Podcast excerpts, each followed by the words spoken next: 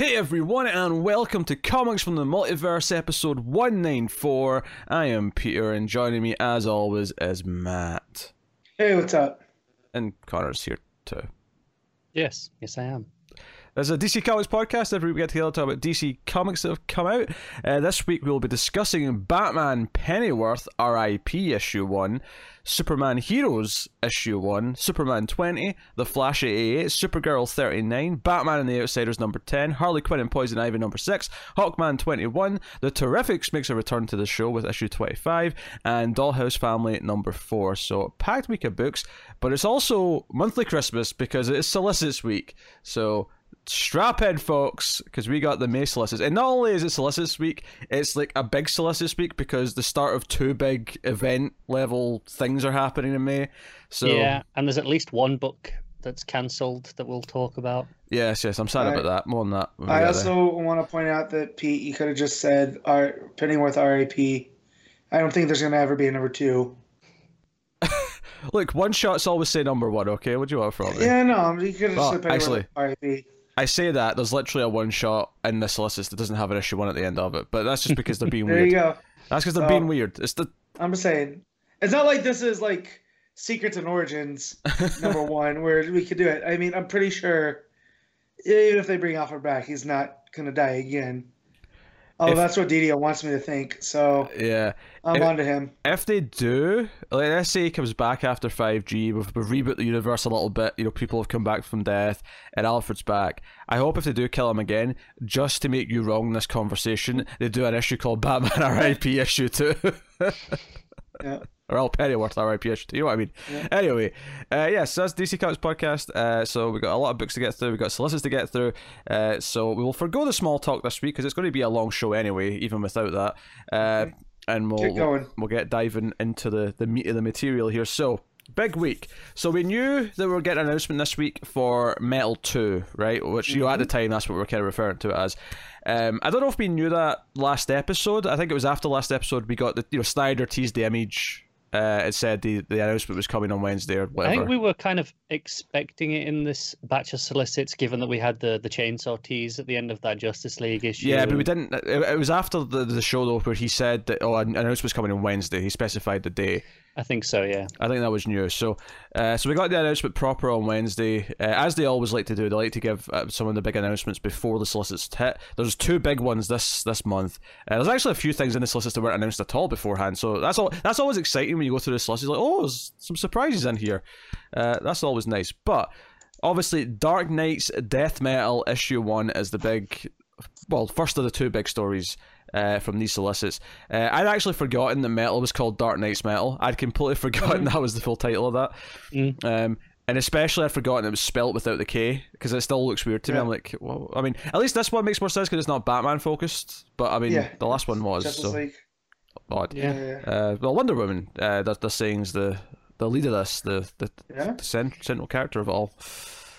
So, I mean, she was the first image with the Chainsaw of Justice, so mhm, Makes sense. um, as you do. yeah, yeah. Uh, so this is starting in May. It's six issues. Uh, it will be running monthly, but will take one month off in August. They're planning for a skip month, which actually I remember Metal One doing the exact same thing. Uh, if I, I think it may There's even have been, the Hawkman stuff in between there. yeah, but I think Yeah, it, I think it was literally August though last time as well. I feel like for some reason August is sticking out in my mind as being the month that they skipped. I wonder if we because did we get a one shot in that month before? I think we did. Uh, probably, yeah. Maybe we'll announce something in a couple of months. Uh, Close to the- time. We didn't know about that till much closer to the time as well. Pro- pro- presumably whenever the solicits for August uh, dropped. Yeah. So yeah, so I'll read the, the, the description here for, for issue one I've got in the solicits. So obviously this is Snyder and Capullo, which we knew. We knew going in, and that's that's what it was going to be. Uh, so get ready for the earth-shattering encore. The legendary team behind Dark Nights Metal and Batman Last Knight on Earth take center stage and reunite for one last tour. When the Earth's enveloped by the dark multiverse, the Justice League is at the mercy of the Batman who laughs. Which, you know, I'm sick of him, but it does make sense that he's the final villain for this, at least, so I just I hope this is the capper. I hope this puts him away for a long time. I feel like it must, and not just because I, you know, I want it to be, but like that feels like the the natural arc of that story, right? Yeah, no, it does. Yeah. Uh, humanity struggles to survive in a hellish landscape twisted beyond recognition, while Batman, Wonder Woman, and Superman all have been separated and fight to survive. Unleash the beast and let the headbanging begin. So it sounds like we're getting kind of like an apocalyptic, like full scale no man's land of like hell on earth kind of stuff. Con- Connor, do you know much about death metal? Uh, I've listened to my fair share. Give give us a, a soundtrack that's post-apocalyptic. Like who? Or, what uh, bands? Hmm. I'm gonna have to go away and make one up. I'm I'm gonna make a Spotify playlist later. Last Okay. ti- last time they actually made an album for metal, so I Yeah, mean they might do it. they they might do it again. Yeah, there was actually some But really just- good songs on that. Yeah, yeah, yeah. But like, I guess they could have Mastodon back because I know Mastodon did one of them. They're they're yeah, pretty yeah, yeah. pretty ethereal. That would that would fit. Um, yeah, I don't, I don't know too much of Probably death metal. Some Slayer. They're, they're borderline death metal. Yeah. Um, Sepultura maybe. Okay. I Yeah. definitely want to hear Raining Blood while reading this, so that's fine. That works for me. Yeah. Yeah. Uh, worth mentioning, this is a four ninety nine book, which is not any longer. But even the regular covers are cardstock, so they're doing all Yeah. cardstock covers for this, which is why it's so. As much as I'm at the at the point where I kind of expect events to be that dollar more expensive anyway, at least it has the cardstock cover. Now it'd be nice to have the choice to get the cheaper version without the cardstock, At, but at least they're like trying to seem like, hey, we're at least giving you some extra value, not just it's five dollars. Well, yeah, Well, and I'm also willing to bet that there's not a lot of ads in this, if any, very because it's a big event Mm. book. So it could be 32 full pages of story and art. They've been pretty good at letting Snyder and Capullo have a lot of extra page count without charging tons more. Yeah. So- oh yeah, I would I would bet you money right now that issue six will be oversized with no charge. Mhm. Yeah. Yeah. Well, I'm oh, actually no, I'm not going to bet you money it's not overcharged because it depends how much bigger it is. I mean, it could end up being it could, if it's double size, they'll charge more for it. But yeah, I could see it. Well, it charges like like- a dollar more. It's Yeah. like last, last knight on Earth wasn't that much more number three than the other two. I don't remember what it was. No, I think it was like an extra dollar or, t- or so, Yeah, but it was like was a lot extra pages. It was so, double sized. Yeah. So yeah. No. But no, this this is very exciting. Just just not even the title because that that's pretty rad. that They actually are calling it death metal, but what it means for Snyder, I guess this is his last hurrah with uh you know superheroes at DC for right now. For, So for- yeah, for a while. Yeah. I, it's sort of thing where I can see him coming back in like five years after a break, where he's just doing indie stuff for a while. I can see him sort of coming back and doing like at some Green Lantern run or something. But... It's interesting that there's there's been hints of him doing maybe some JSA stuff, Right. and you know if that's after this book, I wouldn't be too surprised if he does get straight into doing a JSA. But like it's Yeah. more okay, Yeah. clean slate. This is the end of Uh. you know these last you know ten years or whatever it's been of Snyder at DC. yeah, I'll right, and it won't be when I- a big huge story. It'll be more more how I enjoy him. Like Yeah, him on Black admittedly, when I said that there, I completely forgot that they were teasing the JSA book. Like, Yeah. like, like literally last week we were talking about that. But I mean, I guess with that, it's like it's set in the past. It's very separate from everything that's going on in the current DC continuity. So even though it's going to be relevant to continuity because they're reshaping all the continuity, it's going to be in its own little bubble way back in the past. It's not going to be, you know, Yeah, Mhm. shaping everything uh, as it goes. Now, you know, Metal One was enjoyable. I thought it sagged in the middle and, you know, did have some of those Snyder problems, but it was, for the most part, pretty fun. And maybe he works better in a six issue event than he does a 39 issue ongoing because he tried to sustain that feeling of eventness for 39 issues and it got kind of fatiguing. But, uh, so we'll see. But uh, some cool covers for this. You got Um, Artgerm and all that on there for the, the I'm looking forward to this though a lot. Like in the sense that I don't expect a big deep story out of this, Mhm. but I expect to have a very fun time for six issues. And if it's fun and you know has some nice art, which it's going to, uh, then I'm going to be happy. Yeah. So moving on then to the other big thing this week, which I, I would say I'm more excited for, uh, just because it's it's you know a bit more about DC's universe going forward, is the Generation one shot. So obviously we know we're building to five G. So we're getting one Or shots. is it is it G5 now? It could be G five, depending on what they end up Or it's calling it. 5G, or it's Generation Mystery, or whatever the hell they're dropping on us. Yeah. So what they're doing here, so it's interesting that Metal's starting in May. It'll finish in November because of the skip month. Uh, these Generation One shots are also starting in May. They're starting in May twenty seventh, uh, and they should finish uh, in September. The fifth one should be in September. So there's going to be five one shots. Uh, so the first one is gener- just Generation 1. It doesn't even say Issue 1, it just says Generation 1. So presumably we'll get Generation 2, Generation 3, so on so. In fact, I can tell you what they're all going to be. Uh, not called, because it, it does appear to just be Generation 1, Generation 2, But they so all on. have a subtitle that is Yeah. not on the official. yeah, not on the number, cover. but it Yeah. is on the covers. Yeah. So Generation 1 is Age of Mysteries. And then we have Generation 2 in presumably June, which will be called Age of the Metahuman. Uh, so you can sort of already see that's the Silver Age, sort of really coming into it. Generation 3, Age of Crisis, speaks for itself. Crisis in Infinite Earths, that kind of era. Uh, Generation 4, Age of Rebirth. Uh, I'm going to ass- insu- assume that Modern. inca- includes the uh, the New 52 stuff as well, sort of Yeah. as, as the era. I, I that, that's like pre, post crisis, pre whatever this new thing is. That's Yeah. that era. I mean, Age of Crisis is presumably Infinite Earths through to Flashpoint, Yeah. and Well, no, then because no, of no, no, its- Uh, No, no, go no. Oh, yeah, yeah, you're right. I, I, I thought Connor said something else. I, I thought he said Infinite Crisis, not Infinite Earths. Uh, I was going to correct him. But um, I, I could see the argument the Age of Rebirth starts with Green Lantern Rebirth because that was the first big rebirth thing. But I, I would assume, though, it's going to be Flashpoint to, you know, with the new thing. to, to now. Yeah. Yeah. Yeah. Uh, and then Generation 5 is Age of Tomorrow, which, you know, is vague enough for us that we don't really, you know. Yeah, yeah, and So- obviously we spoke last week about the the new co- the, the free comic book day Generation Zero, which is Gods Mm-hmm. Among Us. Yeah, so that's obviously going to be a setup for this.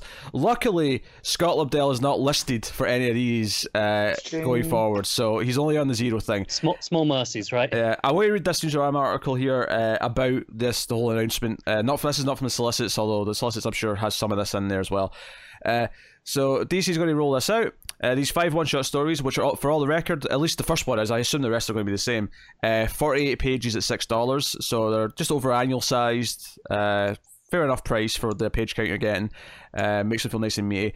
So uh, they're written by a brain trust of uh, writers. So it's going to include Brian Michael Bendis, Dan Jurgens, Andy Schmidt, Robert Venditti, and Joshua Williamson are going to be among the writers here, with art by Doug Mahnke, Bryan Hitch, Mikel Yarin, Ivan Reis, David Marquez, and more. Uh, that is a pretty fine list of artists. Uh, The the and more is the only little bit that concerns me because all the rest of them it, it correlates to one team per issue, right? yes. Um, and I think the solicit for this one is just Mahnke on this one. Uh, that's what I think. That's what. Let me just go back to the solicit. Uh, it says it actually isn't as clear because it doesn't have the usual bit at the top. that just says it just says uh, all star team of writers and artists. It, the solicit is actually a little bit different than normal. Okay, maybe it's in this article that said the main story then, and maybe Yeah. that's where I'm getting it from. Yeah, I, I'm expecting it's going to be a main story and then some like side stories about other characters set in that time period. Yeah, it could be. Um, but presumably the point of all this is to sort of like set in stone what the continuity is right now. So I imagine all the stories will have a purpose in that way. So this will establish okay what Superman's origin was, what Wonder Woman's origin was, uh, you know what, you know Captain Atom was the at the time if he's relevant. You know maybe not him, maybe someone else, but you know. Yeah. So I think it's super interested for that. So uh, Generation One Age of Mysteries. Uh, with uh, this is written by Andy Schmidt, with the lead artist being Doug Mahnke. So you know, again, so there seems to be a lead story, and then other stories within uh, that will have different art.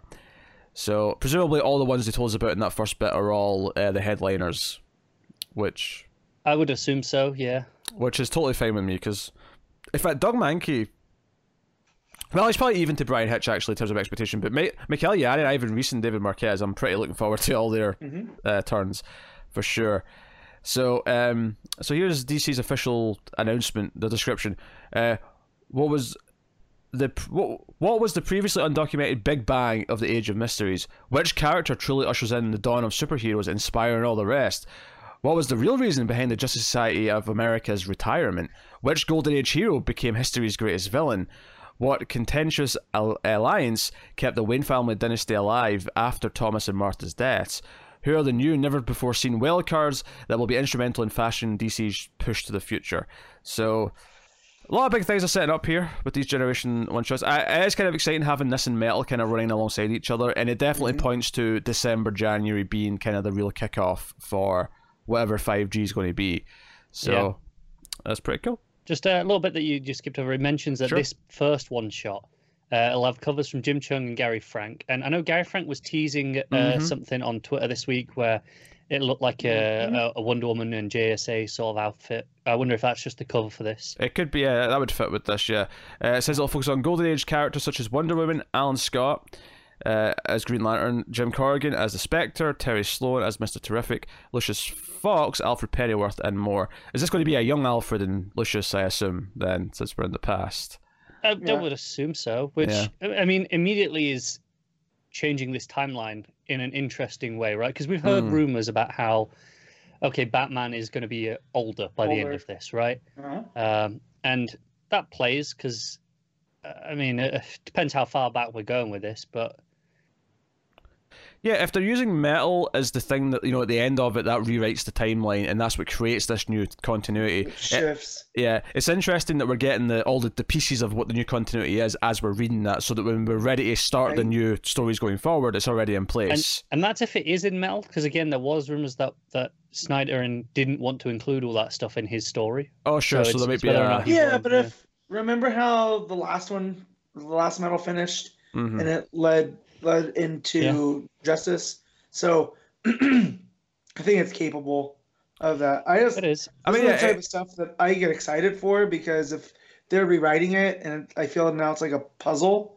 It could like it could just as equally be a couple of months event uh, in December, January that does the actual crisisy part of it. Yeah. You know, Mhm. that, that sets all this up. But uh, we're, we're putting all the pieces together as we go uh, of what this new continuity is going to be, which is exciting. I, you know, I, I'm, I'm very intrigued to see how they, they do all this. And presumably Batman now, like he comes out for the first time during the age of the metahuman, uh, during the Silver Age. I mean, I could be wrong. I mean, but I, I because just, that's you know that's the contentious alliance that keeps the Wayne family dynasty alive, yeah. right? So so we know that they die here. So is that Lucius and, and Alfred about Bruce or or what? Like It's hard to say, isn't it? I, I want to assume it's at least partially Alfred with someone, but contentious. I don't see that being Lucius. Uh, Is, is I mean, is there a Batman and Superman in this Age of Mysteries? Uh, Superman, I'm going to say no. Um, Yeah. I'm, I, I don't think so. I think Superman comes a little bit later. Because we have Wonder Woman who is with the JSA, and that to me says that there's no Batman or Superman until Silver Age Right. time. But I mean, right, and we'll see. that means Bruce can still be around, right? If his parents die here, oh, you can be a kid. know? Yeah, you can be a kid. Yeah. Just Yeah. you know, Yeah. yeah, yeah, Well, yeah, I, I'm, I'm with Matt on that. I think that yeah. we, we might have that there. Um, it's hard to say, isn't it? Yeah, he can be a come kid. of age in the age of crisis, right? And that's the first. Yeah, he can be a kid just now, and then obviously by the time he's actually Batman aged, is you know, Yeah. age of uh, metahuman is what they called it. Yeah, because like like you said, we, we know that, that Thomas and Martha are dying during this time period, this bit, because you know we're we're dealing with something after their death. hmm Yep. Um, Which yeah, Batman probably is going to be Age of Metahuman that he And other stuff too, the Justice Society's retirement. Like, are we doing the McCarthy thing That be where cool. they're pressuring them to reveal who they are and they just decide not to, so they retire anonymously? And some of them keep going. Like, there's an Incredibles kind of vibe. That would be a That nice thematic link with Doomsday Clock as well, with the tensions right? about metahumans, like the idea that the JSA were, you know, forced into retirement because of the, the way Right. people were treating them and wanting them to reveal themselves, and the political side of it. Uh, Yep. It would definitely carry some of those themes across, which is cool. Um, yeah, and like, what what is the Generation Zero playing into this about gods walking among men? Like, is that new gods? Is that what we're talking about? Well, is that's this? the uh, the Wally West as- shenanigans. isn't it? No, we're we're not talking about that. you brought it up. Um, no, but uh, yeah, just like, what what does that mean going forward? So, this is all very exciting. This this reminds me of those like those images that DC used to put out that were thematic.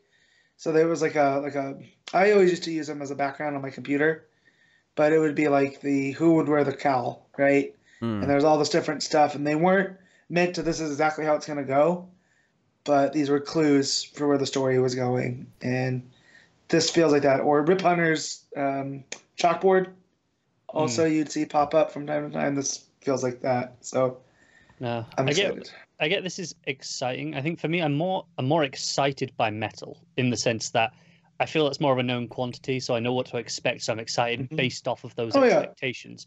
This, has a lot of room to go horrifically wrong. I feel- and do you could be funny? Terrifying. I feel like I'm more excited for this for the exact same reason. like In- because it's a known quantity, and I know what to expect. Whereas this is exciting because it could be different, and there's so many big No, things no. it could set up. I get that. I think this this is absolutely more intriguing and has the potential to be a lot more. Uh, whereas Metal, I like. I, I'm expecting I'm going to have a lot of fun with this book, and I'm enjo- I'm excited for that. Whereas this, well, I'm excited to see what happens and you know the the mystery of it all. I'm, I'm a little bit scared that it's all going to go horrifically wrong and, and it's going to be a train wreck. Hey, I just some- hope I don't get popcorn on my fingers, you know, popcorn butter, while reading these because I'm excited for both. So- um, so yeah, that's uh, Generation One coming out. That's the final week of of May. Uh, that's on week four. So, uh, that know what's nice about that is you know I feel like you know with, with Doomsday Clock, even though it wasn't every month, we had this main event for a while. I feel like uh, Metal and Generations will give us a a couple of main events uh, each month. And it feels like this is the metaverse at play at this point now because if if someone like Wonder Woman's going to be there from the beginning and she's the first and she's aware of all these changes or whatever, you know, like you know, I, I have zero reason to believe that other than just headcanon. But why make her the first if she's not going to have some part Yeah, going forward throughout history? So I think I think that is maybe the one thing that does lend some credence towards Metal to kind of spiraling Mm-hmm. into this. In that, that Wonder Woman's a big part of that book, and is you know they're saying, oh, she's the lead, and Yeah. obviously she's the the linchpin for the start of this. Right.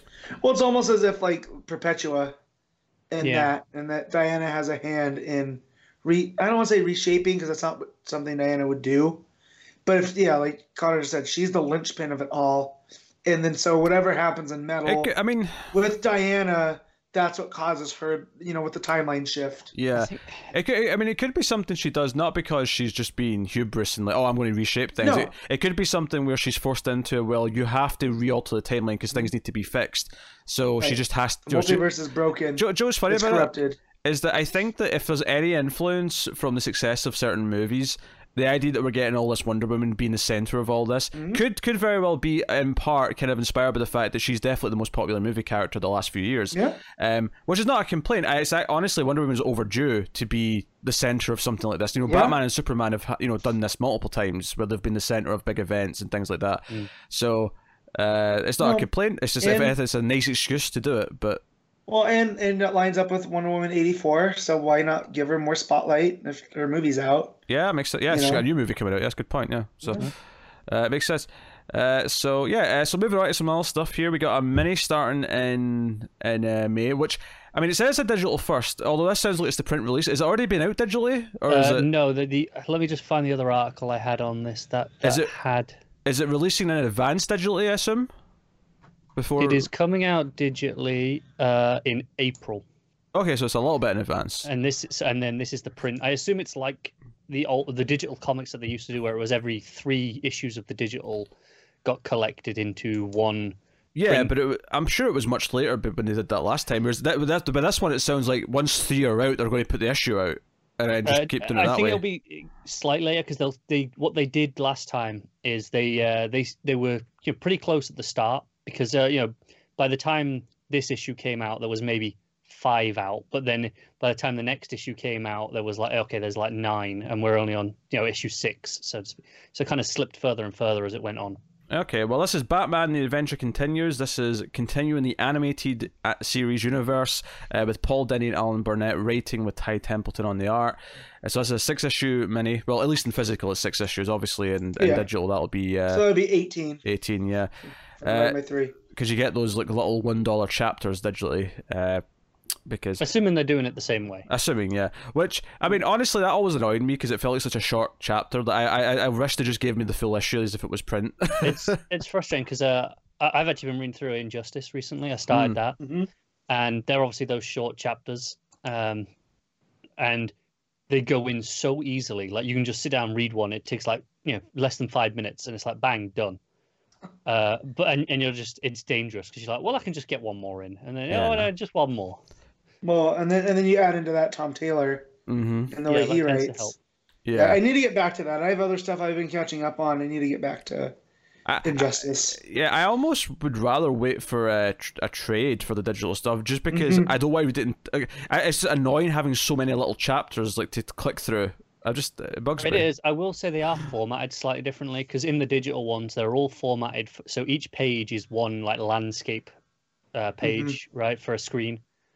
Um, so when they put that to a physical print book, they do have to kind of reorganize it and, and shrink it. Yeah, I'm, slightly. I'm, I'm not saying reformat it. I'm just saying I'd rather give me a full single issue's worth of content so that it took that same time to Well, I would say, Pete. Well, then th- this is for you because if it's getting a, di- or a physical release, Mm-hmm. you just get it then, right? You don't Oh. have to get the digital first, right?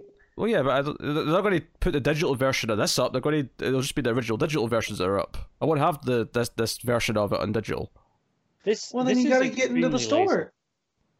Yeah. Let, it's, let me up. get this. Let me just get this right. You're concerned. You don't want it reformatted like the print version. You just want to have to click next issue Once. less times. Yeah. No, I just I just don't want to have to buy so many little bits. It's just annoying. It's not, it's I mean, not all the bits are laziness. It's not I mean- laziness. it's just annoyance. Pete, Pete, actually, if you buy, if they do it three chapters, if one of these is, is physically is four dollars, and each of them are, are ninety nine cents a piece, Uh huh. eh, right there, you're you're coming out ahead. So just you're saving money. All, all I gotta say here is I tried this with the the Batman Beyond that uh, Higgins was doing because it was an actual sequel to to the the series, and my patience ran thin. Just because, like what Pete's talking about, getting the little pieces piecemeal, yeah, and and I said I'll, I'll come back to this, and I've never gone back. that's, I got through like basically two issues worth. that's what I'm talking about. It's just it's so piecemeal. It's just annoying, Just and buy it once every month. Just buy, you know, three Yeah. or four chunks at once, get once a month, and then Uh, read them like that. I mean, sure, it's just uh, I, I, I'll forget though. That's the thing. I'll forget that it exists by waiting to do that. Yeah. Uh, it just is, is what it is. Anyway, uh, so as Batman: and The Adventures Continue, issue one. Um, Just Ty uh, Templeton. I didn't realize this till I just googled. That's the original artist on the Batman Adventures book. Um, yeah, like- and they're actually reprinting that. Uh, it's Yeah. it's right at the bottom of the solicit, so I don't even know if we'd, we'd end up getting to it. Um, yeah, they're actually reprinting those single issues for one ninety nine. Um, that's cool. yeah, Oh. All right. Uh, next up, uh, I mean, obviously, April, January through April all had at least one of these, so uh, why not one for me? We have an 80th anniversary, 100 page, super spectacular. This one for Green Lantern, uh, which has got stories written by Geoff Johns, uh, Mariko Tamaki. Um, I'm actually kind of excited about that. Peter J. Tomasi, Jeff Lemire, Rob Venditti, Dennis O'Neil, Sina Grace. Charlotte Fullerton, Ron Marz, James Tynion Fourth, and others, uh, with art by Ivan Reis, Fernando Pasarin, uh, Darryl Banks, Mike Grell, Rafa Sandoval, and others. And it's a shame even Ethan Van Sciver's such a piece of shit because you you know he would be on this list. Don't say his name. It's like it's like Beetlejuice. Don't. He, he'd be on he'd be on it with that's Johns, fine. wouldn't he? It would be, but obviously, you yeah, know, that but we're, we're fine. We get Ivan Reis now. Plus, Yeah. I, I prefer bridge is Reese burned. to to that other guy, anyways. Uh, um, and also, it here- just pisses me off that I had to take down that rebirth poster oh yeah, that I had because just out of principle. Um, I get it. I get it. Yeah, Uh, like So, as with all these, we have all the decade variants. I'll just read you what those are as well. 1940s variant by Nicola Scott. 19... That one's that one's actually really exciting because it's the same one that she did for you know like the Batman, Superman, Wonder Woman with all Mhm. the costumes, um, But- but it's actually a regular cover now and not a exclusive to a store. That's cool. Uh, 1950s by Matt Taylor. 1960s by Doug Mahnke. 1970s by Neal Adams. 80s is by David Finch. 90s is by Philip Tan. 2000s is by Ivan Reis and uh, or Oclair Albert. And 2010s is by Jim Lee and Scott Williams. So, some names you'd expect in there. so so the Jim Lee and Scott Williams one. That's the one that looks like a Star Wars poster. That Uh, because that that's the one that I want. It's got it's got Jessica Cruz on there. is that Yeah. the Jim Lee? one? I don't That- know. that doesn't look like but Jim that's Lee. when- No, I wouldn't have thought so. but that she would only make sense in the 2010s, right? Like, if, if they're going to I go by that logic. They've, they've got her on the uh, the Nicola Scott one, which is the 40s, and I think okay. yeah. Well, whoever this one is, um, it's very that's the one I'll nice. be- That's, yeah, that's it's a nice one I will be cover. Me and Matt, we, we got done dirty because guy got stuck with bloody Finch. And it's he looks like a genuine madman, and that that's okay. Um, Honestly, that fits I- his character. That fits his personality, quite frankly. That art. Um, so I said I wasn't gonna do these anymore, oh, that and then they go and do this. that Kale cover's Eh. quite nice actually. I like the Kyle Is one. that the the tan one? I presume that's the '90s one. Yeah, tan. Yeah. And then they go and put all my favorite people on one of Uh. my favorite characters. So the the big uh, Hal, you know, with the holding the lantern in front of him. Mm-hmm. That's the fifties by Matt Taylor. Yeah, it looks silver agey. Yeah, that one looks quite nice. The That's some- Looks like first, good first covers one here. on that list that we're seeing. Um, that's the the Some- Mahnke one Monkey, for the yep. sixties. Um, obviously the the the Neal Adams ones uh, is the the John and, Our Traveling and Heroes, Hal, yeah. Uh, the Nicola Scott one's really nice. It's not on that list, but if you just go on her No. Twitter, you can see it. It's got the, uh, the, Oh, there's the new the one Jim from Lee Far one. Sector as well. There. Yeah. So who's that one then? oh, that's not the Jim Lee. That's Ivan Reis. Is that? Yeah. Yeah, I have that's no idea Reis. who that one that Matt likes is. Yeah, I although I like the Ivan Reis one too because this is my era, right here Yeah, of course. in one in in one image. Yeah, so this is uh, as before, ten dollar books on the twentieth of May. Um, what the good news is that it's actually kind of balanced out because the week's not that busy. There's one other sort of bigger issue of that week, and then it's actually a really light week. So um, it does actually work out quite well for us in terms of our schedule. So uh, yeah, Green Lantern 80th anniversary. Uh, it's nice that they're including all the lanterns, of course. Hopefully they all get a, a chance to shine. Um, I'm actually obviously Johns is expected, Tomasi's expected, Venditti's even expected. I'm really excited about Tamaki being in there uh, and Lemire. So I'm I'm yeah, surprised also what Humphries. does as well. Yeah, I'm surprised Humphries isn't in there for for his Green Lanterns. He could run. be. It does say and others. Yeah. Yeah, it does, but the fact that he's not, you know, like I don't know who Charlotte Fullerton is, but if you know, That's true. maybe you, you know, Actually, yeah, that, that, I think that's the only name I don't recognize. yeah. yeah, Maybe maybe uh, Tynion's got some sort of Green Lantern thing planned. Maybe that's why they're they're, they're putting them in here. that's again. I All know he was it. very excited. So, Because do hey, you know who his lantern is? I Do no we know idea. Who he, oh, Given when he, you know, was reading a lot of the comics, it was probably Guy or Kyle.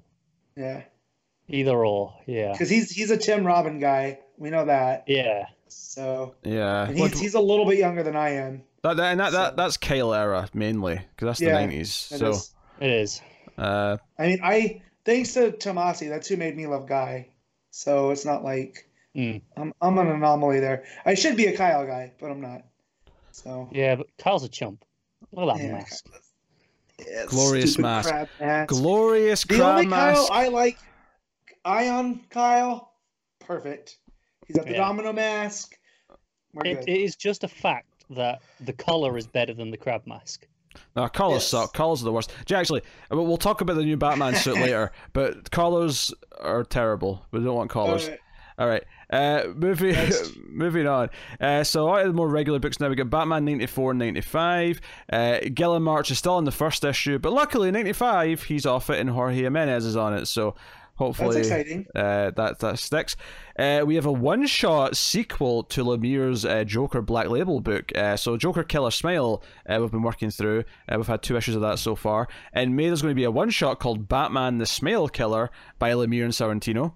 Uh, and this is going to be a six dollar, uh, you know, prestige format, thirty-two page book like the previous issues. Uh, so this is really cool. I mean, I wonder if this leads to an, another book after this. Like, does he keep continuing this I'm- universe? I'm or... really intrigued because this one it talks about how you know young Bruce Wayne grew up watching the Mister Smiles show that we've Mm. kind of been getting stuff of in in the main book. Um, I'm really intrigued to see how this kind of plays out because it's it's obviously it's very different to a standard Batman mythos take at this point, but I mean it's a black label out of continuity thing. Do whatever you want, right? Yeah, pretty much. Yeah, Uh, well, yeah. no, it just made me think that Mr. Smiles and the the Fiend Firefly Funhouse seem very common. Like if it's a corrupting influence and whatnot. I'm not reading this book because I didn't like the first issue all that much, but yeah. I read this going, Oh man, Bruce, don't get don't. So uh, next up, not we're really going to talk about this much, but just to mention, we're wondering why Wil- Wilson's, uh, you know, the Dreaming got cancelled when Wilson was announced to be taking over it. Uh, unsurprisingly, they've just announced it as a new issue one. It's called The Dreaming Waking Hours issue one. So this is G. Willow Wilson's uh, take on that book, uh, which we knew was coming. It's a 12 issue series, which honestly, most of these books are lucky if they survive past 12 issues, so it makes sense just to plan it for 12 Well, issues in the I mean, first place. Just do it as a maxi. There, there are chapters in a larger tapestry. So I get where Pete's coming from, but like all of the other, uh, you know, um, Dreaming Universe, Sandman Universe stuff are up to like the twenties by the time of this. They're all still going. I mean, that's fair. I, I just mean, generally speaking, a lot of the books now that aren't the big characters do tend to be lucky if they, they make it past No, no, anything. I get so- what you're saying, but like you know, the Dreaming was the first one that was actually cancelled, I think, and that obviously got to like twenty before this. Then you know, started straight back up on the next issue. So I, I don't know. We'll see. We'll see. Uh, next up, Event Leviathan Checkmate issue two. Bendis and Maleev continuing that. Looking forward to it. Excited. Uh, not much to say. Not much to Great. say. great Uh, question cover. We got a couple of new miniseries that weren't announced in advance. Uh, we got Man Bat issue one. This is a five issue mini, and DC usually does six issue minis, so it's a couple of five issue minis here, which is interesting. Uh, this is written by Dave uh, Wielgosz and art by Sumit Kumar. Uh, I'll read the description here. For years, Kirk Langstrom has struggled with the monstrous alter ego Man Bat and the serum that transformed him. But he's finally hit rock bottom following a devastating setback, and he's going to take out his anger issues on every single citizen of Gotham City. Will the combined might of Batman and the GCPD be enough to stop Langstrom once and for all, or will this just be the start of Man Bat's devastation? So, uh, Just interesting. something interesting on that is um, it seems to be very different from where we are with Manbat in Justice League Dark. I don't know if this Mhm. is telling us maybe that's going to change in that book or this is just set whenever. I can see that's just been set earlier in the days of Man Bat. Yeah. I can see that being a thing. kind Uh, of like him back to being a monster. I like the werewolf aspect. Yeah. That's, that's what it Man-Bat. Uh, sounds like. It's, it sounds werewolf story esque from the sounds It, of it it. does, but it talks about how he's finally hit rock bottom following a devastating setback, which makes me think that could actually be something that's happening It, in it could League spin Dark. out. Yeah. Like him playing with magic happens. You know what I mean? Yeah. Sets him back. I don't know, but yeah, I, I'm okay with this. I will say, At I, first, I like both first- covers actually. yeah. Both covers look good. So I don't I don't want to lose that version of Man Bat that I've grown to love, but on the same time, I love werewolf stuff. So, like, uh, we there there is room for both. You know. Yeah, this sounds like a really classic Manbat story, but we Mhm. haven't had that in a long time, so. Yeah, I'm but okay with this. but it's a classic Man Bat story that seems to be kind of from his perspective, which is maybe more unique than just oh Batman's you know dealing with Yeah. Man Bat Yeah. again. So Yeah. that's pretty cool. Uh, the other five issue mini that's starting in May, and this is actually tying into Bendis' stuff, uh, and it's interesting because Yeah. Marc Andreyko left Supergirl. I mean, you know, we weren't really sure why at the time, but maybe it's because they had this plan. So he's doing another thing. And this is a miniseries tying into Event Leviathan. Uh, so this is Manhunters: The Secret History, issue one, coming out in May, uh, with Marc Andreyko writing, with Renato uh, Guedes on the art, and we have you know. Kate Spencer Manhunter on the cover here. Nice, nice cover actually. Uh, the art's quite good. Yeah. Uh, and this is a five issue mini starting May 13th. Here's the description. After the revelation of Leviathan's true identity in the pages of Event Leviathan, Kate Spencer, an earlier Manhunter, must go on a quest to uncover just how deep Leviathan's plans go. What Kate didn't expect uh, is a conspiracy that goes back to the very beginnings of DC's history, unearthing the past to save the future. This is Manhunters: The Secret History. Eisner Award-winning writer Marc Andreyko returns to his classic crime fighter in this. His? Has he written Manhunter before? That's just to me. yeah, uh, and Andreyko the created Kate Spencer. Oh, I didn't know that. Fair enough. Yeah, we, we- I went over this. Pete, thanks for listening. I went over this when we were talking about Event Leviathan. we talk about so much stuff, Matt. I can't remember Yes, everything. so- Matt remembers everything. What's your excuse? yeah. I I also, only remember myself when it comes to DC continuity. Yeah, alright? I- so I'm trying to maintain like so much movie stuff in my head and TV stuff as well as comic Well, books there's- here. There's there's your first mistake. You gotta cut all out for you know make room for one. And for me, it's comics. yeah, yeah. We'll just we'll just turn it to nothing but comic book content. Yeah, so I don't have to worry about anything else. This is easy. It, Uh, it's quite freeing, except when you're bogged down at work and have you know two massive sized books to read and Uh, zero time to do it, and it makes you very cranky. So yes, uh, so I'm excited about this. Uh, you know, I, I love. I think Andreyko's Supergirl was really good. It did a nice job of complementing what was going on in Superman. I think this could really help complement what Event Leviathan Well, revealed. And we know that he's got a lot of affection for Kate Spencer, so this this book will be. I mean, I'm very excited for it. Yeah, and I've certainly never read anything that focuses on Kate Spencer, so it'd be nice to actually have her as the, the lead of a book. Uh, Mhm. which for me is a first, so that's cool. Yeah. Uh, so obviously Connor's not going to read this. It's it's kind of frustrating because it sounds interesting, but then it's like all of it is like, oh look, it's all, look how it's tied into Leviathan. I'm like, ah, Yeah, but I think for the greater DC universe uh, and what you know about Leviathan from listening to us ramble, I don't know. I I think you you- ramble. uh, well, never mind then. I retract my previous statement. uh, next up, Strange Adventures issue three. So we're at th- issue three of Tom King's book. So again, forty pages, five dollars, as the previous issues were. Uh, so pretty cool. Uh, covers are are are interesting here. They're, they're very similar. Both covers have a very similar Mm. pose. One one's like two guys. You know, it's this.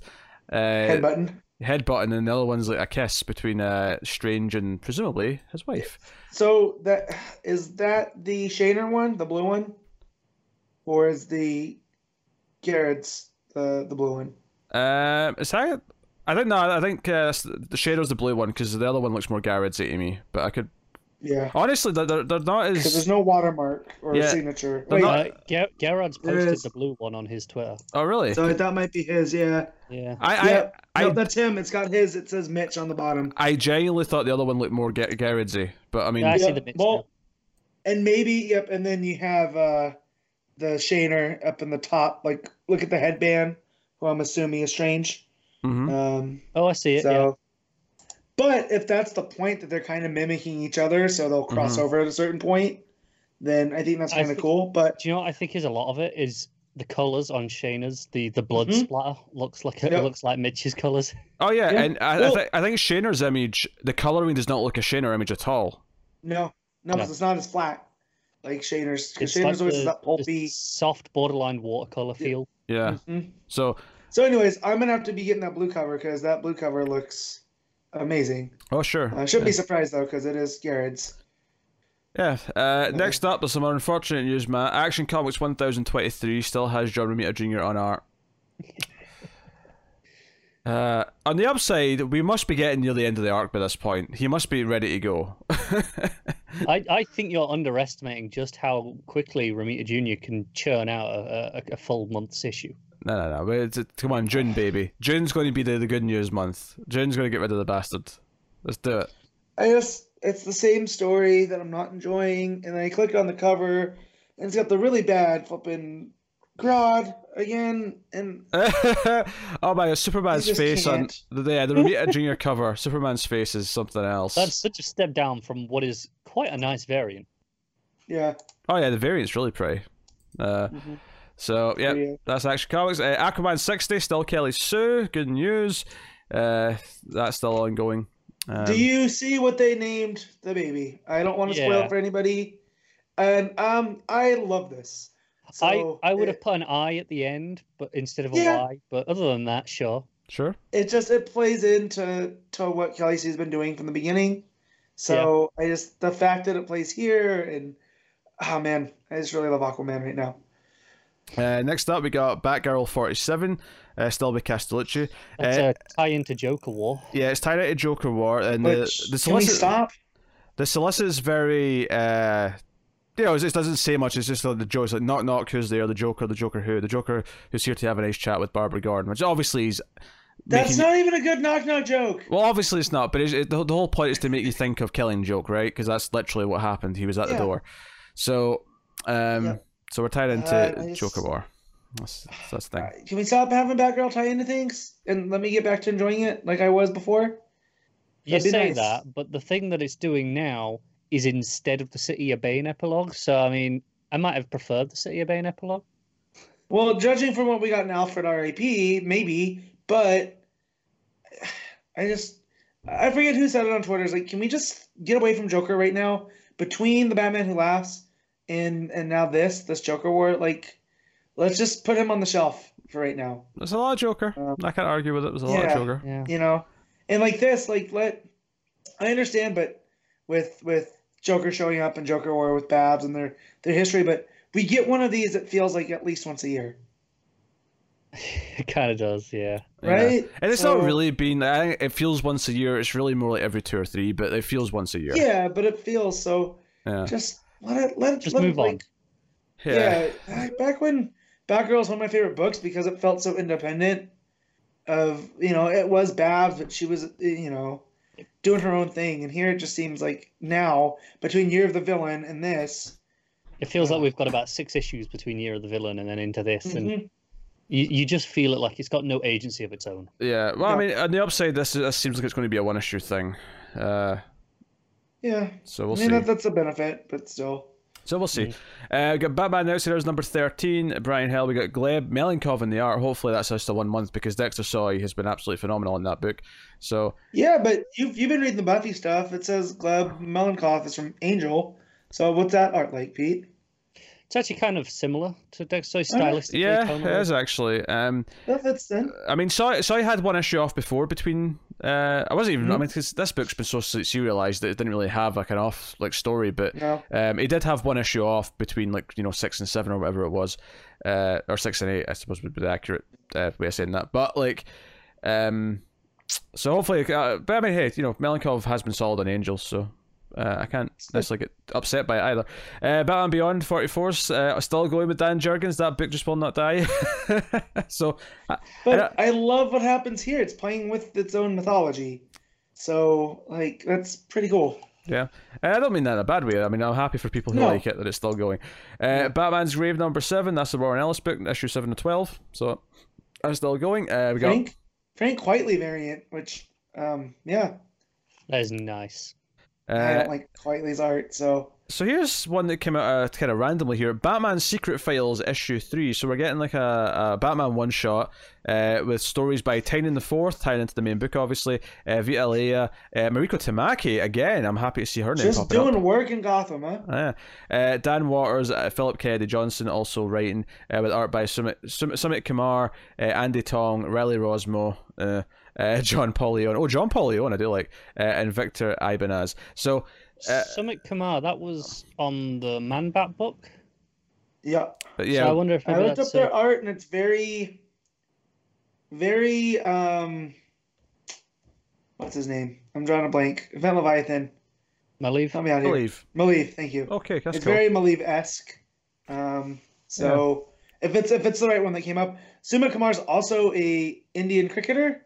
So it was, it was a very difficult uh, Google search because even if I put in comics, I was getting stuff for cricket. So yeah, I'm, pretty I'm pretty funny. sure that's what it looks like. I'll, I'll read Yeah. the I'll read the uh, solicit for this here. Spreading out the pages of Batman, discover the origins and motivations behind the cabal of assassins who have come to Gotham to stop Batman from enacting his plans to save the city, including Deathstroke, Cheshire, Merlin, and the new threats of Mister Teeth and Gunsmith. Oh, we need to find out about Mister Teeth. I'm, oh, I know more about Mister Teeth. Uh, what brought this team together, and who's uh, who is the frightening enough to boss uh, Deathstroke around? It's five killer tales from five killer creative teams in this can't miss issue. Honestly, as far as tie-ins go, I think this is a really smart, you know, way of doing it. Just have a one shot with a bunch of short Yeah. stories related to what's get going on. that. I'm a little frustrated that this isn't just in the main book. If you're doing like, hey, you know, who brought this team together? This is all about that. I feel like this should be part of the main book. No, because I, I feel like whatever it's gonna be, like I get the tie-ins there, but I don't feel it's gonna be that important. This is just Yeah, they're selling people. This is why you need to buy. I don't think. it's No means optional. reading comics. I used to fall for that. Yeah, Um, Yeah. I just if, if we're matching up the creative teams, I don't like that it seems that Tamaki is with Rossmo. I wouldn't necessarily assume they're in the same order that we see there. Um, Okay. that said, oh, Rossmo, I did. I kind of blanked out when you said that uh, uh, reading the list. Yeah, yeah. Rossmo, Mm. Rossmo's not one I like, but I mean, uh, I mean, Kumar, if it's a Maleev like, I'll be into that, and I do. I know I like John Paul Leon, so mhm. uh, I'm into that. Uh, so I'm kind of into this for what it is. Like, it's, it's like I, I think as far as tying into things go, this is not infecting other books. This is just giving us a nice little optional batch of stories. Yeah, it will be extremely low down on my priority that week. So if, if I'm running short on time, I just won't bother with this Sure. because it doesn't like immediately excite me. I'm like, eh, sure, it's there, but you know, if I've got time, I'll read it. If not, oh well. Yeah, I'm definitely reading it. I'm, um, if nothing else, for the Tynion and Tamaki stories, I'm definitely there. Uh, so that takes us uh, to Batman Superman number 10. That's still going. Uh, no Marquez on the art here. I don't know if that's a permanent change or whatever, but Clayton Henry's on the art. Uh, so that's cool. Um, I'm just actually reading the solicit. I'm just glancing at the solicit here just to Yeah. check if it's uh, still heavily tied into things. It sounds like it's doing its own thing now. Yeah, it's Uh, the atomic this is the skull atomic thing, right? skull. Yeah, so that's good. Uh, So I, I clicked on the cover before I had read the thing, Mhm. the solicit, and I got excited that I thought that was a new Monsieur Mallah in the brain, but it's just Ultra Humanite. So I, I thought they had combined them, and I was like, ah, that's rad. But I mean, I think so- that that's so- on you. I think, Matt. This uh, in this no, case. it is. Um, can we can we let Connor read this one? Which one? This the solicit for the next book, No, Sure. no, no, shut up. please, please. No, no, no. I know what he's getting at. Just carry on, Pete. I- I don't know what he's nothing, getting at. happened. Matt, explain yourself. So we're talking about Catwoman 23 here. Matt, explain what's going on. Yeah. Well, hold on. I want Connor to read who's who's writing Catwoman twenty three. Uh, Blake Northcott. No, and he's he's got some help there. It's a Yeah, team. Yeah, yeah, he does, doesn't he? Yeah, who is Uh, it? Sean Murphy.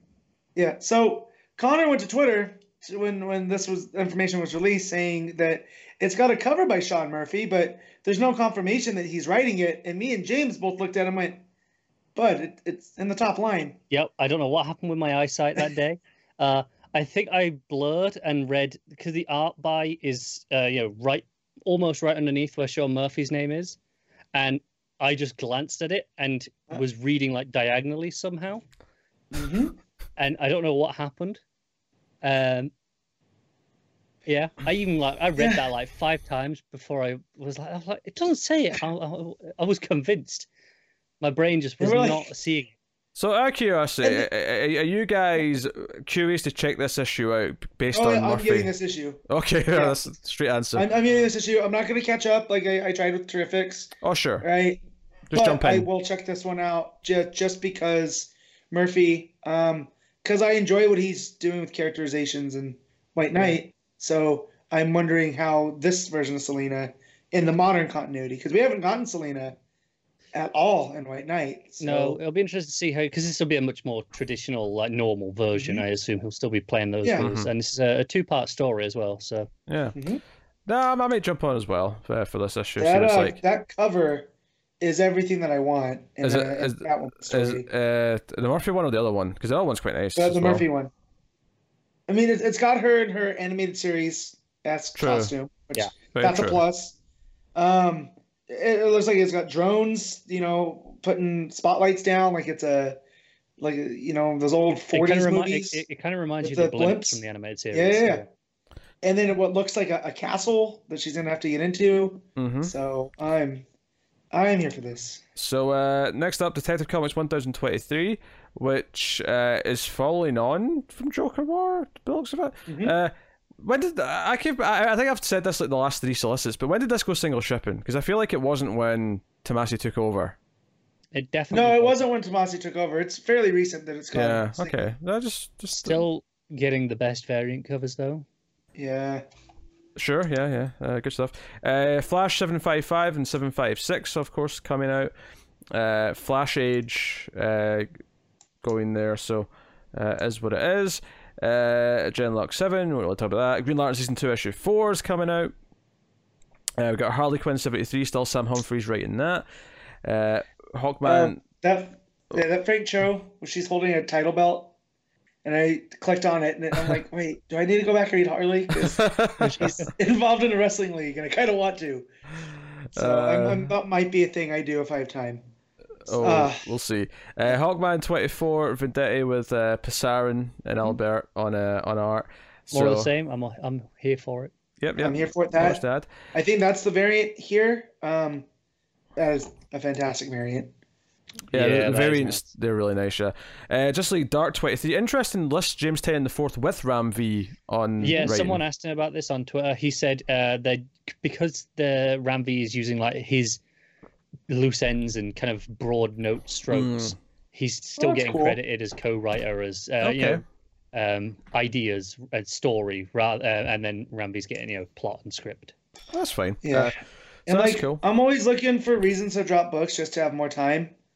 And I was like, oh, I might be able to drop Justice League Dark, but uh, by May, there's no way because the Parliament of Life is concluding, and you know Yeah. they got Animal Man there. See, see what comes next, right?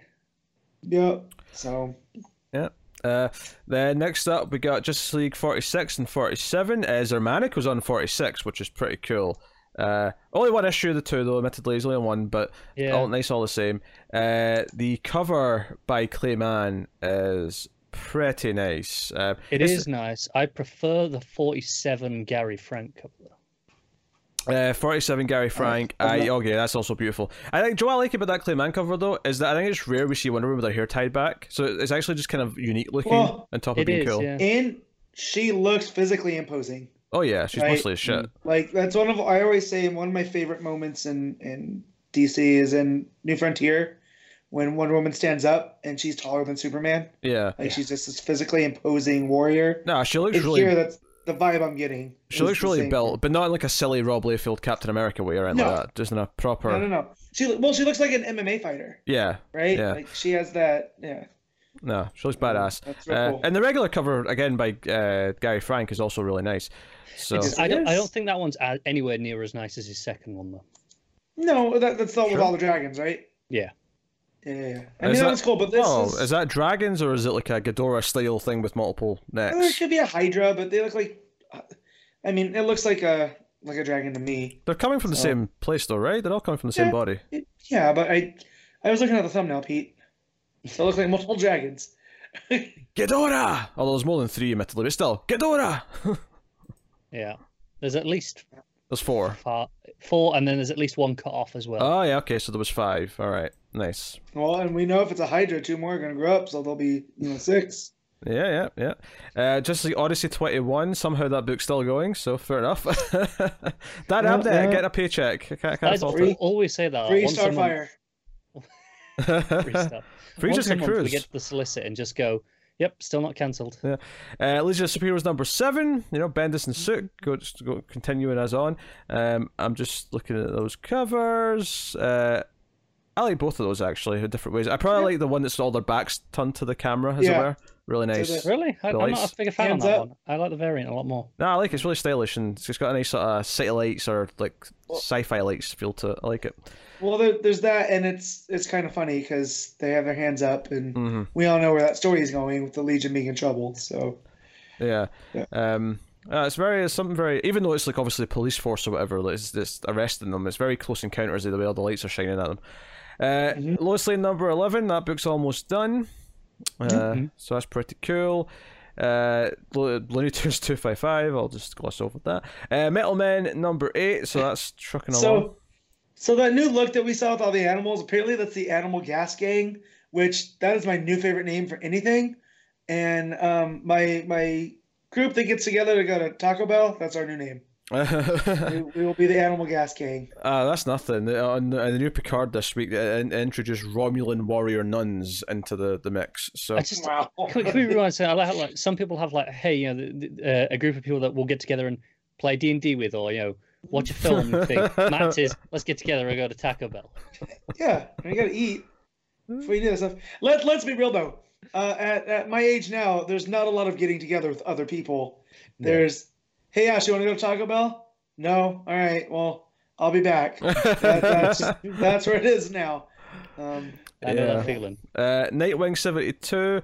Uh, which I'm going to point out the, the solicit here because it does actually seem to be hinting that he's going to be becoming himself again soon. yeah. Eventually. It says Dick Grayson has learned the truth that fixing his identity lies with none other than Barbara Gordon. He must go to Gotham and find Batgirl. And then there's a whole thing about how he runs into uh, Punchline, the Joker's new That's henchwoman. Which, um, have we talked about what Tynion has said on Twitter about Punchline? Uh, Uh, About she's how- absolutely just going to be a villain. Yeah, and that with with the popularity of Harley Quinn and where she's at and where she started, he, he likes the idea of jo- Joker having a henchwoman, and that but Harley's so popular you can't turn her back into a villain because she has her own character. Yeah, you know what I that's, mean? Like that's something that kind of bugs me actually. Is that there's certain characters who we're not allowed to have as villains anymore because there's such a big fan base for them now that we're just not allowed to do it because Yeah, that fan base will just be livid if you do it.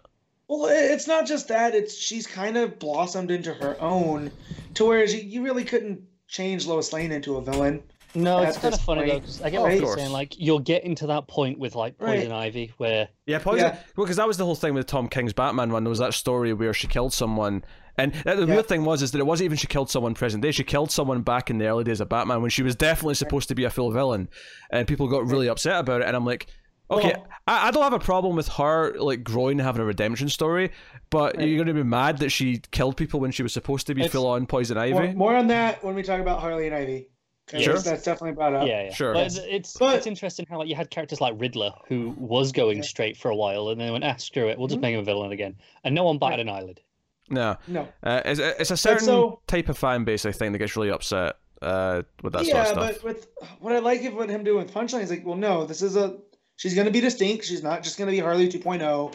She is going to be different uh, in her own ways. And reading from this, it sounds like there's a lot of black humor and deadpan humor, and not to say that she won't become a Harley where people gravitate towards her, but I definitely don't see her, you know, having a fun book written by the Harley team, you know Yeah, in the next couple of years. So that's Yeah. all. But so so I think I like this addition, you know, that Tynion's bringing to the Bat family. Yeah. Um, well, just not say I have a problem with certain characters becoming more heroic or whatever. Yeah. It's more just the reaction if we do a version of a story where they're villainous again. It's like it's, it's fine. Well, Like, and and James brought up too, uh, in in our in our Facebook group, that I guess in the Arkham games, it's really the only straight villain version of Harley we've had in the last. in terms of years. vicious evil villain, yeah, like because Mm. in, in animated series she was, you know, th- there was moments of redemption and and lightness, you know, Mm. thrown in there. It was always, you know, she was swayed into it, whereas the Arkham games are, no, no, she's terrible. Yeah, yeah. Right. Uh, well, I think Ivy's a better way to discuss because Ivy, there definitely was a time when she was just a villain. Like there was no redemption to her. It was, you know, that's something Yeah, that's Wasn't came. that long ago either. Yeah. No, So yeah, that's what even it this week, she she's an outright villain. So, okay, I, I, I didn't read that book, so Yeah. I'll, I'll find out about it Yeah. later. Uh, next up, Red Hood Outlaw 46, uh, Connor's favourite. So- still not the final issue. But I they're don't know what going- you're laughing at. You're reading the next one too, mate. Just the next one, though. Just the next one. For now. Yeah, man, they're going to Qurac though, so I was, you know, uh, Next cool, up. I guess. uh, it's Shazam 13, and it's prime Yeah. time, Matt. It's prime time. Uh, It can I just say how much I love that variant cover of the Shazam family? Yep. It's nice. It's glorious. That needs to be like not that Shazam Whoa. would ever get a. Uh oh. Ho- hold on a sec. What? What? What? There's only one artist. Dun dun dun. Yeah. So I that thought is. my mic was cool. going, so I stopped and did my mic thing Mm. because Connor's said wait. Um, Well, the good I'm thing trying is, to Matt, be better. is that that probably has reset it so that it won't happen now for at least like an hour. Yeah. It, it was Yeah. probably going to go soon anyway. Yeah. Yeah. well, Anyways. Not that Shazam would ever get like a Criterion collection, but if it was going to get one, that would be a nice cover for the Blu-ray. Oh sure, yeah, I got to say. I was gonna say, is this because Parasite just got announced to be getting a Criterion? He's like, nah, what Shazam? We get a Criterion. Yeah, no, That's- I'm just saying like a, a like a super special edition, you know, and then it gets brand new artwork for the For, slipcase. for whatever. anyone watching the video, if you can see my Universal Monster bus there, Yeah. which came with like an old box set, those shelves underneath that are the, my Criterion no uh, one cares. collection. Some people Yeah, they care. really. Some people care. When That's was the last time you you added one to that? Last week. That's been a while. Yes. That's been a Uh, while since I, I bought a Criterion. Uh, but that's because I've got the Criterion streaming service. It's less necessary to buy, buy Criterion Blu-rays anymore. Uh, Yeah. so, um, but yeah, so Shazam 13 is a thing, um, and that's actually been kind of consistently coming out. Uh, you know, after Yeah, that period since- of delays. Since the delay of the delays. Yeah. then, I mean, I think know, one's been pushed back a week, but that's not really that big a deal. You know, it's been mostly hitting monthly. Uh, and Suicide Squad issue six uh, by our Lord and Savior Tom Taylor uh, coming out. Uh, the big news here is that Supergirl 42 is ending with issue 42 in May, and this sucks. I'm not, you know, thrilled about this. Uh, my hope is is that uh, obviously it sucks because Jody Houser really just got started, and I really wanted her to have a nice long run. Jo- Jody Houser only exists on this book to to, to cover between writers. I know. Yeah. It, it's, it's, it's not It annoying because it happened last time as well. Uh, Yeah, that's why you said that. so I know I was I was just clarifying for the audience who might not have got the reference, making people feel included. Uh, so this is um I, I my hope is that this is because they have plans for her somewhere and not just because oh the book's just not selling enough so it's just cancelled and that's where the last we're going to hear of her for ages. I'm hoping that it's because oh there's actually plans for Granite 5g or there's plans for her and something. Uh Yeah. you know if they're doing the thing where someone like takes over like the various books like maybe she takes over action or something if superman's disappearing for a while during like 5g i don't know. Like i, I have no idea. I'm just speculating because I, I i hope it's not because she's just disappearing for years Yeah, Yeah. that'd suck. Yeah, I- I mean, I'm not even reading it, but I wouldn't want that. I know there, there are a lot of people who are enjoying this book, and you know, it, it's it's no fun just to have your your favorite character just vanish like that. Well, Yeah. especially because it's been more like the voice that that Houser brought. It just it feels like an amalgamation of all the Supergirls I enjoy, mm-hmm. and the fact that we're only getting you know what six issues of this, something like that yeah I, like Yeah, and then uh, because I mean, there's other characters where like you know when Batwoman got cancelled. Not that I mean Yeah. I'm not as upset about that by any means because you know the book was only okay, but like since that got cancelled, she's basically just been someone who shows up for a page here or there in the background of Batman books. You know, she mm-hmm. doesn't really have a presence beyond yeah, that. Yeah, I bet there are Batwoman fans who are really disappointed by that. Yeah, because at least all the other characters got outsiders. You know, Cass is in mm-hmm. there, you know, and stuff Yeah. like that where they get to shine. Well, Um, may, maybe she'll join up with Young Justice. We'll see her there. I mean, under Bendis. ultimately, I think it won't be too long because she does still have a TV show ongoing. Nah, she I don't does. think they'll leave it too long without having a book. Yeah, well, I think the, the other thing here is that you know either they've got plans for the near future, which you know make more sense to just not have her book going on at the same time, uh, or the fact that five G is coming and we're getting probably uh, presumably a lot of new things with five G. If there's some sort of plan to have her in that, then whatever. Um, so, but hey, so that, that kind of sucks. But uh, so her last issue is issue forty two, uh, on May twenty seventh. Uh, so that is cool. Uh, then we got Superman 23, uh, Kevin Maguire on art, which I'm very excited about because he's been Wait. good. He has a great cover. I'll give him that. Connor, listen, listen to this solicit. Listen, Oh, you want me? Uh, yeah, he I, said- that Pete was going to Oh, read okay, it. I okay, I'll read it. Read yeah, it he said, listen to this as if he was going to say it. All right, I'll say it, I'll say it, I'll say it. Yeah. With Superman's secret identity suddenly revealed to the world, many in his life are worried that he has been tricked or duped into destroying his own privacy. Uh, all the more worrisome is Superman has been very susceptible to mysticism. Could all this madness be magic related? It's time to call the Doctor, Doctor Fate. It's fine because Pete's going to read the solicit for the next book, which made me enjoy it even more. I'm not going to read the next one. No, so, uh, All right, you, you need to read the first sentence. Jimmy Olsen number Yes. 11 is coming out. All right, fine. Read the first sentence. Hey, look, it's issue 11 of a 12 issue series. So Perfect it's a perfect jumping on point for new readers. okay, so oh, I'm fraction, using. you silly guy. I'm using, yes. Yeah, I was like, yep, that's true to the book. Yeah. Uh, so yeah, that's still going. Teen Titans 42. Uh, That's, it's, that's one of those books that, because we've not been reading it for so long, Mhm. that I'm like, oh, that's still going. Wait, it's at 42? When It's did that happen? it's worth mentioning as well. The writers changed at some point because Robbie Thompson's writing this issue, and that, Yeah. it's, not, it's not the, the the Glass dude who was on it before. Yeah. So, uh, who knows what's happening? I look at I'm looking at this cover and I'm like, what the hell's this thing? like, what's what is I don't know, but we got another Archer, and we were being corrected that the Archer that shows up at the end of Young Justice last time was Arrowette. Who, I mean, it wasn't so much. It wasn't so much a correction of we just didn't know who it was, and someone told us. yeah, but like, yeah, I don't know.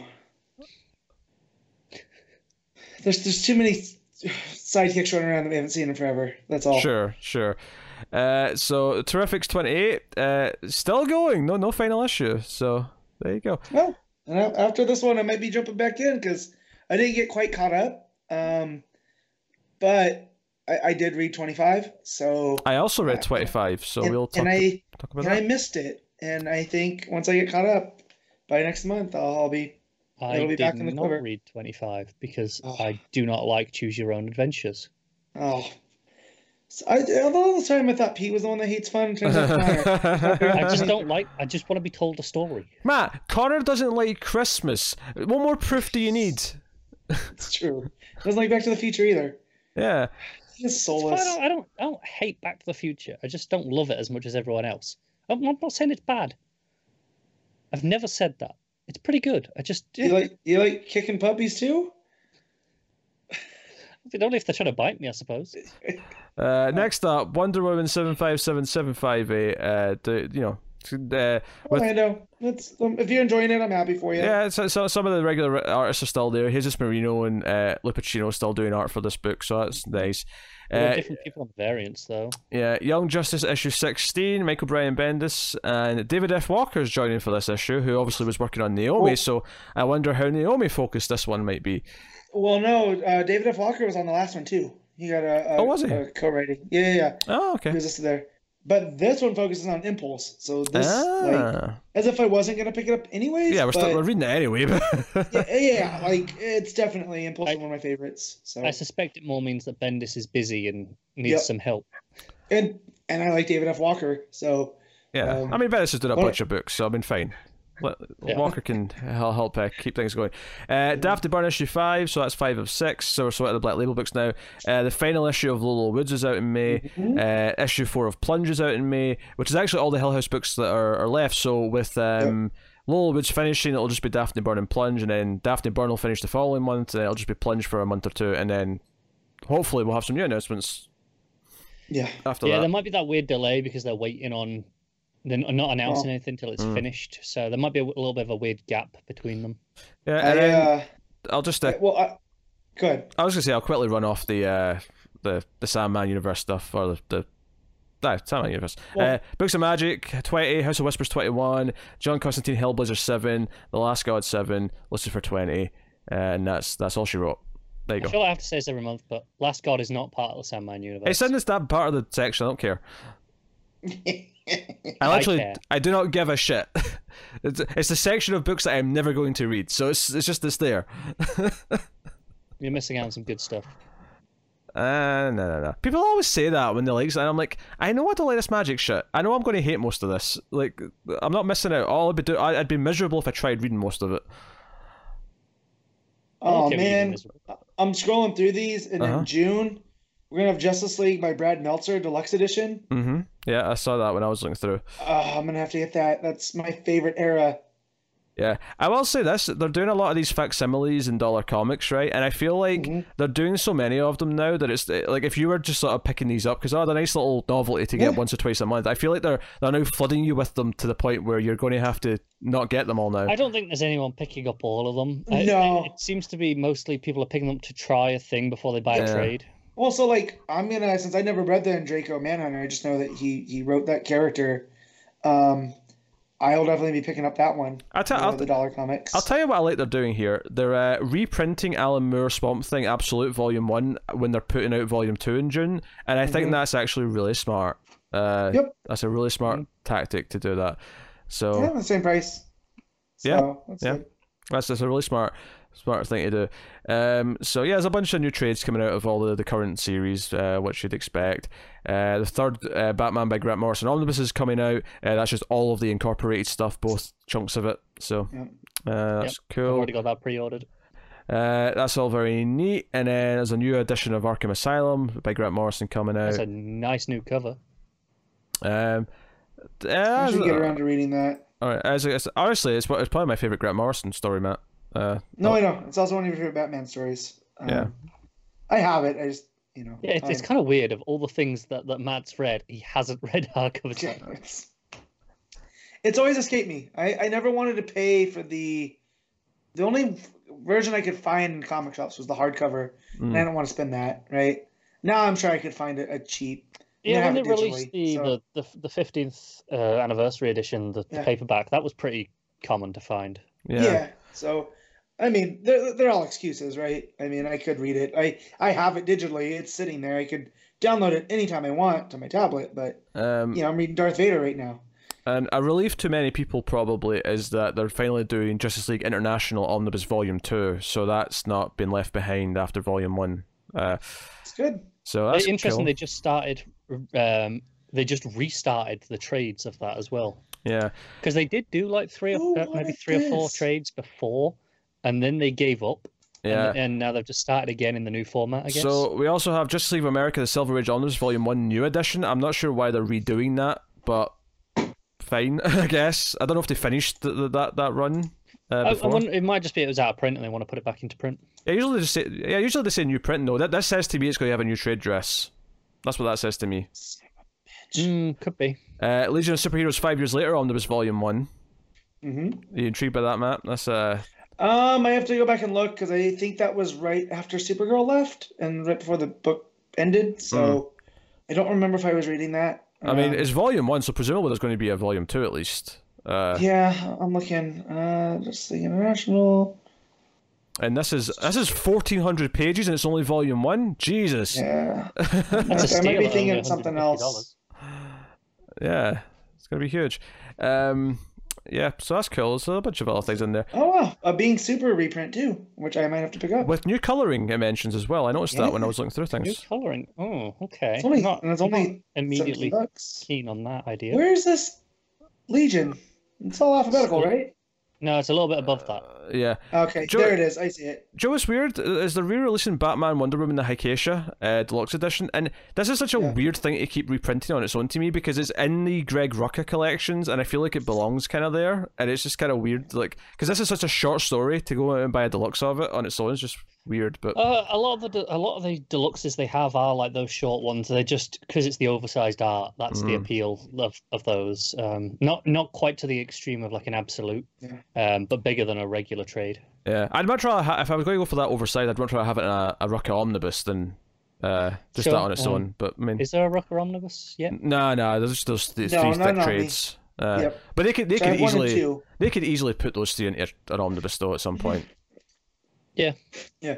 I think book book one has the Hecate. it does. In It's it, like the first yeah. thing in it, I think. Yeah.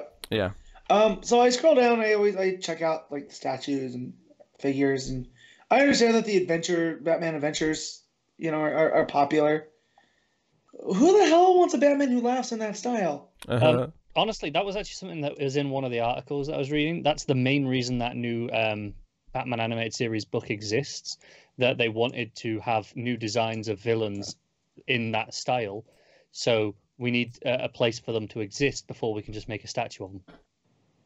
Son of a bitch. So it feels a little bit cynical. Um, I really like that uh, Artgerm Catwoman in the animated series. well, Sure. I was I was talking garbage about Frank Cho Uh-huh. earlier, and then I see the Poison Ivy statue, and Oh yeah, that Catwoman from Artgerm statue is gorgeous. Yeah. Uh, even the cat on the statue is perfect. The way it's looking up at her, Mm-hmm. it's just really nice. Uh, so that's Solicits. That's May Solicits. That's super exciting. Uh, we do have some other little news bits though, just to kind of uh, sprinkle in here at the end. Uh, so the final two issues of Inferior Five, which were supposed to be obviously issue five and six of a twelve issue series, and then they got cut to six issues. Now the last two issues have been pushed back, aiming for March twenty fifth and April eighth releases. So, uh, so issue five was originally solicited for January first, so is now March twenty fifth. So that's like almost three months uh, of a delay for both those issues. So yeah, that, that's not a smooth sailing trip. Um, if I- you know, yeah, I suspect this is because they would they had to completely scrap what they had and rewrite an Probably. ending. yeah, uh, the whole thing feels really messy though because of that. It feels like if you were enjoying this book. Uh, I mean, not many people are reading it, so there's not a lot of you. But if anyone was enjoying this book, this all has to be really, really bad news. Really, oh my god, it's going to be this mess of a thing trying to wrap up everything. If anyone can pull it together, Giffen and Lemire can. True. Yeah. yeah. Yeah. You got good creators to do it, but we'll see. Uh, so here's another one. So this is actually really funny because we were joking about this being delayed past the movie coming out, and it's been delayed again. The one shot, the Azzarello Birds of Prey Black Label one shot, which was originally actually just a graphic novel at this point. which was originally an ongoing uh, in the main Uh-huh. continuity, and it was a mini series in Black Label, and then became a one shot in Black Label, um, which it still is. Uh, you're just sort of saying that because of the page count, really. Uh, I mean, yeah, it's it's ninety six pages. It's essentially a, a, a graphic novel at that point. Yeah. So it's now been rescheduled for April 1st. It was supposed to be coming out in March from the previous release, and it's now coming out uh, in April 1st. April Fool's Day. Uh, we'll see if it actually makes that date now that it's been pushed back again. Uh, so, I hope it does. It's not something that we'll read for the show because it's so long. Um, but I want to read it anyway. Do, do you know what's funny? If they keep delaying it, there's actually a chance it'll, can come out just before the Blu ray and like uh, VOD release of the movie now at this point because it's been delayed so much. Yeah. If it just if it gets delayed one more month, it'll actually hit around the same time as the uh, home release. Maybe that's, That's a good true. idea. I don't know. Anyway, uh, so that's the thing. Uh, a couple of exclusive contract uh, bits of news. Doc Shaner has renewed his exclusivity Mm-hmm. deal with DC for three. Oh, no, that's a different article. Hold on, that's someone else. I'll It get to that. just, in a his just said another couple of years, but he had Yeah. a two-year deal before, so it's probably another two years. Probably not two Yeah. years. I mean, that is a couple, right? Two, Yeah. two is a couple. Yeah, two as a couple. Uh, and then similarly, this is one that was three years. Uh, Jesus Merino, who's been doing Wonder Woman art, uh, has signed a three-year exclusive deal. Uh, who renewed the deal uh, to be exact. So that's really cool because I do like Merino's art. So Yeah. that's fine. Uh, and then Mitch Gerads, uh, likewise, to wrap up this uh, exclusivity sort of chunk, uh, he is uh, signed for uh, more exclusive for a few more years. Again, it's very vague. His one. Yeah, he's another one who had a two-year deal before, so it might just be a renewal of that. Yeah. So, and obviously we like Mitch Gerads, so that's awesome. Mm-hmm. Uh, and then the final bit is just back to another delay for a book that we're not really paying attention to too much. But uh, once again, Doom Patrol: Wait the World issue seven has been pushed back. It is now going to be scheduled Jeez. to March twenty fifth at the current time of writing. So, yes. That's another two weeks from when it was delayed last week, I think. Mhm. Yeah, it's a total of eight weeks from the original release date, but it's another two weeks from the last delay. So, uh, again, I hate how Newsarama phrases this in their titles. I'll keep complaining about this until they fix it. Yeah, yeah. I what I will say, I'll give them credit for though, is they do add the update, and so you can see the original story, and then they, and so you can work out the additional bit yourself. Um, you know, they do. It's it's clickbaity in the headline, but the actual article is uh, very transparent. So credit where it's due. So there you go. That is uh, all the solicits and news uh, for the week. Obviously, that was quite mighty. And before we move on, though, I did mention the new Batsuit. I I think you know we we have to talk about DC movie news occasionally when something big comes up. Uh, and they did reveal a screen test for the new Batman uh, suit. You know, for for Matt Reeves, the Batman. Uh, it was just a couple of seconds of Pattinson standing in the Batsuit. We don't get like a full look at it. We get a close up of the chest. We get to see a little bit of the cowl. Uh, and that's pretty much it. It's bathed in red light. I've seen a lot of jokes saying that Daredevil season four looks really good. Uh, Yeah. because I mean, it it does is Red Batman. It's like Mark Waid fulfilled the prophecy. look... Yeah. I have seen some color corrected ones without, where, you know, taking out the Mm. red, and you can see it a bit clearer. Oh, that's nice. People, people that have seen it without the red have compared it to the gray type that, that we see. You That's know, the two tone I hope. meets the armor from the game, so I- it's it's paneled. I hope it's. I don't. I hope Go it's got the grey, because I, I, I honestly, because in the red it doesn't, it doesn't look like it's two colors. It looks like it's just black, and I, I think at this point I want to see the grey and black because we've had the all black suit a bunch of times now, Yep. um, and I, th- I feel it's more exciting.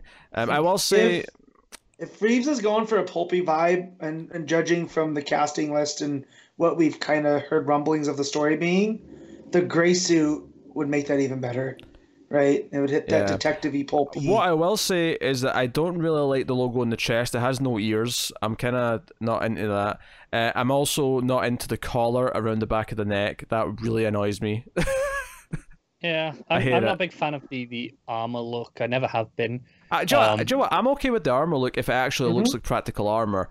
Um, my problem with some of the previous Batsuits is that sometimes they look kind of like bulky and unmovable, whereas this looks a bit more Yeah, like. I, I think the game comparison with uh, the later Batman Arkham games is No, quite a I good get comparison. it. I, I just I just want a costume, not an armor suit. I don't know. Maybe that's just me. Well, um, I don't want want- Superman to wear armor, but with Batman or Daredevil or any of these Yeah. humans that are running around, armor makes sense. I get it. I get it. So- why, why they choosing it? I just you know I'd like it. I'd like it. Also, well, you want thing, but- spandex?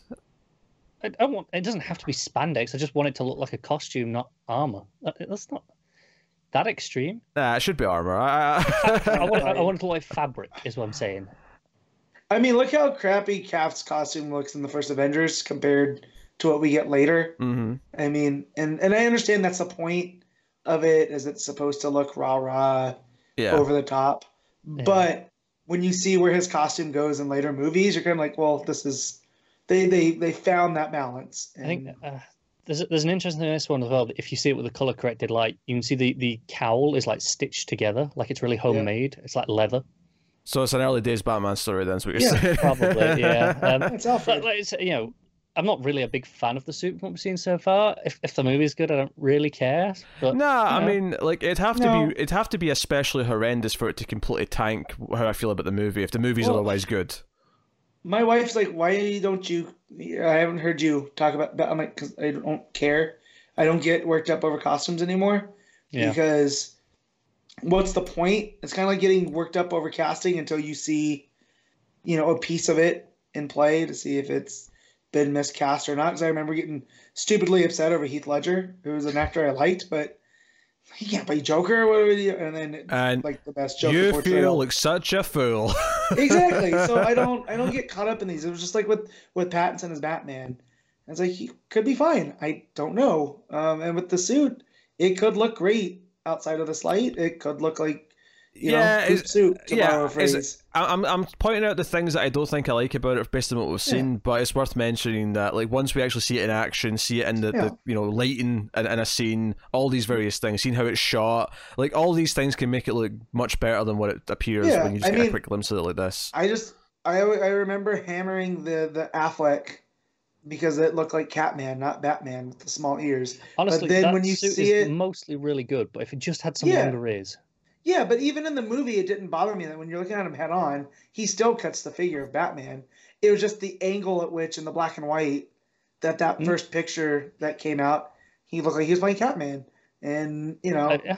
what I, w- what I will give this as well is is Pattinson's got the jaw, yeah, uh, definitely. Like, Hmm. and, and you know that, that's that's more important than than the rest of the suit. mhm, You can fix the rest of the suit. yeah, it's fine. I mean, you can fix the jaw Who's- if you punch it I hard mean, enough. sure, but you, you, can, you, can, you can easily change the rest of the suit for the next. I don't know, movie. man. Pattinson seems to be like he's seen some nights in a pub. That dude could probably he's probably got a strong jaw. That's Yeah. that's why it looks that way. You He's know, been a bit. Like, of he's been in a pub brawl once or twice. Well, I'm not, I'm not, I'm not saying he needs it to be fixed. I'm just saying if a different actor had no, a. but that's what I mean. Like maybe that's why he has the jaw to play Batman. Oh, sure, right? yeah. Like, like he's It's hardened. stuff has happened. yeah, it's hardened. He's been hit a bunch of times, um, and it's it's there to go. Yeah.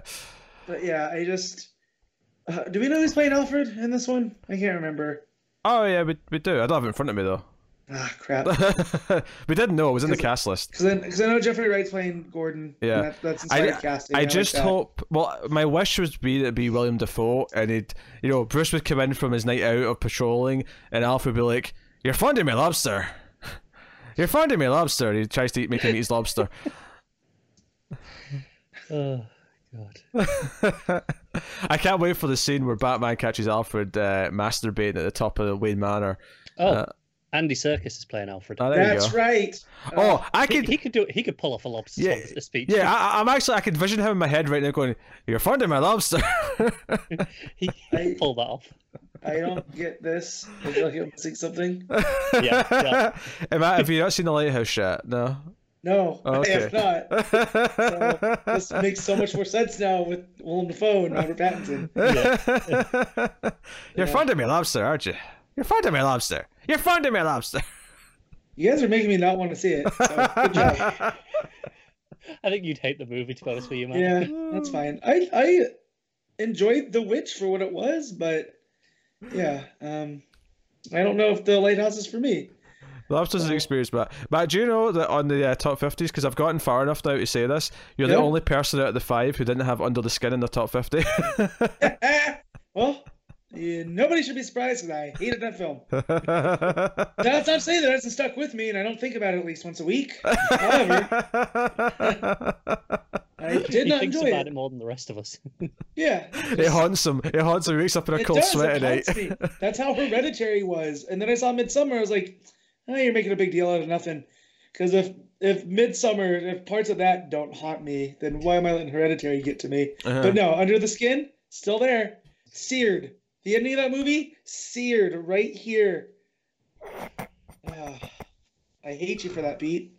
You're welcome. Uh, so, yeah, so yeah, new Batman uh, uh, uh, images, blah blah blah, little clip. Uh, here's the thing. All right, there we go. That's the news. That's the wrap up of the news. We shall start the books then with Batman Pennyworth, R.I.P. issue one. Uh, this has got writing by James Tynion the fourth and Peter J. Tomasi, and then art by various is what I've written down because uh, Yeah, art's all over the place there are many. in this. Well, Like, it has a structure where it's each of them telling different Yeah. stories about Alfred, so each one has a different art artist behind it. So yeah, Yeah. Is there a credits page at the end with all of them? Yeah, I don't I don't necessarily think that each style though fits that character. It just kind of felt like Whoever they had The artist- available. yeah, yeah, yeah. it's a bit And I, hodgepodge. and, it, and I wish it would have because like I don't feel like the the art in the Batgirl story fits that story. Like it feels too cartoony for such a heart, you know, heart uh, the- not heart wrenching, but you know what I mean. Yeah. Like it's a I've very nice emotional story. I've Um, uh, I've just looked at the uh, the the credits page at the end. So Yeah. we've Eddy Barrows, uh, Eber Ferreira, uh, Chris Burnham, uh, Marcio Takara, Diogenes Mm-hmm. Neves, uh, David LaFuente, and Sumit Kumar, who we obviously Right. talked a lot Oh, about there during the you solicits. So yeah, this is the thing. My reaction to this issue, the first time I tried to read it, uh, is that I picked it up and I looked at the first. I was read the first page. I got to the second page and I got to sorry, oh sorry, was it th- th- third page? I got to the bottom of the third page. And there was a panel with Ric Grayson in it, and I threw it down in disgust. It said, "Ugh, ugh, Ric Grayson's Sure. in my comic book," and I stopped Do you know reading what the worst bit is though? if the narration wasn't telling me that was Ric Grayson, I would I- not have known from the art. Oh sure, Me yeah, yeah. All the Robins look far too alike. The only reason that I know that it's Damian is because he's shorter than the rest. I was going to say that. Yeah. Yeah. like that's it. Because For at some one reason, point I thought I knew Tim left, but it looked like he was still there. And I'm like, oh no, that's that's stupid Ric Grayson. Yeah. Because they look identical. it's because You it's, only know it's- Jason because of the glasses. Yeah, it's because And then- Dick, Dick's hair's was short and it's growing out, so it looks like Tim's. And for some reason, Jason has the weird round glasses. That- well, he's in disguise because Bruce isn't going to want him there, but he then he stays. yeah, But he keeps the Bruce's story. glasses on the whole t- time. So Yeah. yeah. So Um, it sets up I- that the uh, the Batman gets like a like a B squad to like you know sort of patrol the streets this night because basically they knew that Alfred would want the, all the, the main Bat family to like mourn his death. So you got Batwoman, Catwoman, Duke, and uh, Cassandra. Uh, I will admit it's kind of weird that Cassandra's not mourning Alfred. I feel like she would care. uh, Can I just say That- how ugly the art is on, on Duke in particular as he's swinging down there? What is going on with his body? His chest, it looks like he's got a big belly. It looks like he's he's been eating a lot of cheeseburgers. It does, doesn't it? judge him for that. It's all that Taco Bell. Do you know what? Yesterday I got a couple of donuts and I was like, oh, I've had, I've had donuts in a while. I was really excited. And Matt looked at my, my photo of donuts and said, only two That, no, to be fair, I've never eaten less than five donuts at a time. at a time. You got her.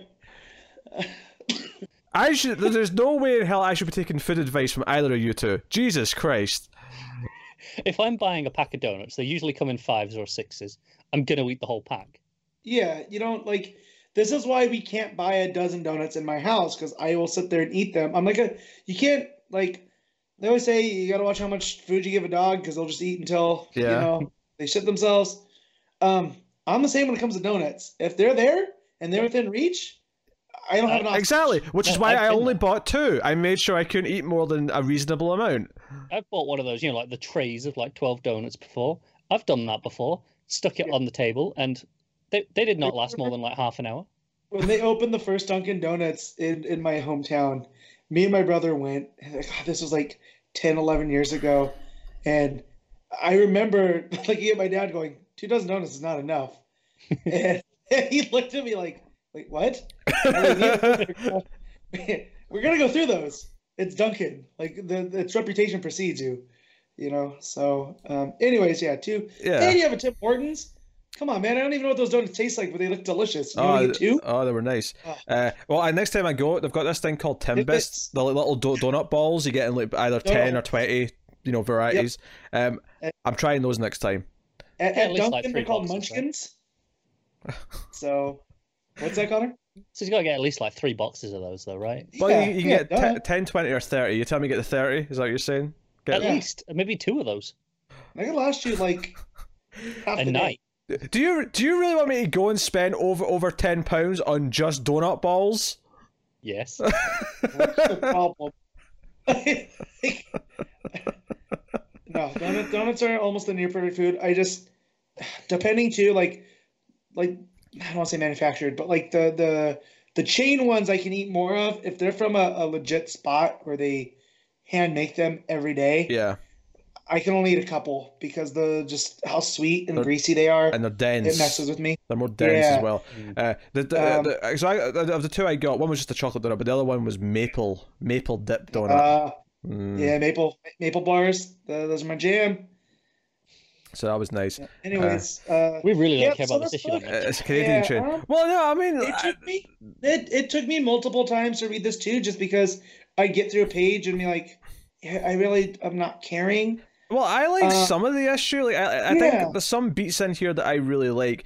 But I think what really upsets me about this is that the Bat family's in such a weird place right now because of what's going on with Dick. That I got really angry that I couldn't have Dick Grayson react to this properly and be Dick Grayson about it. To be fair, it's in a weird place for a lot of them. Like Damian's off doing his own thing with the, the Titans and is kind of rebelling against. Oh yeah, that's just adding to my, that's just adding to my point that they're in a weird place. Like Dick's just the, the biggest Yeah, yeah, example. uh, yeah, you said because of Dick. I just want to say, you know, Dick's the worst, but they're all kind of out there. But it just it emphasizes all these things and like Dick kind of you know or Rick I should say plays a big enough role in kind of the drama and the issue, um, and because of that, like it, it, I just like it was hard to kind of get into. And the actual stories that they, they tell about Alfred, for the most part, I was kind of into those. You know, not all of them, but Yeah, I, I really like the one that Rick tells Bruce that he was sworn to secrecy, right? From from Alfred about how he would go. you mean Bruce told that Rick? Is that what it? Yeah, I can't Yeah. remember. So Dick Trying to keep Bruce, and then Bruce tells Rick. Yes. So so basically, whatever. so each one Anyways, each one tells a story, but because Rick doesn't remember anything, he, Bruce Right, tells him a story instead. this is all. This could all be wiped out if they just got rid of Rick I Grayson. know, but anyway, so the, Jurgens, the first one me out here. has because because Damian runs out and goes on patrol when he's supposed to be grounded. Uh, Alfred comes and gets him dressed as Batman, so he so that he thinks it's his, his dad, and he's like, Yeah. "What are you doing, Batman?" Here, and he's like, "Oh, uh, Pennyworth, what are you doing?" Yeah, let me back out. Well, no. if you go home, I won't tell your dad that you disobeyed. And it, it seemed to come from his earlier times, like when he was still killing people. mm-hmm. Um, so you know, Alfred already having that kind of relationship with him, I Yeah. thought was really nice. he was he never really was a shit to Alfred. No, Right, like- no. He was to everybody else. Like he tried to kill Tim, but there was always a, a, a boundary there with Tim, Alfred. Tim was taking his rightful place though. Yeah, Yeah, and I know, but- Alfred. Uh, so that, then in the Tim story, Alfred uh, covered Tim's tracks back in Tim's early days by breaking into the GCPD as a as like a like a proper trained thief, like Mission Impossible Like, style, and stealing Mission back his Impossible, his yeah. his robbing like batarangs and whatnot. Uh, what, I mean, what do you? razor R's Yeah, yeah, what do you call those full- R's? and the 'Cause- bullet shots, yeah. shurikens. Yeah, yeah, that's essentially what they are. Yeah, shurikens. yeah, he calls them wingdings. his shurikens. Yeah. So I mean, that's a nice enough little story.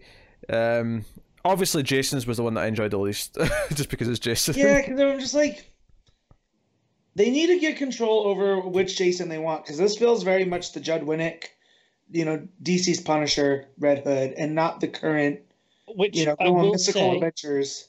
The only thing that in its benefit here is this is a story from before, so it could have Yeah. been set during the Judd Winick kind of time period. No, and I get that, but I feel like that's not who he is right now.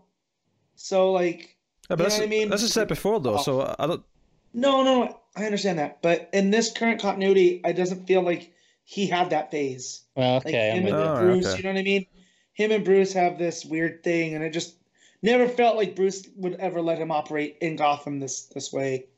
You know, Hmm. so for Alfred to come to his rescue the way that he does, it just it felt weird. The part of the Yeah. issue that I did like quite a bit though, and the or, or the idea that it raises that I quite like is when Barbara kind of confronts him and basically says, uh, you know, like Alfred's always the one who pulled the family back together because you were never the one to reach out, and because he's gone now, you kind of have to do it. And deep down, we all knew you wouldn't, and that's kind of the sadness here. But she also brings up this other interesting idea that I like in terms of what what's going on with Batman as a whole right now is that you know, like Batman Who Laughs and the the Grim Knight and all these other various versions of Batman have been running around. Even Thomas Wayne have been running around Gotham City over the past year. And Yep. the idea of Batman is now terrifying to these people, but not in the way that you intended it. It's just this like dirty thing that has all these negative connotations to it now. It's become a negative symbol. And I feel like there, there could be a great story here that to come out of this where Batman kind of reclaims the city and sort of re-establishes what the Bat means to the city, uh, which Yeah. could, which could be exciting. And I, Which- I, I hope to do so- something with that. I, I wonder who wrote that story. If that was a Tomasi or if that was a With the amount of text, I was I was leaning towards Tynion. I think it's probably right. G- Given given the So- story in the main Batman book about rebuilding the city, uh, I feel Right. like it probably is Tynion. Yeah, but she's even like, yeah, but like knocking down old parts of the city and rebuilding it by putting his name on it, that's not fixing things, Bruce.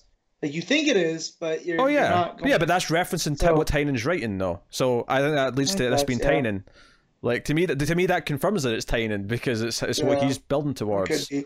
I uh but no, I like that sentiment there and I like what she said about him after Bane and how that messed him up. You know, that you had this supervillain that came and took over the city and you were out on vacation. Yeah, You know, he kind of left us on our own and I was like, "Oh man." yeah, you just went to the beach.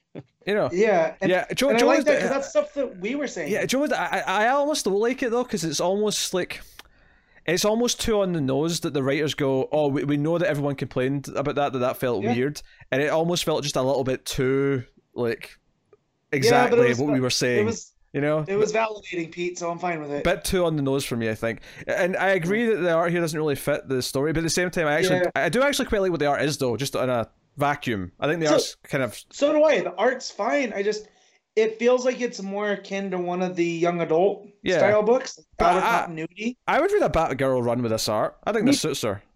I wouldn't read. Yeah, A, I don't think I'd read a Barbara Gordon thing with that. I mean, Maybe one of the young adult ones, but a proper Yeah. run Barbara Gordon. Yeah. I feel like it is past that. Um, I but see like a, I m- maybe I a love the step look sentiment. this. uh, either way, yeah.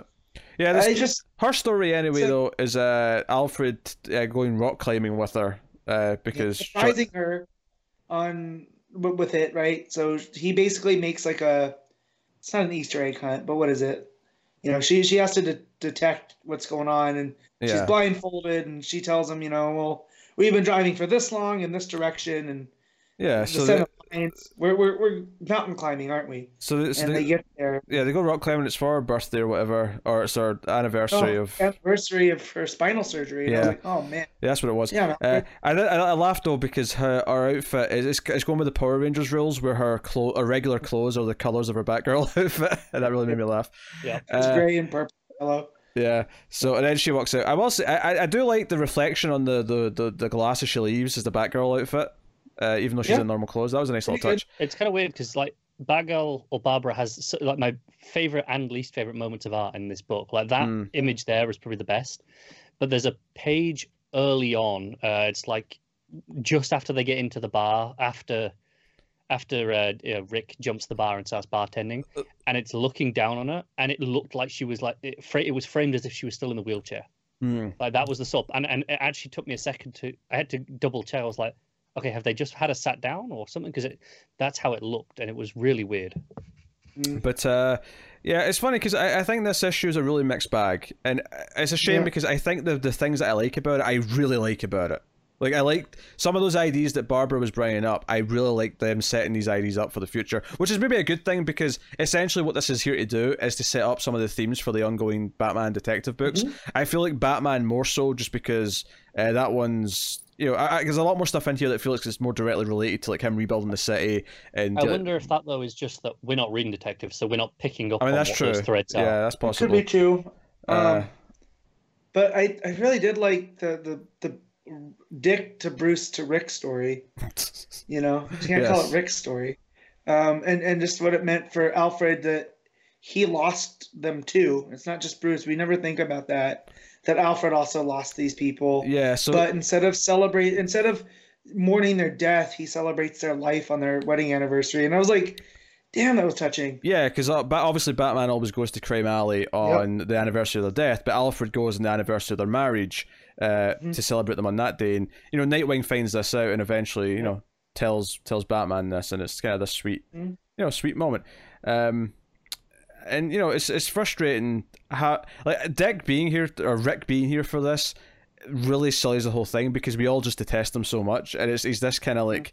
And it, but And the thing, whole time he's only he's the I'm only here because I feel like I should be. I don't actually give a Yeah. shit. Yeah, and the- the thing is though is that he's the last one to go. It, it, I, having said that, it does kind of annoy me they all leave after they tell their story because no, because Yeah. it, 'cause it means by the time the last story is being told, no one's there to hear it except except him. And it's that's kind of a weird thing to do anyway. People don't do that. yeah, but anyway, Well, anyway, The so- other ones I understand leaving because they're upset with stuff that's going on, but like Barbara should have stayed. Like I get that she's upset, but like for her to yell at Bruce, like, well, you have to be the one to pick it up, and now you're just gonna leave him by himself to pick it up by himself? yeah, I just It doesn't it doesn't scream family, does it? No, it doesn't. Well, no, I mean that's kind of the point, though, is that they're all kind of broken right now. But it makes the whole thing feel a bit very because I, I think the more satisfying of this, and it- it's one thing to say that oh maybe it's worth having the extra drama or whatever, but I think losing Alfred is drama enough, so we kind of want that Yeah. to be a moment where they all kind of band together. But instead, we're getting this where they're all kind of falling apart. Right? I wanted to see Yeah. them have a crying hug. Yeah, that's that's what you want. That's that's that's Yeah. absolutely Yeah. what you want. honestly, like part of my problem with you know them leaving, I said, oh, it doesn't feel like family, and, and you know, you just said, oh, yeah, they're kind of broken. That's the point. It feels really hypocritical when they're all going, Bruce, you need to do better, and then all just Yeah, leave. that's- Like, well, you need Well, to that try was my well. point. Yeah, that was my point with Babs, is especially her because without Dick Grayson around, now she's the most senior member, right, of, Yeah. of the kids. So she needs to be the one that's like, no, guys, because that that would have been Dick in normal Oh, yeah. I mean, no, it makes So- sense. Dick is last, and Dick is the most important, and the, you know Right. we're we're always going to have Dick back properly in a very reasonably near future, I suspect, and that's that's all fine. But I think Rick's presence here really just puts a damper on the whole thing in a, in a way Yes. that just kind of hurts. And I will say this though, I will give it absolutely. You, you laughed at this last page, didn't you? I- I'll give it a million points. I, I will bump the rating by like a whole point just for this last page because there's a photo of the Bat family that are put up with Al- around Alfred. Mm. But out of all the characters that were, you know, because not including Cass and the other ones that are considered, the, I guess, the, this next tier, Mm-hmm. Uh, you know, and they're out in patrol. Out of the main, which is the four Robins and Babs with Batman and Alfred, that's the main core of the Bat family, right? There's a photo of them all together at the end, except. Yep. Notably, there's one absence. There's there's one person missing from this photo out of those main characters. And who could it be? There's no Jason Todd. Right, because he he is the black sheep of the family. So yeah, like, and this feels like a very uh, you know impromptu photo. You know, Yeah. where they're like, no, come on, we, we need one with you, Alfred, and because he's in the the center of it. Yeah. So, um, I just want to know what the continuity is because that's Bab's new costume, and we got Dick Uh, in, don't in the blue. Yeah, Yeah, yeah, because she, yeah, she she didn't This- have that costume until after he became Rick. This- Right, and this that so that should be her purple. Th- this is the sort of know, thing that is a mistake, but I'll forgive this because when I was getting told Yeah. off by Connor for ranting about all the continuity problems in Justice League 39, this is the sort of small thing I'll just let go because whatever, I can see why this is something that's fallen through the cracks. Yeah, me me too. I'm Th- just I just want to point it out. This this was not Um, some asshole making a decision to make it worse. No, it's it's something that an editor should have picked up on, and they didn't do Mhm. their job well enough ultimately. But I mean, Yeah. it doesn't ruin the moment. And it's and it's probably the best that is that Barrows art. It's got to be Barrows. Art. Yeah, Yeah. Also, I think Sumit Kumar is the the guy that did the Grayson story. So if that's what we have to look forward to, in like what's he doing, Man I Bat? can see that on Manbat. Yeah. Oh, I forgot how bad cool. that page of just before the uh, that the uh, the the Grayson story. How bad his Mhm. face looks sitting across from Bruce. Yeah. Mhm. Like it's proper like goofy and like yeah. uh, The eyes aren't And- lined up. Can I, can, I, not. Like can I just say I, I always want to add this out of the Rick Grayson stuff because obviously we, we you know we we pull it we tear it to shreds every time it comes up. I don't necessarily think that there there can't be a good version of the story where Dick has amnesia neither. and we're we're doing it. The problem is the execution is was terrible when they introduced it. And it Uh, has been terrible. And they gave it to, you know, obviously what a writer that we hate. And even though it's got Dan Jurgens now, and maybe he's a bit better, I assume he is because he's Dan Jurgens, but uh, like, you know, it, it was one of those things in comics where every so often they'll do something really detestable. You know, like Spider Man Brand New Day or or One More Day, whatever one was that did the whole continuity changes that everyone hated. Um, or know, stuff like that where like we just it, it, it becomes this thing where you can't even think about it without just being like, oh, why did they decide to do this? It's such bullshit. Um, Mm. But hey, uh, overall, I think there's some good things in the issue. It, it seems like it's worth reading for setting up the themes of where the bat, the main bat book is going to be going uh, over the next while. Mhm. Um, it, you know, it feels like Tynion and, and Tomasi are setting up kind of their thesis. Like, okay, here's the sort of like theme we're going to explore with Batman as a character and what he's going to have to kind of you know grow as over the next while. Um, as as an issue on its own, though, it does have a lot of problems. The art's are very all over the place. Uh, the, the the inclusion of some of the characters is kind of frustrating, and uh, yeah, and even Barrows, who you know, I've I've enjoyed his art at times. I think some of this issue does feel a bit rushed uh, with his art. yeah. Yeah. So Because sometimes Barrows art looks looks fine. Other times, like it looks like this, and it's not good. Um, Yeah. like there's the real hit or miss in these in between. I will say though that the individual ones, so like you have the Chris Burnham on the the Damian story. Mhm. I feel all those pieces are fine. It's the in between art that I have the biggest problem with. Outside of the thematic stuff with Batgirl and, and whatnot, it's still the art's fine. Like Beat said in a vacuum. Um, Yeah. I like that art, just not for that story. Um, so and that that art was David LaFuente because I just looked him up to see. Yeah. I'm, I'm down for that What- art what on other books in, in the future, just Well, more suitable uh, to. The, the first thing that comes up when you image search it is uh, is a commission he did for Super Sons, and I feel like it fits oh, yeah. I can see that- that. Makes sense. really well. So I'd see that. uh, Um, but yeah, But hey, uh, all right. I guess we're rating Batman RIP or Pennyworth. Sorry, RIP. yeah. Uh, Matt. Uh, I'm gonna give this a seven point five because I, I did like the individual aspects of it, but as a whole, it doesn't really come together quite as well as I want it to. Connor. Yeah, I'm going uh, a lot lower. I I found this quite a disjointed mess that I didn't. I mean, there's a couple of nice things in there, but mostly I didn't really enjoy reading it. Uh, art was all over the place. Individually, not necessarily bad. Some better than others, uh, but so disjointed. And I feel I didn't get much from it. Like, if I feel if I'd skipped this, I would have been perfectly fine just reading the next issue of the Batman and you know not having missed anything. Of the Batman. Yes, exactly. So uh, I'm, I'm giving it a four. Ouch. Yeah, um, I'm going to give it. Let's see. So I hate the Rick stuff. So deduct some points for that. Add a point for that final page, which made me laugh out loud. Uh, um, and I do like the, some of the themes that it sets up. So I'm going to go with a six point five, all in. So There. there we go. Uh, so that'll take us on to another uh, one shot. Uh, this is Superman Heroes issue one. Uh, Brian Michael Bendis writing, Greg Rucka writing, Matt Fraction writing, and Jody Houser writing. And this is not exactly what I thought it was going to be. I assumed it was going to be a Supergirl story, and that'd be Houser's because of what the last Superman one shot with all these writers on it was. But there is no Supergirl story, so I actually have no idea which one she did. Al- also, there's no um, Houser listed in here. Oh, there was originally. I guess maybe they. Yeah, Maybe the- it, it's she's she's not Fair on the. enough. That That's makes why sense. there's no Supergirl story. That makes sense. Maybe, Yeah. maybe when they decided they're cancelling a book, they were like, "Well, you don't need to do anything in this." Maybe, maybe she's still in the villains issue. Maybe that's what I'm thinking of. But Yeah. regardless, Yeah. uh, so Scott Godlewski, Steve uh, Lieber, Kevin Maguire, Mike Norton, and Mike Perkins on the various art uh, in the book.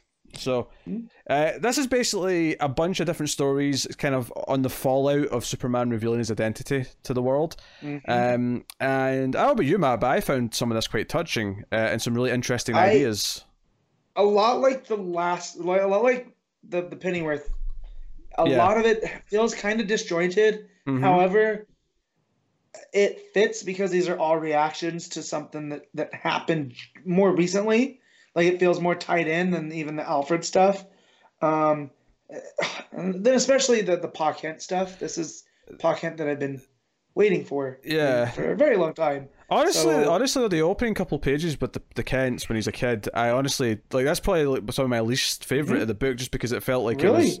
Yeah, just, just I mean, it was fine. Like there was nothing wrong with it. It was just, but it ultimately it didn't necessarily bring a lot of ideas to the table. But like when we go forward and we see we see like Lois, the big thing that the issue sets up is what Lois got in the box from Lex, right, from the year of the villain Right. stuff, and it kind of like hints at what that is uh, later on uh, at the end of the issue, but it shows like Superman kind of go to the Hall of Justice and meet with the Justice League about what was happening here. Uh, it was interesting. There's a nice sort of collage of pages. There's a lot of humor from uh, Mister Terrific and Plastic Man. Of them, you know, Plastic Man keeps trying to tell tell him a story, and Yeah. Terrific keeps jumping in. I, I do love that Plastic Man's ultimate thing is I, I fell for the glasses. Yeah, Like it, it worked on me. Um, and he feels bad for but that. Yeah, Mr. Terrific's constantly trying to tell him, like, well, this this is an experiment that you did, and like I want to I want to look at the data and and see how this all worked, and um, but no, there, there's a lot of good stuff in there, like the like Yeah. Jessica, and then you remember that whole Emerald, the Emerald Sun story Yeah. that popped up in Green Lanterns, and I was like, oh yeah, that's a great But moment. some of the And, reactions make a uh, lot of sense though, because John Stewart's like, "Yeah, of course, you know, I I did this, and you're right to do this. This is great Right. news." And then Barry's like, "Oh, I support you, but I'm terrified. Like, I can do this." Yeah. like, And yeah. I like Zatanna's like, eh, I could reverse this if you change your mind. Just keep that in mind. um, Um, and I am assuming you love the booster couple pages here. So Booster Gold, Spoiler: This might be my moment of the week, Yeah. but him Bo- Boost, up, yeah, up in Machu Picchu. Booster Gold climbs to the top of a mountain and he checks his, he checks his watch and he's like, oh, oh, 12.34, he's done it, he's mm. done it. And he just shouts out Clark Kent from the from the mountaintop. And, you know, Superman like zooms in, he's like, oh, is everything okay? I heard you calling on me. And he's mm-hmm. like, no, no, I just couldn't wait. I just had to talk to you because, like, you finally did it. You told everyone who you were. so, And and he's like, and now I don't have to keep the secret because I'm terrible at keeping secrets. and you know, we we talk about this in the future, and Clark's like, wait, like I thought you it's always hazy. He's like, are you kidding? Every kid knows that Superman's Clark Kent. Like this is basic knowledge. hmm. And then just you know, it's just a uh, reaffirmation that, or if I'm using that right, that he did the right thing. Like, Yeah, that's- history will will show this. And then, as much as I love that, this next part, I you you know, I, I kind of love how this is the inverse of like that's you know Bruce is so happy now that he doesn't have to keep the secret and what it means, and now Bruce and Diana are sitting here, you know, yeah. in Wayne Manor. so is this the, because this looks like Perkins art to me. Yeah, Uh, this has to be the Rucka stuff. yeah, which is interesting because there's no Lois. No, so, no, and that and that's okay. I mean, oh, that's can- fine. Yeah, I mean, Yeah, Uh, yeah, yeah. Um, So But- basically, Bruce is like basically concerned, and you know Diana's over at the mansion uh, having tea, um, and it gets to this point where Bruce like says that he's you know he he tends not to be jealous of the others. He tends not to be Yeah. jealous of the superpowers or whatever. But once in a while, he does get a little bit jealous of what Superman has. He, you know, of having the family, of having the happiness. Um, and you know, because because Diana says, you know, usually, despite the fact that he's Superman, you usually feel that you can do better than he does in almost Mhm. anything. and now you can't top this. Like Yeah. you can't tell people you're Bruce Wayne. Like, what would that mean? And and I do like that he tries to turn this on himself about not tries to he ends up turning it on himself, but when someone's speaking the truth, right? And that's usually coded for, you know, they're hiding their selfishness behind a veneer of agency. Um, and I feel that that's him in this, right? Like it's his jealousy here is why he's so mad. It has nothing to do with Clark's decision. It has the fact that he can't, and Yeah, this is him speaking his truth on that. And Diana calls him out for it, which I do love their their relationship. It's so different than Diana and Clark's. oh yeah, Is that you know here they they can talk, and she's not going to judge him for this. and yeah, she, Uh, and I love that. I like that it ends with her saying, you know, maybe one day you can speak your truth. And he says, perhaps, but I won't hold my breath. And he's like, you know, he knows that that's not him. Like deep down, it's just not Right. him. Um, It won't be, and and also a a conversation of what the truth means with Wonder Woman. It's again why Rucka is one of my favorite favorite writers at working. Is, is in this about Superman telling the truth of who he is. Of course, Wonder Woman has a lot to say about it. So that really worked. And then the next story I think is my favorite one in the whole in the whole issue. Is this with Superman and his teacher in Smallville? Actually, yeah, I, I might agree with this. Actually, this because this, Like- this is basically Superman coming back to his was it was it chemistry or physics, whatever he, whatever the teacher Yeah. taught, and he, he basically he's here to say, okay, you know who I am now, and the teacher's like, ha, I remember you in school, and you were this, you know. Troubled kid or whatever, and basically Superman's here just to let him know that he never cheated. He has to let him know Right. that he never X-rayed like answers. He never, you know, And I- used his powers for anything. He always played by the book when it came to his class. And I love that the guy's like, well, look, You were you you, you got a C plus. I like if you're going to cheat, you wouldn't get a C plus. You you earned that Right. C plus. with you earned it. That's exactly who you are. You have earned everything you've ever set out to be because that's who you are. And ah, I just love that sentiment here. Um, yeah, it's just really good, and, and it shows how you know he remembered who he was, and he kept an eye on him as Clark Kent. You know, um, when they were sharing all the stories, all he could think about was that, of course, Clark Kent turns out to be Superman. It's the only thing that makes sense. Yep. No, and then what, he takes off. And, ah, I yeah. love. Do you know what I love about this is I love how they dealt with the, the reveal in the main book, and even the main book this week. We'll Mhm. get to that next. Uh, Has some more cool stuff with this, but all the reactions and the way it's really, you know, exploring all the Yep. all the things that would happen if Superman did this, if he revealed who he was to the world, like I'm loving all the little ways that it's affecting, uh, you know, people in his life, and this story about this teacher who we don't really know, you know, from any Mhm. thing, No. is a really good story.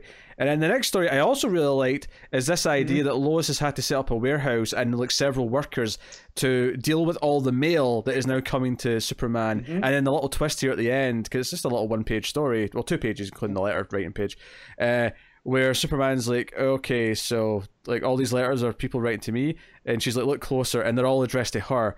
And he's like, oh, that was presumptuous to me. Yes, it was. Yours are next door. And the final panel is just these two big, giant, like eighteen wheelers that have been full of letters. It's pretty great. See, that's another. I think that's a Rucka one too, because that's Perkins art. Yeah, I, As I- I, assumed this was Rucka because it was Lois focused. Yeah. uh, even though she, you know, he's there still. Mm-hmm. Um, so I, I really like all these little ideas of like, you know, the idea that people will be sending him all this mail, and even the fact that it's split into like three piles. The ones who are just doing thank you, there's the ones who are like have hopes that they want him to help with, and then there's the, the, the hate mail, which is all the conspiracy theory ones of like, ah, this isn't this is fake and blah blah, and you know, so on. Uh, so that's really good. Uh, I have to admit, I wasn't super into the Jimmy story because I felt like it kind of weirdly went in against what was in the main book with Jimmy when he found out.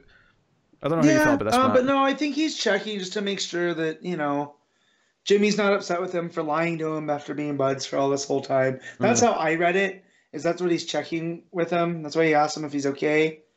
And it's just Jimmy has this thing where he's uh, he seems like he's angry, and he's just hand waving everything, but he's he's still working as they're talking. Yeah, I guess. Um, I guess for me, like eh, this was the one that maybe felt redundant because I felt like they handled Jimmy so well in the main book. You know that that that moment where he tells him early because he's Jimmy, but he finds out that Lois already told him that morning. like I thought that was perfect. Uh, so I I guess this just felt kind of unnecessary to me. But uh, I mean, it's only a few yeah, pages, but- so whatever. But yeah, but I like that Jimmy put it together. He's like, I got it over on some of the the best investigative journalists and people in the world. How'd you know? He's like, well, there's only two people that call me Jim, and Clark Kent's one of them, and hmm Superman's the other. Kind of easy to figure out. And so uh, then he realized it wasn't two people; it was only the one. And so, uh, and he's actually busy at work, so Perry doesn't eat his face off. Um, so so I, I liked all that. Yeah, And then so they the, uh, the, the final story is uh, basically wrapping up the tease of the box that she got from Lex Luthor, Mm-hmm. and it's basically news from uh, Lex about who about who the invisible ma- you know mafia leader is, Right, Uh, that's Leon. Leon, is, yeah. is the head of that, and, and she now if they owns. can publish it, yeah, You know, because if- of the Daily Planet. if she, she now owns the Daily Planet, and because of that, uh, they they know that if they do this, if they if they publish this and tell the truth, it will alter the lives of everyone they know, of everyone they care about, because all of a sudden the Daily Planet's going to be embroiled in this controversy, and you know this will p- potentially ruin Jimmy's life, Perry's life, their professional lives. Like all these different things. So, and this is something where you know Lex like knew this would upset you know her, and Right, that each of those gifts came with a, a, a you know string attached, yeah, and and I'm glad that we waited this long because remember when they resolicited those Mm. issues? They came out around when Year in the Villain was starting. I remember that, that Lois cover. I'm wondering if this was the original plan or if this is something Bendis has just added. Yeah, I don't think it was. I. I feel like the whole year the villain gift thing was was just you know something they were doing for everything, and I feel like Bendis has l- taken some time to think about what that gift might be, and now came up with this. And this is you know the idea that Lex wants to kind of ruin their lives with this is very Yeah. interesting, and you know ending you know because the last panel, the last page is just a. A, you know, Superman saying Lex Luthor when he realizes that Lex is kind of Mhm. behind this and wanting to ruin their lives and it says to be continued in Superman villains. So the villains issue is clearly going to be, I assume, Lex and the other villains' reaction to this news. We're going to get the other side of it, Yeah. where we're going to see Lex and maybe, um, I don't know, I don't know if Zod will find out some way because he's not really on Earth, but you know, like you know, Yeah, but I don't think that Zod cares about that. probably not. But he's always he, he know he's always known that he's blended in. Um, but yeah, But we're going to see we're going to see reactions to the villains and what they're plotting and how they sort of deal with this news. I assume in the villains issue. So. Uh, and maybe we'll get Superman showing up at the end of it to confront Lex about this, but we'll see.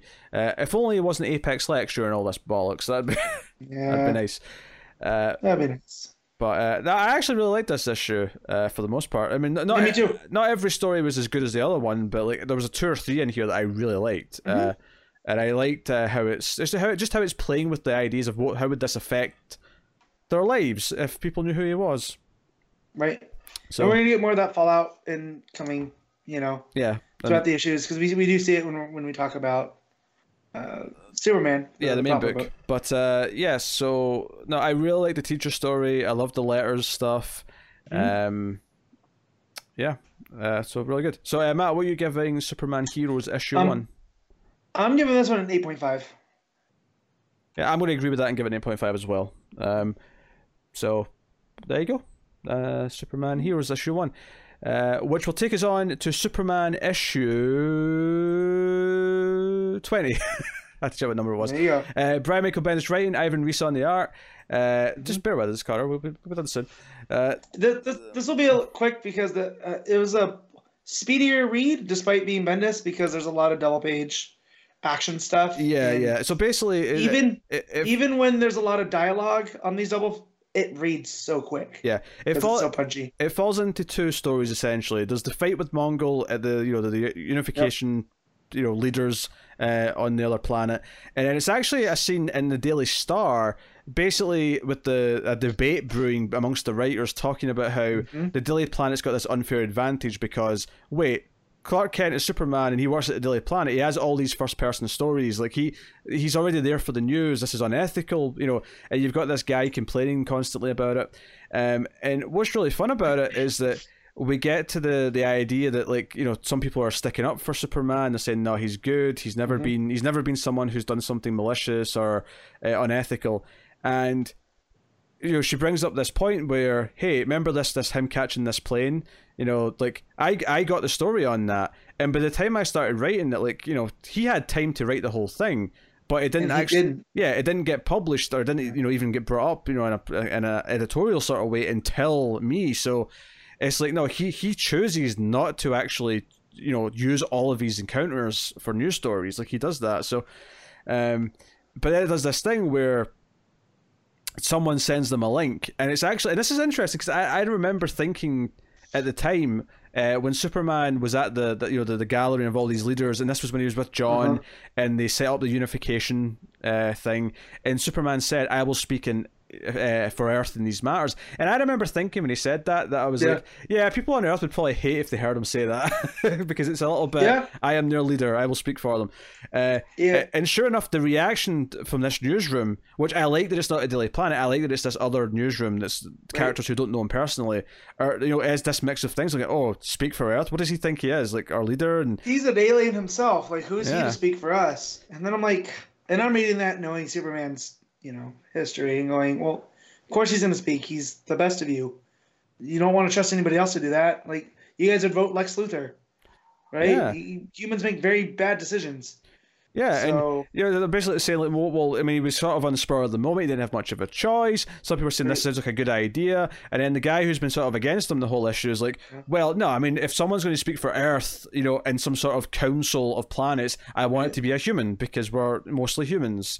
Like, so it, it brings up this kind of interesting debate, and then the big reveal at the end is is that the person who's going to go and speak to him is someone who works there, and we reveal that Lana Lang is working at the Daily Star uh, with a short haircut. She's got like a bobble. shorter haircut Yeah. and yeah, and it. She knew Clark was Superman, right? Like, it's been so long since yeah, I've seen Lana. Th- this is the weird thing here. Her dialogue here implies she didn't, and I'm going to Right. assume it's just because she's speaking to these people and she doesn't want to know that she already knew. But she definitely Right. already knew. That's she. Lana's known right. previously. Right. So there's that, and there's the last time I remember seeing her was in the pages of her own book where she was running some type of lab, right, with with Steel. Uh, yeah, yeah. I mean, I think the pages at the end Yeah. she was teaming up with uh, Supergirl to take on Yeah. yeah the, the so, villains from Supergirl's old run. Uh, Yeah. So, So- that that was the, the big Huh. reveal of the news stuff, and then the, the Mongul fight. Superman's fighting Mongul, and the leaders are like you know uh, the Tamaran uh, leaders like trying to like encourage everyone to help Superman fight, Uh, but Yeah. Mongul ends up killing a bunch of them, and it's super. you know- Mongul takes out the Dominators. Yeah. like they they swarm him. They look like they have the upper hand. yeah, there's a there's a there's, then- a there's a panel where you see a Dominator on fire. It's, it's like that scene in Terminator Yeah. 2 when the playground's burning. It's actually really dark. Yeah, yeah. And then Tamaran calls in these, you know, a strike force, and Superman gets caught in the crossfire. And I like a lot of what Superman's talking about here. He's like, you know, I haven't slept. You know, technically I don't need to sleep, but I do try to sleep. But when I'm on lack of sleep, I'm more susceptible Well, to yeah, being knocked th- out. this is the opening uh, because at the end of the last Yeah. issue, Mongul had him down and he was holding him, and that was the cliffhanger.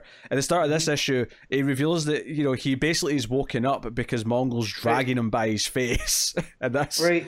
yeah, and and all this other stuff that it, you know uh, he does stand a chance, but he needs them to stand together with him. And you know, Mongul kind of just wipes the floor with all these people, and I- feel like this is going to show why we need a united planet. Yeah, so they, I- they're going to need to work together. I do like how maniacally like smiling Mongul is as he's doing this. He's Mhm. having a great old time as he's, He's, he's, doing yeah, this. he's a warlord, and this is what Yeah. he does. And there's So- some really great stuff. And then it got me thinking. I'm like, man, Mongul just feels like Thanos. Like, who predates each other?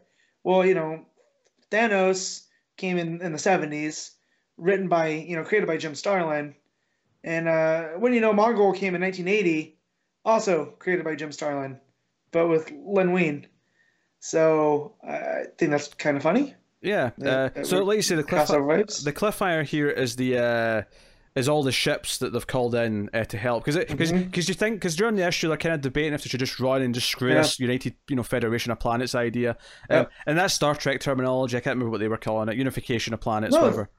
Yeah, no, it's it's United Planets. Okay, uh, so but so it's all the ships. So it's basically even though Superman's kind of caught in the crossfire, it's actually kind of an uplifting ending because it's, they're still kind of banding together to take on Munguls. So it's kind of it's kind of hopeful. Uh, but the actual last scene of the book is that Lois uh, is like, okay, I'm going to go for a snack. I've been writing this book, and she puts on a blonde wig to go, to go for food, Mhm. and she opens the door.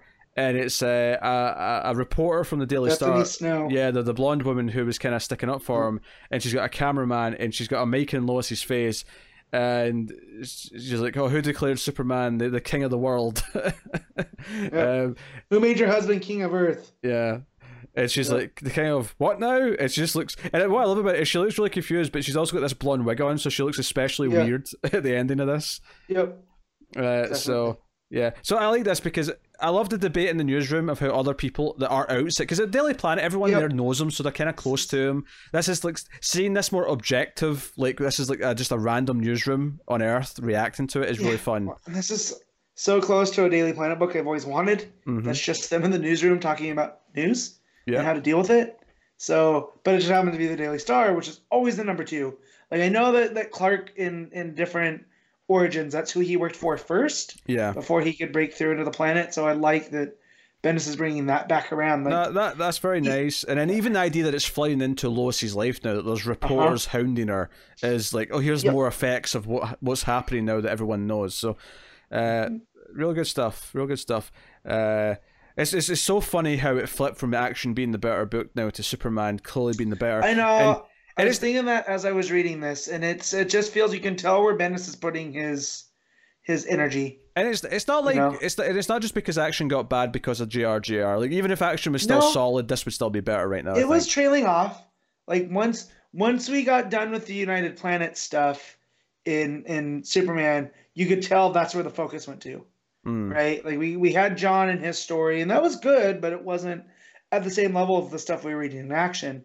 And now this is taking precedent, and action's kind of on the back burner. and I'm And sure I'm sure they'll switch Yeah. I'm sure it'll flip back and forth. yeah. You know, depending where we are on the stories. But uh, no, this is really good. I, I mean, obviously, uh, Ivan Reis on the art is you know solid as Yep. ever, doing what he does. Uh, I think the stuff in the newsroom is just fine. I think the fighting with Mongul and all the destruction, like the killing the Dominators, I think that stuff looks especially Mhm. great. I think Ivan Reis is one of the artists who benefits more from the actual superheroics than he does from the you know, the actual drama of people just talking to Yeah. each other. Because you know, there's some Yeah. ar- there's some artists that are the opposite, where they're really good at people talking to each other and the, and the you know the Not facial expressions, but the action is not as good. This is Ivan Reis is definitely an action artist first, and then the the talking drama second. But uh, Well, and, and his Mongul give me his flashbacks to his Green Lantern work. Sure. and stuff. Yeah. Like his Mongul just looks great, and he looks like a force of nature here. Like I'm like, how's Superman gonna stop him? You know, so it just it's really good. Yep. Uh, what are you giving it? Let me give this an eight point five as well. Do you know, I- I'm really tempted to try and give it the nine, but I, I think I agree with 8.5 again. I think it's just Yeah. on the verge of amazing. You know, it's really, Mhm. really great, but not quite at the amazing level. So I'm going to go with 8.5 as well. That'll take us on to The Flash, issue 88. This is Joshua Williamson writing with Howard Porter on the art. So Howard Porter back, uh, did a Flash book. Not enough to tempt Matt back though, right? Matt didn't read this? Nope. I did not. I told you guys I was done. Yeah, I didn't, Unless believe, Yeah, I but hear only like half believed you. yeah, I didn't believe you. Yeah, I know. Well, now, now you fully believe me. I did not read this, and you know what? It felt great. Oh, I'm sure. I didn't get. I didn't get annoyed.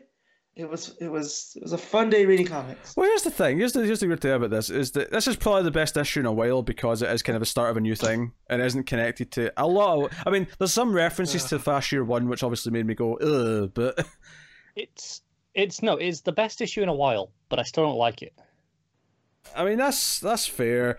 I mean, it's it's a, a par- uh, uh, sorry a prelude to uh, Flash Age, and it's the introduction of Paradox. So presumably he's going to be the the villain, uh, in in Flash Age, and it's this guy who on the night Barry got his powers, he also was affected uh by the lightning because he has his own lab and uh you know he's doing his own studies and he's got a family, and eventually you know he basically has this weird multiversal kind of like moment where he's, Yeah. he he sees all the planets at the same time and he's affected differently. And then when he sees the Flash in action soon, you know, he, he witnesses Flash. He's in the crowd watching Flash fight uh, Turtle. He ends up having this this moment, and he's he travels to this sort of in between place, this interdimensional place, and he, he drags a few civilians along with him, uh, not intentionally, just kind of like the I'm pretty sure this is the place we've seen before. I want to say it was in the New Fifty Two. Um, there was a place between dimensions that a bunch of people got stranded, and Barry had to rescue them. ah yeah, you may be right. I, I Does vaguely, that sound familiar at all? I vaguely remember that. I, I was was that not like the Speed Force though? Maybe I'm wrong. It's been a long time since I read that early New Fifty Two stuff. Yeah, I don't remember either exactly, Yeah. but it kind of it reminded me a lot of. Wait, that. what?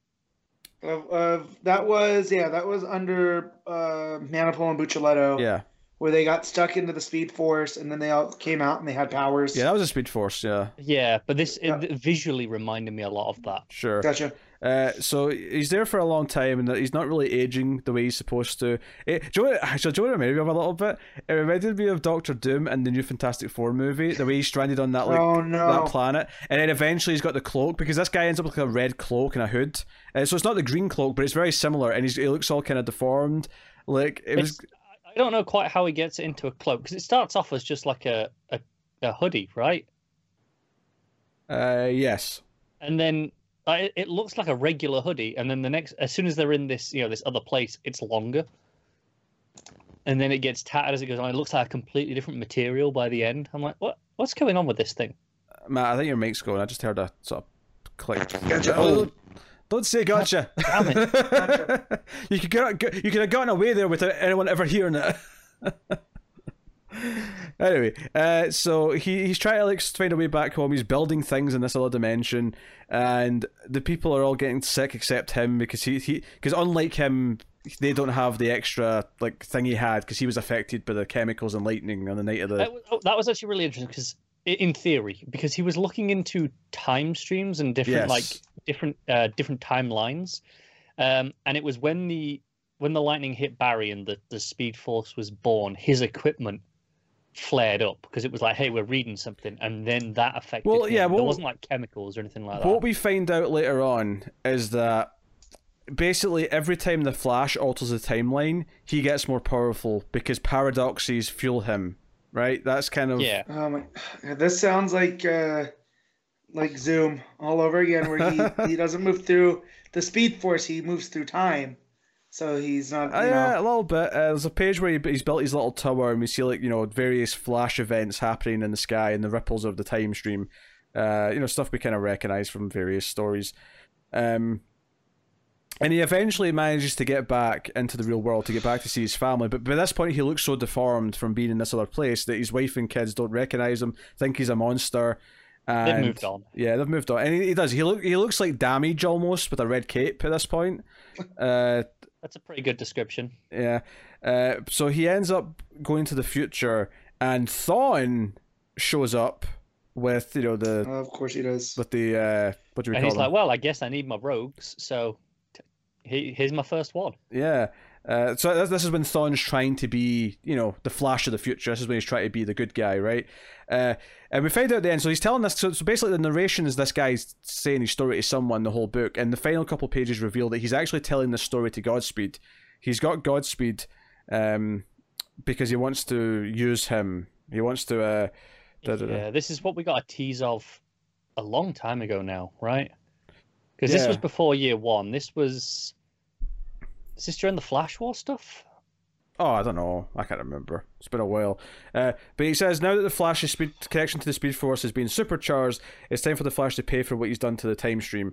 So this is basically kind of like the idea that like for every time Barry or Wally have messed with the time stream because they've altered things, like this is payback's coming. Like something's actually going to like try and hold them accountable for it.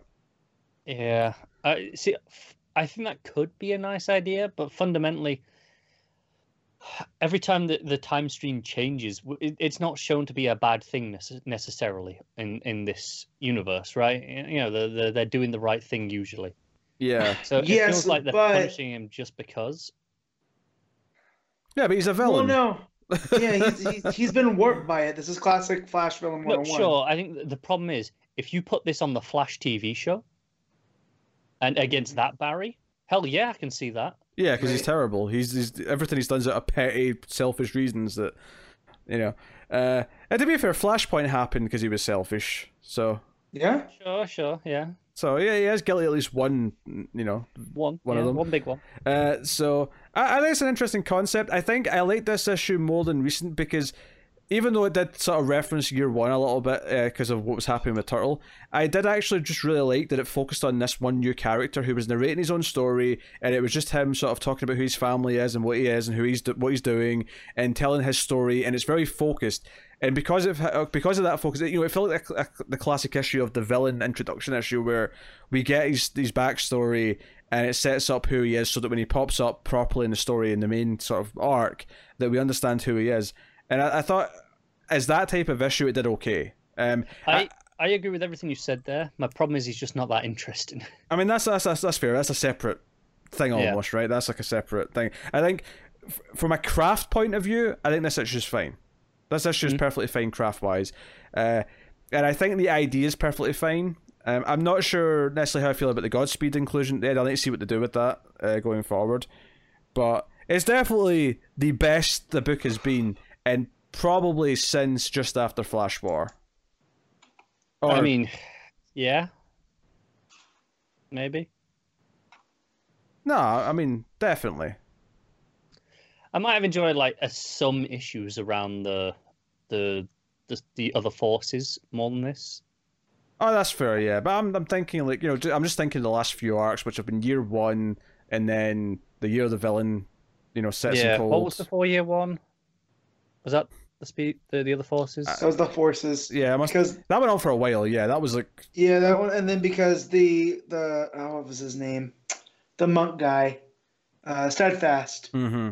told Barry, you have to remember this bullshit origin that nobody's gonna Yeah. like. And then and then it jumped to your and then it caught back up with the resolution, yeah. and then we were we were hinted someone from the future that looked like they were in anti-monitor armor. Um, yeah. So I, there's get- so many threads Williamson has that I care much more about than something like this. I, I, so I, I guess the whole reason why it has to remember that origin is because the fact that that also related to the creation of Paradox is going to be relevant in the future. Yep. And it feels, Yes. and unless it wipes out that year one, that's the only benefit I, can I see from this. would be very surprised if they did that already. Oh, I'm ready to be surprised, Connor. uh, all I want right. to enjoy Flash again. And nothing against Williamson. I always feel like you might get some shitty people that go, here, look what they're saying about you. And I, I always want to reiterate, I like most of what I've read from Williamson. I'm just, I feel fatigued by his Flash right now. hmm Oh, I'm Um, thinking Batman, Superman. I'm, I'm Yeah. proper digging that book. I'm so excited for Nailbiter to come back. Like, I, I do hope there's not people tagging creators yeah, No, I always review. I always hate But- that. It actually really pisses me off, and it's happened to me a couple of times where I will. Uh, I either have said something already just on my own because I think it's fine to like have negative opinions on Twitter. There's nothing wrong with that. Yeah. If creators want to find people talking shit about them, they can find it if they Right. want to. Um, but like, and then someone will respond and tag a creator in the response, and I'm like, "What are you doing? Like, you're uh, intentionally making the person find this to give them a, Yeah. a, a shitty day. Like, Well, what just- are you doing? I always think about it. that. Like someone like there, there's other writers that I don't care if they know how I feel. Like that's fine. But someone like Williamson, I genuinely like. I just it's rough times right now. Or if, if you tag a creator and ask me what I think of the book when you know I don't like it, I'm not going to answer Yeah. the tweet. Like I'm just Yeah. going to ignore it because I'm not going to do it. I- Exactly. I, would never tag a creator with a negative opinion ever. Yeah. Never. I don't. I don't even tag them when uh, when it's a positive opinion. I just put my thoughts out there, and if it gets to them, Yeah. awesome.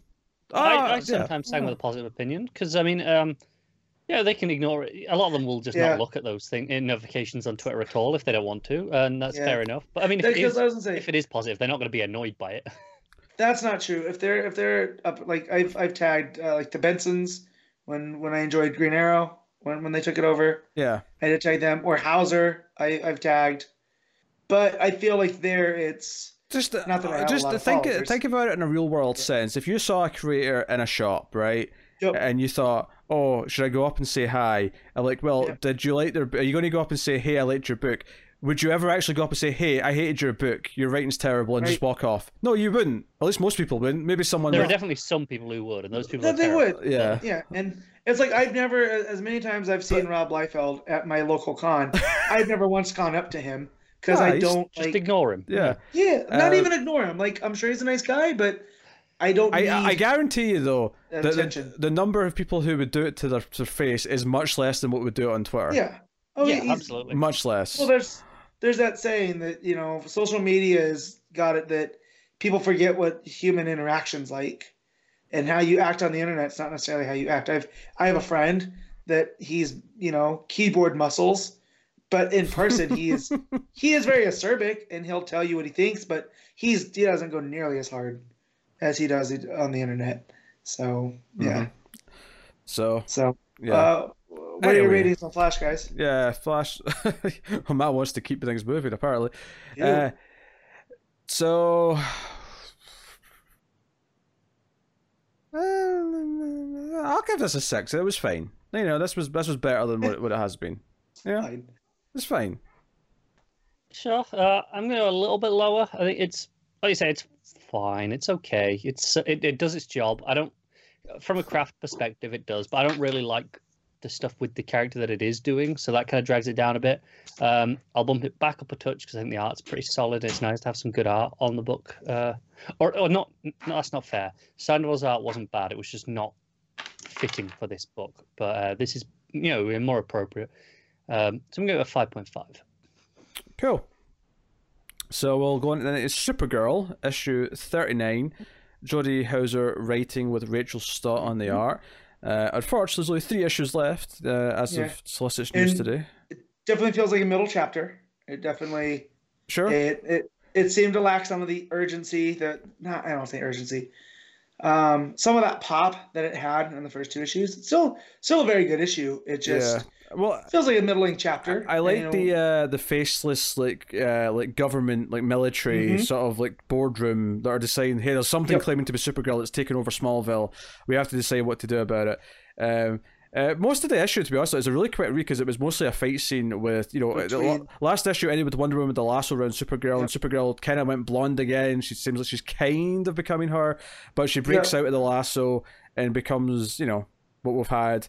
Um, yeah, and and she still has that. No, I'm a hero. I'm trying to help everybody. And she goes. There's a barn on fire, and Supergirl leaves the fight with Wonder Woman to go rescue the people in the barn. yeah, and I'm But she also there's the caveat. She's like, well, if you just take the dark metal and take the infection, it'll save all of you. yeah. And I'll- you're like, oh, she really is twisted. Like I like that little, uh, that little story yeah, point. I- I'm sure I said this before, but uh, last time I think the faces of Start Star isn't necessarily always to my No. liking, but I think the action layouts and the way the action flows through the pages Mhm. is phenomenal. Like Yeah. this was such The an easy read great. because it just everything flowed during the fighting, and most of it is fighting and her like flying around and diving into things and saving people in the, the barn and all that. Like all of that flowed so goddamn well. That um, I, I am, I'm, you know, I'm game for Rachel Stott art now at this point. Um, Yeah. my, my honestly, my only critique, other than maybe sometimes the faces not being my kind of style, Mm-hmm. is that there's a one point where she she holds up like the beam at the top of the barn so it won't collapse, Mm-hmm. and I thought that her head was actually in between the, the break and the beam because of the way it was drawn, because she's she's underneath it holding it up, but the sort of the camera, if you will, is like above it, so it looked like she, she had her head in between the two beams, and it looked really funny to me. Yeah. Uh, it's a minor complaint, but it was just. It, it's, at first fine. glance, that's what it looked like to me. Uh, but uh, these this robot shows up that's got kryptonite, and it presumably sent by the military to to fight Yeah. her. Um, and what's weird is is that the kryptonite has a bit of an adverse effect, and the cliffhanger at the end of the issue is that we get a, a more super Batman Who Laughs version where spikes come out of her costume, the hair like covers Oh. covers her face almost like the ring, or you know, like, you know, uh, Full. She was like half black metal at that point. yeah. She's full black metal at the That's- end of this. this Like, the like- spikes have gotten longer. Yeah, the cape's got a pointy sort of collar on it now, and Yep. she's got the big teeth, the grinning Batman who laughs teeth. Yep.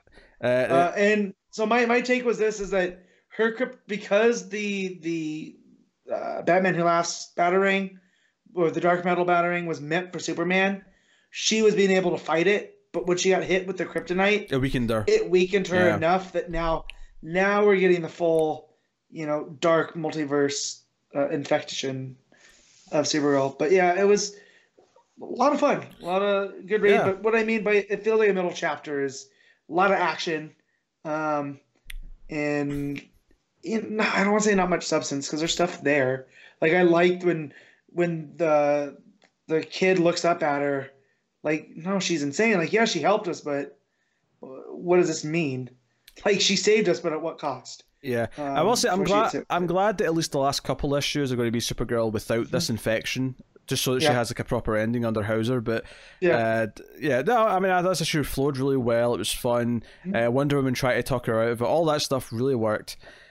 Um, yeah, it's a blast. What are you giving it, Matt? I'm gonna go seven point five.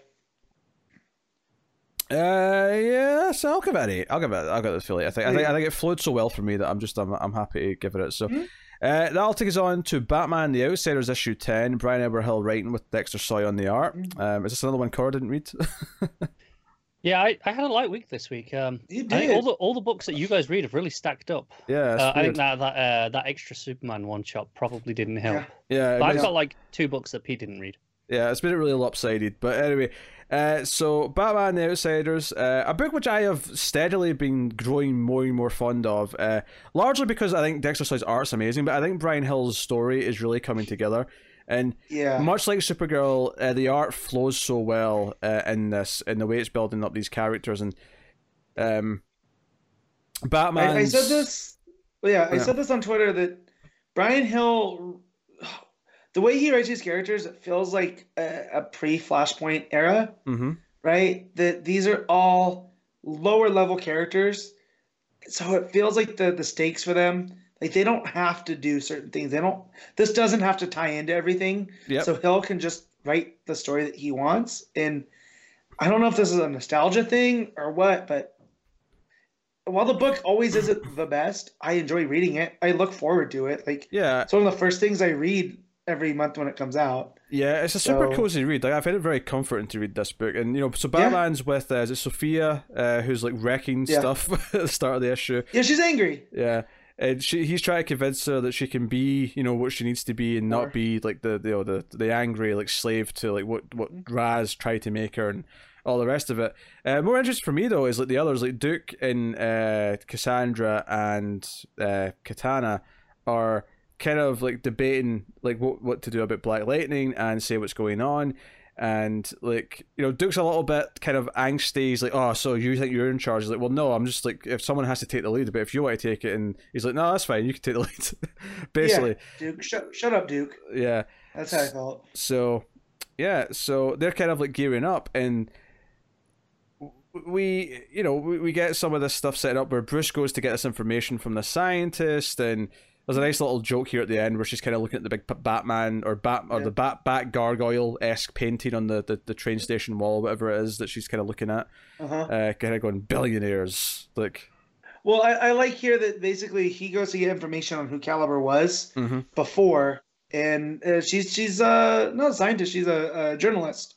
Oh, sorry. Yeah, And- there you go. Yeah, and so he's he's like, "Well, tell me what you know," and she's like, "Well, I don't know why a billionaire would want this information."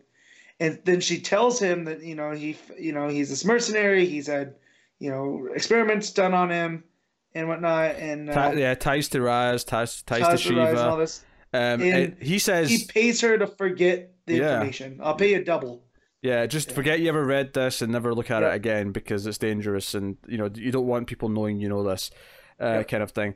Uh, and then we have so Shiva got uh, Black Lightning last issue. She showed up and sort of Mhm. like you know uh, met him, and they're having food, and she's kind of pitching him that she wants to take down uh, uh, Ra's. Yep. Because And- she's he's taking everything from her. Yeah, and she wants she wants Cassandra to think of her as a mother again, and Yep. you know, obviously Jefferson's like, oh, she's never going to think of you that way again, and yada yada yada. Uh, but you know, she's like, no, I want my daughter to trust me. I want you to help me do that. Um, and you know, so it, it kind of sets this up, and they realize that there's people watching them in the restaurant. So we get a bit of an action here scene here where uh, Shiva like throws a knife, which by the way, fantastic panel or series of panels where she, There's, there's a butter knife yeah, and takes out one of the guys. So the the person they're there keeping an eye on is that Markovian uh, weapons dealer that, that we dealt with in Bryan Hill's detective yeah, she's right, yeah, uh, yeah, yeah, story. And so they're there following her because we know that she's going to try to meet with Ra's. And if they can find out what she's doing with Ra's, they can take Ra's down. So they take out her security detail. Um, and yeah, her name's uh, Dement, Dementieva, yeah. which, which cracks me up. And but, you know, they try um, they try and get away in a car. Uh, you know, Jefferson blasts them with a lightning bolt, Yep. and basically, you know, it's a very fun action scene. Uh, art's really good because it's not an issue with a lot of action. It's, this is basically No. a big action scene of the issue, um, and they're trying to talk to her on the beach, and that's when Kaliber and Ishmael and uh, Karma. And Karma, yeah, they all show up, and they're all sort of and because Karma was from his Detective Comics arc, if you Yep. remember. Um, I couldn't remember his name, so I'm glad you did. Yep. I recognized him. I recognized the outfit. I just didn't Yeah, remember yeah. what he's called. He, he's got the, the mask that makes you feel things. And, Yeah, you know, he's Yeah. upset with Bruce So- 'cause- or Batman and whatnot. But yeah. I do kind of they like. show up and, I do and kill her. I do kind of yeah. They, they kill her, and then so they two are on the road. And the big cliffhanger is that you know a portal opens up, uh, or not portal, sorry, like a smoke bomb. Uh, you know, hit, hits the ground, and Katana and Cassandra and Duke are there and saying, "Hey, we thought you might like some backup." Uh, but what I like about this, I like that, you know. Between Kaliber and Ishmael, they they set up these two characters, and then they revealed Kaliber was actually working for the bad guys still, and the, and they've brought back uh, his name again, Karma. Karma, thank you. Uh, I, I like that they've kind of formed a little trio of like sub bosses here. You know, like so Hmm. these aren't the big bad, but like they- they feel like a nice level of like sub bosses Yeah. before they get to Ra's. Yeah. You know? It Uh, does, and and this, feels like a, a, a League, League of Assassins. I was calling it a League of Shadows, but that was different. We, we had another story about the League of Shadows Yeah. early, and that's what the split with Shiva. So it just it all fits in. I don't know if that's why it feels so comforting, is because it, it fits in to a narrative that's been being told throughout Batman um, and whatnot. But yeah, no, like you said, the sub bosses are all there, and then you have the other three to meet them. And I think it's funny that Karma's got a sword, and so they all seem to, to pair off here. You know, it's going to be five on three at one point, but uh, Yeah. yep, Katana and and Karma can fight and whatnot. Like, I'm excited to see what that action sequence looks like next month with Dexter Soy. Batman's on his way with uh, Sophia. Yep. They have theirs they're doing. So yeah, it's just it's always a, a fun read. I really enjoy this book. Yeah, that, that, honestly, this has kind of replaced Detective for me in the team book. And it, Yeah. obviously, a couple of the characters are the same, but most of them aren't. But it's kind of fulfilling Mhm. that that that that Well- spot in my my you know my. And this is the second time that Hill's brought up Markovia. In Mm, if you know anything about Batman and the Outsiders, Geoforce is always a member, and he's you know the crown prince of Markovia. So I'm- I'm wondering if this is where this is leading. If we're gonna get him popping up at a certain point, because as far as I know, like we don't really have Tara, we don't have, have Brion there. So I'm curious to see how this plays out in this this rebirth before before the the generational stuff happens. Yeah. No, um, I'm having a blast, and I, I, I mean, I think Soy's art's adding a lot to it for me. But like, Yeah. I do like what the story's doing, and I like having time with all these characters. I like that Batman is taking a back seat a lot of the time to let these other characters have their their time, uh, which is really nice. So, uh, no, uh, what are you giving it, Matt? I'm giving this an eight. Solid, uh, thoroughly enjoyable. I I agree with the eight. Uh, I think it's I've been enjoying this book every month, uh, which will actually take you two on to Harley Quinn and Poison Ivy issue six. Jody Houser writing with Adriana Melo on the art. So take it away. This this ends the the Harley and Ivy mini. Right, as the last issue, Yep. and it wraps everything up as neatly as it can, uh, and it kind of made me sad because I really enjoy reading this book. I'm glad I got caught up on it. Um, Yeah, it's it's a great book, and I don't know if, if you've seen there were a bunch of people on Twitter this week mm-hmm. upset about a moment, and I thought, oh, they're just kind of Yeah. over exaggerating, and then I got to it, and Yeah. I kind of, I, I'm I, I'll tell you, we'll get there because it's near the end of the issue, but I'm Yeah. docking an entire point for that moment. Oh man, okay. Well, I, I like where this leads because you find out that the the poison ivy that attacked them at the end of the last issue is the actual true ivy. Yeah. And sh- what happened was when when they she opened that gift from Luther with the fertilizer and whatnot, it created a bunch of basically saplings or th- she calls them cuttings. Yeah, they're just like her. little offshoots, so they they they are her in a way. They're just fragments of her. They're just Right. not all, they're not the the true her. so when they when Harley got out of there in the fire, right? Mm. She grabbed one of the the offshoots and left the real Pamela Isley, Poison Ivy, there to burn. She's not happy about it. Understandably. Right. So while she's been on this adventure, it's really been the original Ivy that's been hunting them, not Floronic Man. Uh, yeah. so, Mr. Uh, Harley for just doing her own and thing running. and and Right. not, you know and not not actually saving her. Right, and that it, it all boils down to she points out like you got so wrapped up in turning me in what you wanted me to be instead of what I truly am that you didn't even notice you didn't have me. Yeah. And I thought that was a really strong point. Like Yeah, and, and, and when she accuses her of this, Harley's like, no, it, it's it's not like that. You know, I, I love you. And, and she's just like, well, clearly not enough. But it's actually a really emotional moment. and It works it really is, and, and it works really well. And, and it re- reminds me of in in White Knight when Joker didn't realize right Mm. that there was two Harleys. well. I didn't see that. Yeah. Yeah, and so so I like that. I like what that means with with Harley being so focused now on being this anti-hero and wanting to drag Harley or Harley wanting to drag Ivy with her. She didn't stop to think what what Ivy wants to do and and what this means after. You know, we we don't ever like to bring up heroes in crisis, but it did change her. Right, this is a a reborn Harley. It's the same one, right? That was Ivy. reborn. Right. That's what I meant. Ivy.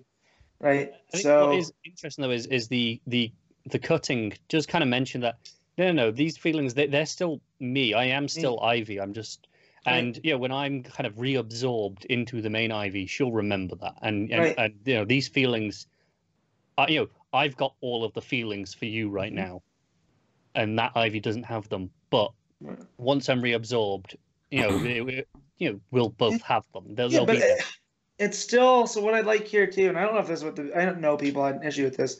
I do like that it adds a bit of not confusion, but it adds a degree of difficulty to the relationship with this, right? Because now Ivy feels like she's kind of scorned, right? Like Yeah, but we've got our. I'm gonna. I'm just gonna refer to the this book's Ivy that we've had as our. Ivy. mhm. Um, you know, she she kind of mentions, you know, she's not whole, not yet, and she Mhm. doesn't remember, but she will, and you know, Right. it, you know, this will come back around, and, and everything will be Mhm. okay in the end.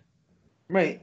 But what I'm saying is those feelings will always be there. Yeah. But if if the prime Ivy is still upset, those are gonna I mean, she'll still remember these times, but she's still mad that Harley took off. So that's what I mean by she feeling scorned, right? They they don't have this clear like what's the right word?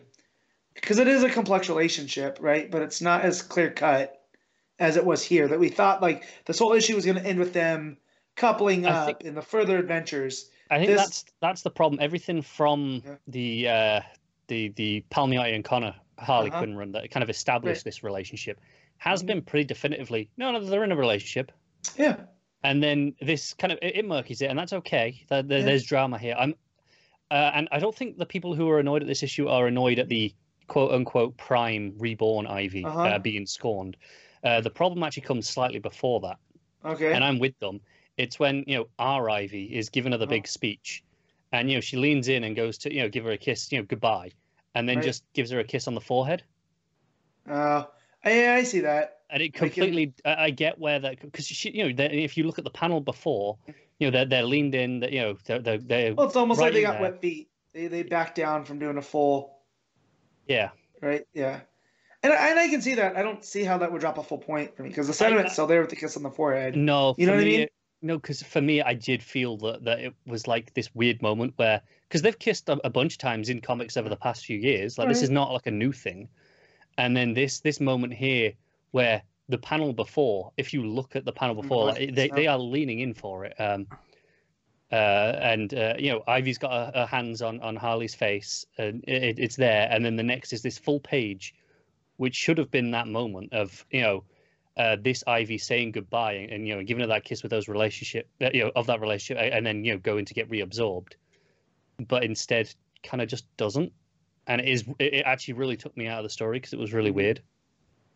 Because I didn't know when people were complaining before I read this, I didn't know the full context because I hadn't read what Right. exactly it was they were upset about. I just knew it was something about their relationship. Like, and then I, I, get where they're coming from, but looking at this here, I, it still works for me because there's still affection there.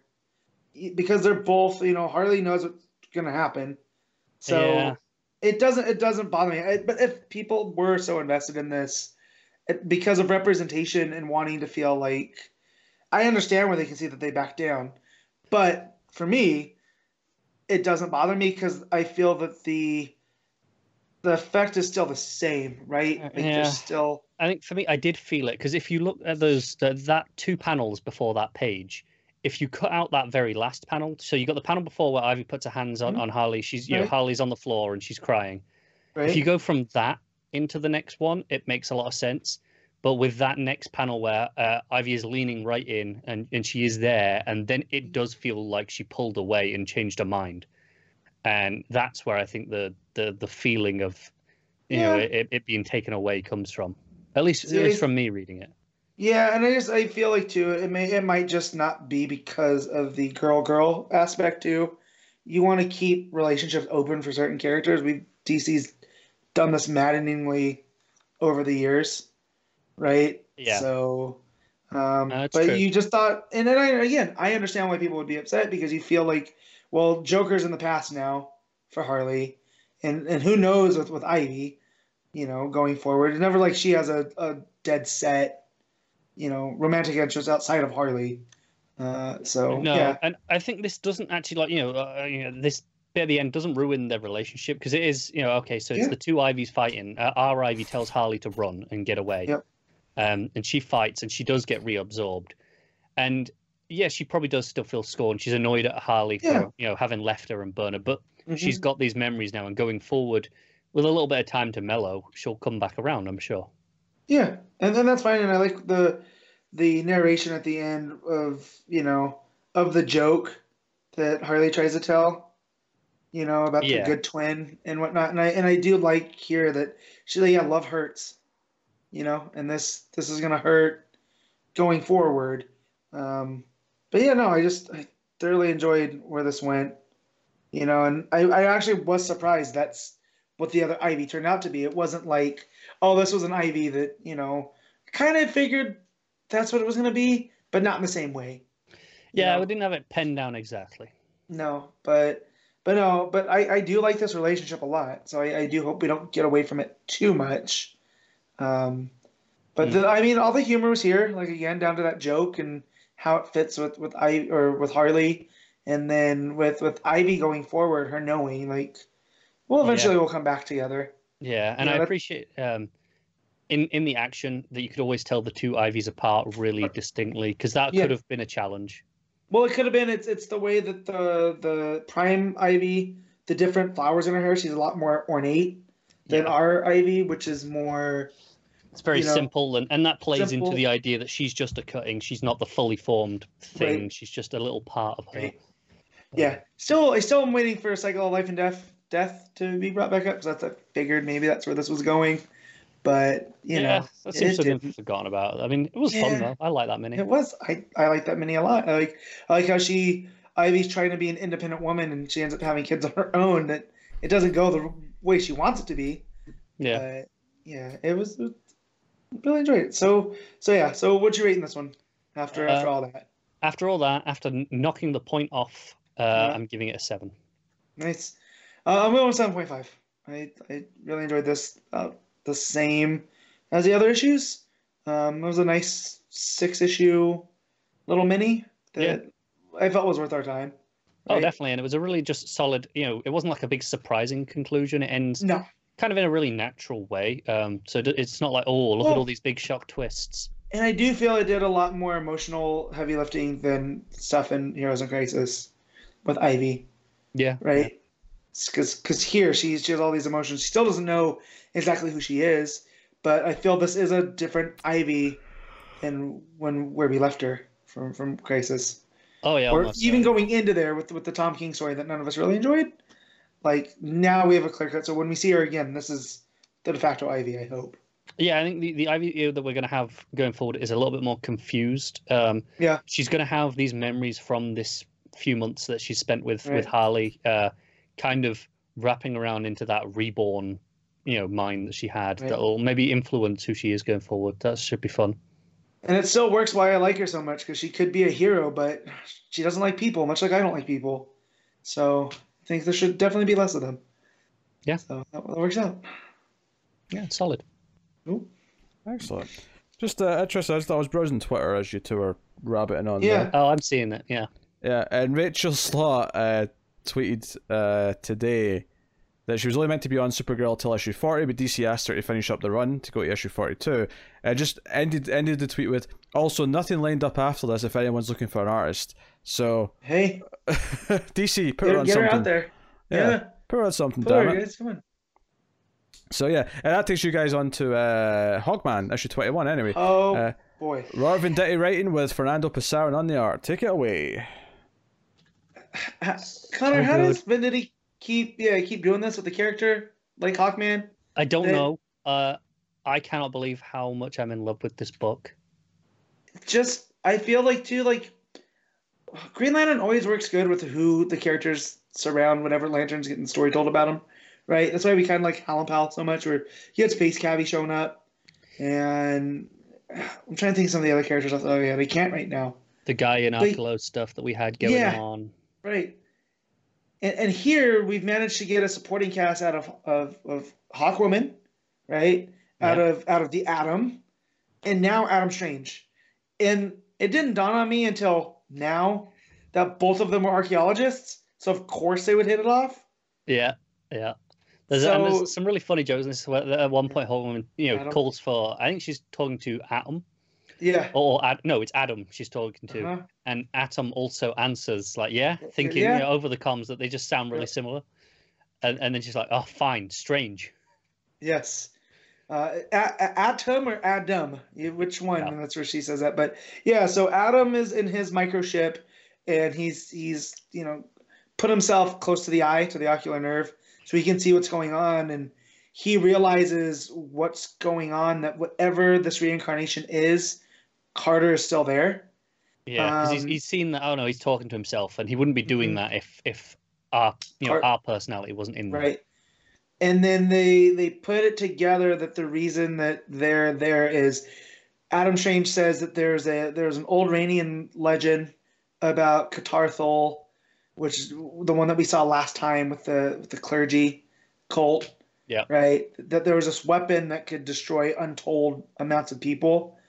So they put together that the Sky Tyrant is essentially trying to prolong the reincarnation streak. Uh, and while they're figuring all this out, Sky Tyrant is fighting the the Titan Hawk, which I hope he becomes a character. I, I, I feel with Adam there, you, you can shrink him down, you can, you know, make him a, a normal member. I'm really intrigued on Titan Hawk because uh, so we've got still this descendant of this Huh? family that was that's kind of being the Titan Hawk here? And he talks about you know the original and there was you know involved in the Sun Wars. I think it was. right? I'm like, oh, show me that story, Wars. And and the mace that was passed down from generation to generation and just what does that mean like so he is a descendant of carter some I'm not point. entirely sure if that because he's descent of a family that was protecting the legacy. Ah, that's right Were uh, that's right th- there is the possibility they could tell us later that you know Yeah. that that was his family originally. Yeah. but yeah so him and sky tyrant are fighting because he's not going to let him into this vault because that's his duty is to protect this vault and sky tyrant's well, oh, i got him figured out and he takes the mace and charges it i'm i'm assuming with dark multiversal energy here Probably, yeah. and, and lands a, a blow mace to mace that destroys this mace that's been It just shatters down. it to pieces, and uh, yeah, Yeah. The, the Titan is just broken. He's like, you know, this Yeah. this was uh, past, you know, the lines Like- of the, the, these paladins for centuries. You know, uh, you know, this belonged to the original. Uh, you know, first wielded by Titan Hawk in the War of Suns. yeah I'm like, oh man, this means a lot to him. yeah and then sky Titan does you know dirtbag things and and you know knocks him out um he's, he's still around that's why i'm hoping that where we seem to be picking up these characters uh Yeah. but so strange goes in while this fight's going on um adam adam gets out of there you know packs his ship because he doesn't want it to cause you know any any clots around there and Which and I love. Strange is like, please never get inside my body. Yeah, please never. So Strange goes in there being an archaeologist and gets this key to the weapon, um, and barely makes it out And, and the, the, the temple starts crumbling. like a, a little bit of rock with some like symbol Mhm. on it. I feel like I've seen it before somewhere. me too. it- that's, it that was gonna be my point.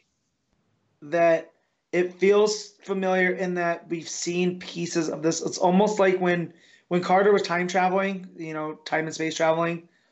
Yeah. I feel like we've seen it in the background somewhere, which probably on purpose, or maybe it was even in the last issue with with the death clergy. It could be, yeah. Like, it feel, like it feels familiar that like we've seen it before, but I can't quite place it. Right. So because of this fight that with with the Titan Hawk and him, it also knocked out Sky Tyrant. So they're able to collect him and basically put him in a stasis tube. That that Adam's like, well, he's fighting the infection of this dark metal, so it's only a matter of time. But now he's just closer to the key because they're on the Hawk ship. Yeah, that's and then you know there the before. final panel is you know uh, Sky Tyrant locked up in the cell, his Yeah. helmet and mace next to the key on the table outside his cell, and Yeah. then the key lights up like this rock, and you know I said there were these symbols in it, and they glow Right. blue, yeah. and it's like what's So- what's activated it? Yeah. I can't get over how Venditti, who was a writer, I was not sold on. I read this, saw some Indiana Jones stuff in the first issue. I was like, well, I'm in for this. It's literally because this might be my favorite book month in, month out at this point. It's up there. Like it is so consistent. Like it. There are often other books that have better issues than this. Like Mhm. there, there are books where I go, "Oh, that was like a nine point five. That was amazing." You know, and and uh, this book has rarely gotten that high. Yeah. But this is like so consistently, like never below an eight, Well, maybe an eight. it know. does remind me of when I started reading Green Lantern, right? This was, oh, Geoff Johns writing a book. I don't have really any ties to Green Lantern at this point. I had read, read Rebirth, but that was about it. And then each month I found it became the book I look forward to the most. uh, last night before I start. I thought I'll read one before I go to bed. Yeah.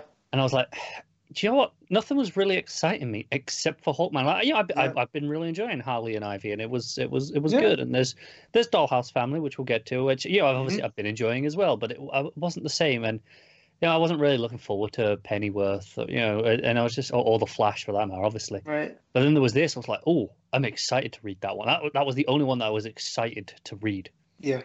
And uh, So and I would never have predicted that, uh, yeah, before Yeah. this book started.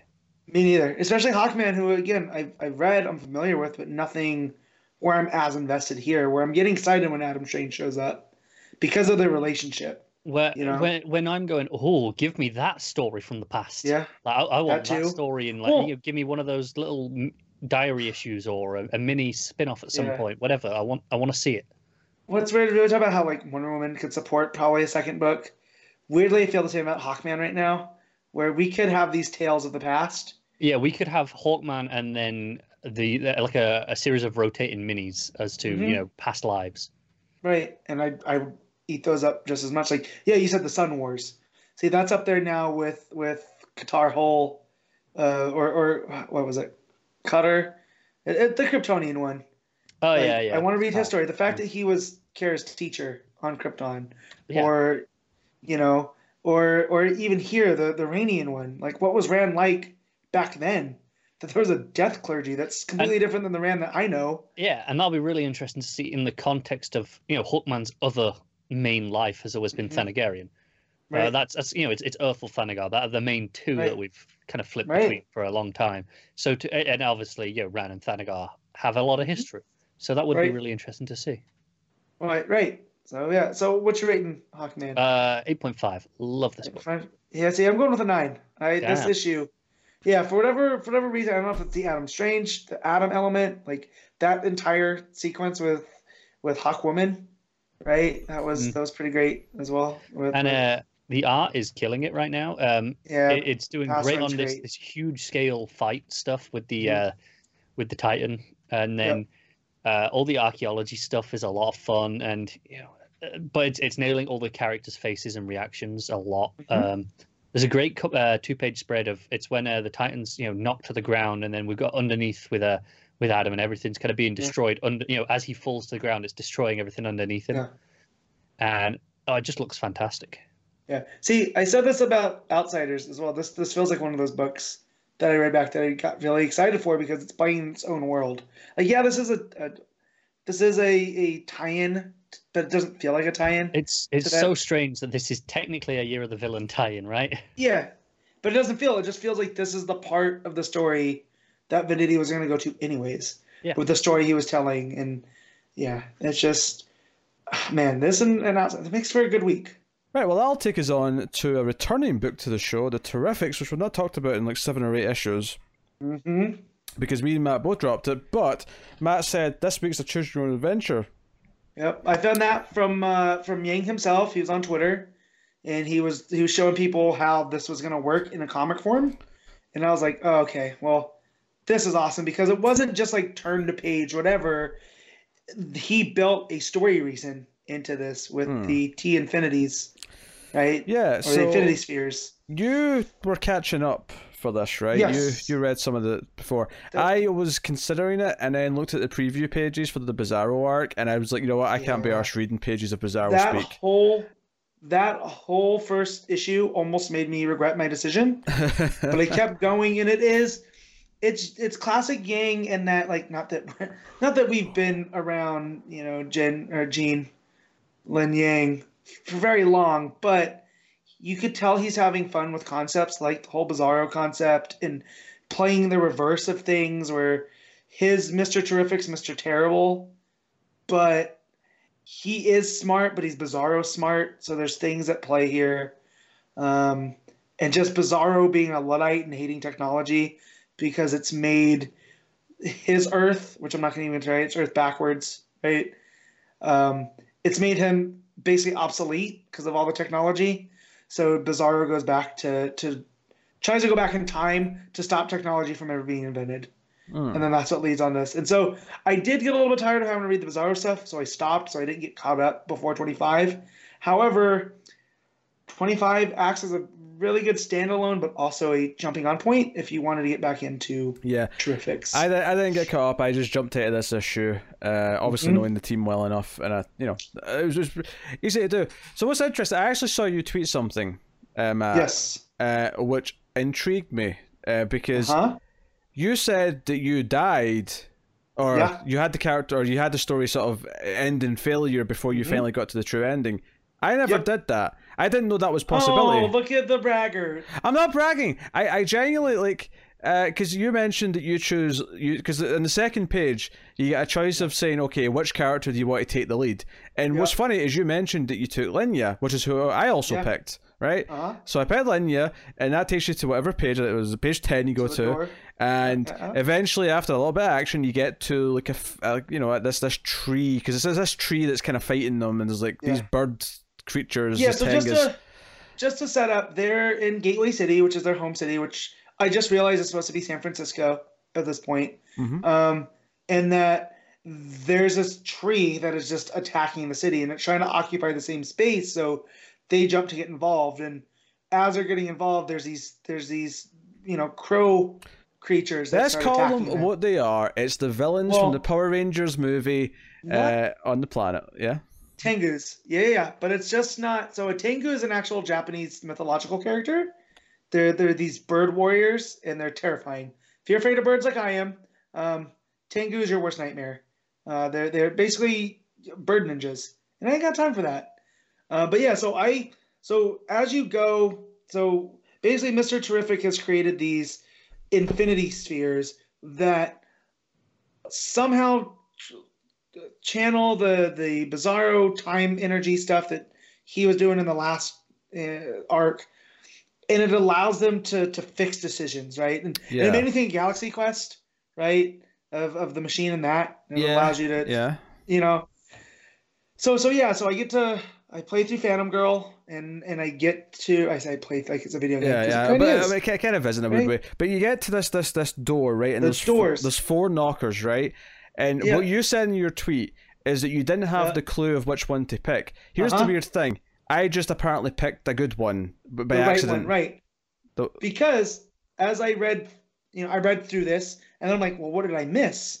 Right. So I went and I did Yeah. all the other branches that you could do, and if you start with Mister Terrific, there's a clue in which door knocker to pick. So then when you play through again, you play through as one of the other characters, and that would give you the clue to pick the right knocker. Yeah. No, I just I picked the one that took us to page thirteen, and apparently that was just the right one. Gotcha. Uh, Right, you lucked out. I did not. I I took to a, a page where it it the the Tengus overwhelmed me, and you had to reset. yeah. Um, I so I, I never even knew you could fail. Like it never even Yeah. came oh, up. there's there's major failures. If you start with Metamorpho, that's it. you turn the page, you're done. Because that's the wrong decision. You don't let Metamorpho, as much as I love him, you don't let him lead the squad. Yes. Um, but yeah, so basically the, the main story through this is is you get into Tengu City, um, and and Yeah, basically uh, if you, actually, yeah, if just you to play just to explain this, there's an entire city of these Yeah. bird people living inside this the tree. tree. Yes. right, and basically they, they've been displaced through some other events, and that Mister Terrific has to come up with a, an idea that they, one one has to be sacrificed to the other. But however, with these spheres, it allows you to see what happens through that. Um, and I feel there's going to be more of this going forward because if the if you choose to sacrifice Gateway City, as I did my second time through to see what would happen, it says you know more to come with an ellipsis.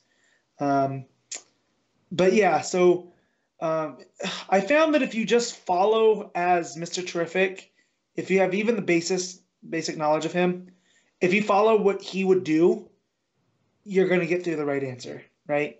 Hmm. Um, if you try to change things up just for fun, that usually what leads to failure.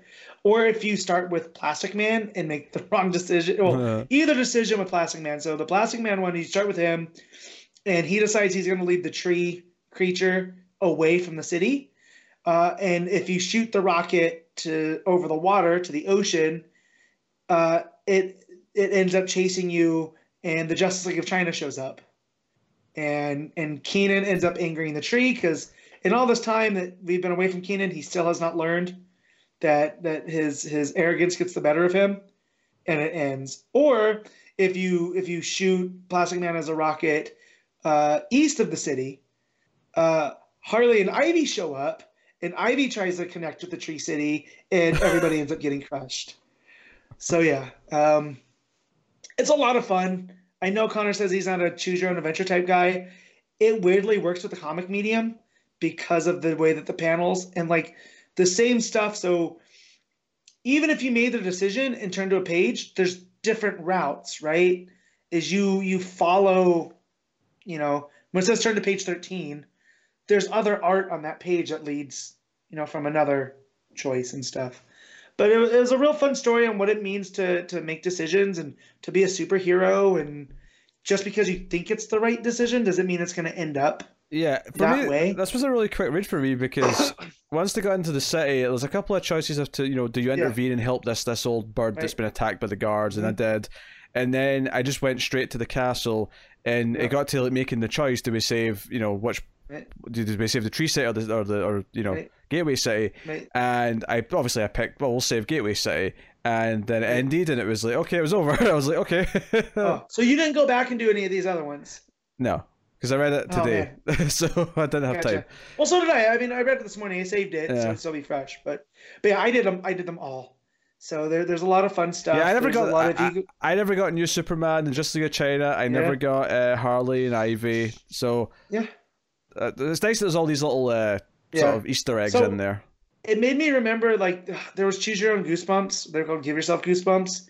And i just remember there was a, a rainforest adventure one that at the end if you took the wrong turn you became the creature from the black lagoon. And it just i hadn't thought about that in years. And reading this this morning i was like oh yeah that was a that was a thing. Like the choose your own adventure books throughout the the late 90s were a thing. Uh I will but say, I had a lot of fun with this. It, it's very well crafted too. Yang, you can tell, was having a lot of fun, and just his style is he's he's almost perfect for this kind of stuff. Just like the stuff that we were used to with Justice League China, Mhm. you know, playing out over here, and him playing with mythology the way that he does. I, I had a lot of fun with this. I'm not particularly fussed about the choose your own adventure side of it. Like, I mean, it's nice that it Mhm. has these Easter eggs, but I'm not particularly bothered by that one way or the other. I think though, reading this, I was like, yeah, I kind of missed these characters. I missed the interaction Yep. between Plastic Man and Linnya and Metamorpho, and Mhm. just them bouncing around each other. And you know, they're, they're so solidified as a team now compared to a lot of that first, you know, Lemire chunk was all about building them up to becoming a team. Yeah, and what I appreciate about Yang is this isn't just Fantastic Four in DC. I felt that was what Lemire was doing.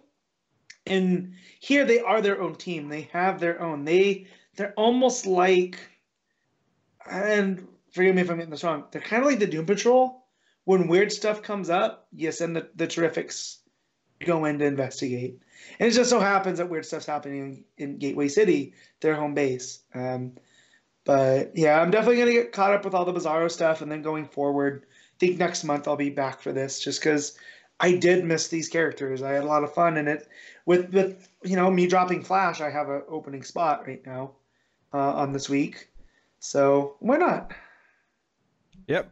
Um, yeah, I might be back for 26. I mean, why not? I mean, honestly, it was easy enough to jump back in. I don't think I'm going to go back and read the Bizarro arc because honestly, I thought of going If, through if it. you were annoyed by that preview, then don't because Yeah. it's what's kept me from getting back. It was I was just like I don't want to deal with Bizarro, as fun as it can be, because he's time traveling backwards. So as he's going through through the United States, different sections are ending up in ten period or ten year increments. So in one one point they're in the nineties, and so the art style they all have pouches. Hmm. And Plastic Man's like, where did all these pouches come from? Why?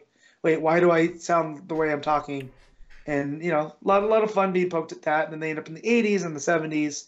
So, um, yeah, it's just again, it's fun and and just with as dark as it can be right now, with Dark Nights Metal going on and whatnot, like it's good that the Terrifics are still fun and they came out of that new age of heroes and they're kind of only here because of Metal.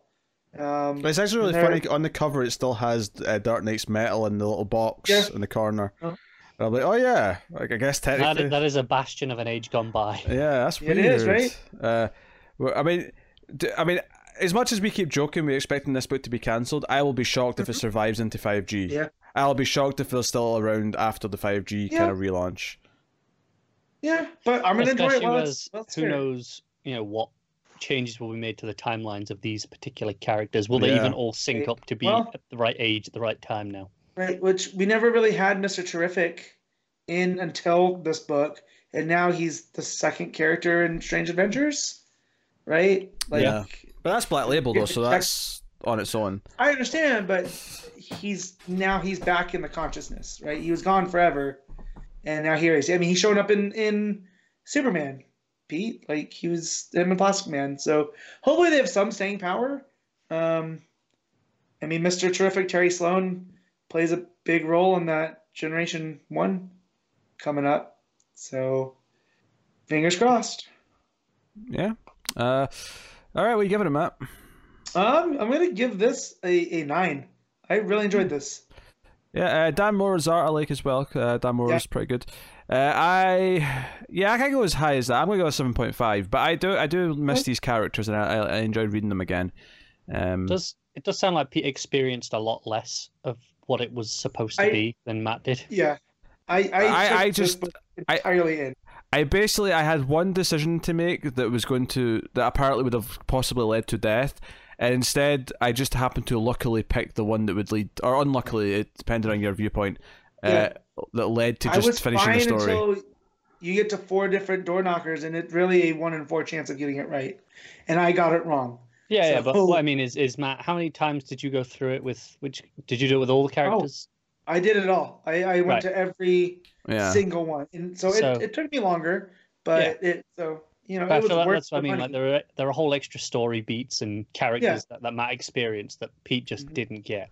I think the Right. point is you're supposed to fail and have to go back to the start, and I just never Yeah. did. So I got to the end of the story, and I'm like, well, I could go back and see what some of the other branches were, but I just I didn't feel inspired to because I went, well, I finished it. I'm done. Uh, so and you're the video game guy, man. Like, yeah, I figured you would have went through this just to see. I Oh, ah, no. I, I am so guilty. See, Matt, see, when there's a game with choices, I am guilty of replaying it multiple times and always picking the exact same choices. oh man. That's just who I am. I get that. You try. You you go. This time I'll play it different. Every every time I replay Mass Effect, maybe this time I'll be Renegade, and I'm like, nah. every time I'm a Paragon. Can't do it. Yeah. I, I can't do it. All right, uh, that is uh, Terrifics 25, which takes out the final book of the week, which is The Dollhouse Family, issue 4, Mike Carey writing with Peter Gross on the art. And we get the next chapter in the story here, where after the bombing, which was the, the end of the last issue, we have uh, her waking up in hospital and she's lost her leg. She tries to get out of bed and she just falls to the floor. That that was shocking. Like when I saw her kind of okay, and you find out she's been in a coma for five weeks because of all of her injuries. Injuries. You're like, okay, well she's done some healing, and then she falls and she's missing her leg. I'm like, oh man, this this is playing for keeps, right? Yeah. Like, And then the kid was a- runs in, and had lost uh, like half her arm. right. And she runs in with her dad, who they you know had to make aware because, and he's like, when I five weeks ago I found out I had a daughter, Yeah. you know, and Yeah, because she's been in a coma for five weeks. It's worth mentioning that. yeah, Uh, it's I not like, did mention that already. I did Yeah. because you know so it's one of these things where throughout the issue like it's kind of this awkward family kind of building and he's kind Mm-hmm. of there because he knows now and she's kind of being grumpy but he ultimately like she says oh you can just spend the night and he's like oh, okay and he starts making the, the, the, couch and she's like nah nah you can come up the bedroom now Yeah. I've got needs and he's like oh okay uh, Yeah. and they kind of joke about you know like oh I hope you're using a different brand of condom now and things Right. like that um, that was pretty great. but it leads to this big dark kind of ending because one of the big things in the middle of the book is that because the dollhouse is back, she like you know she's like hey take the take the kid to like get ice cream or something. I'm going you know and she's like talks to the and she's like no you're not having my daughter. I am not making this choice. You're never getting me. Uh, it's done.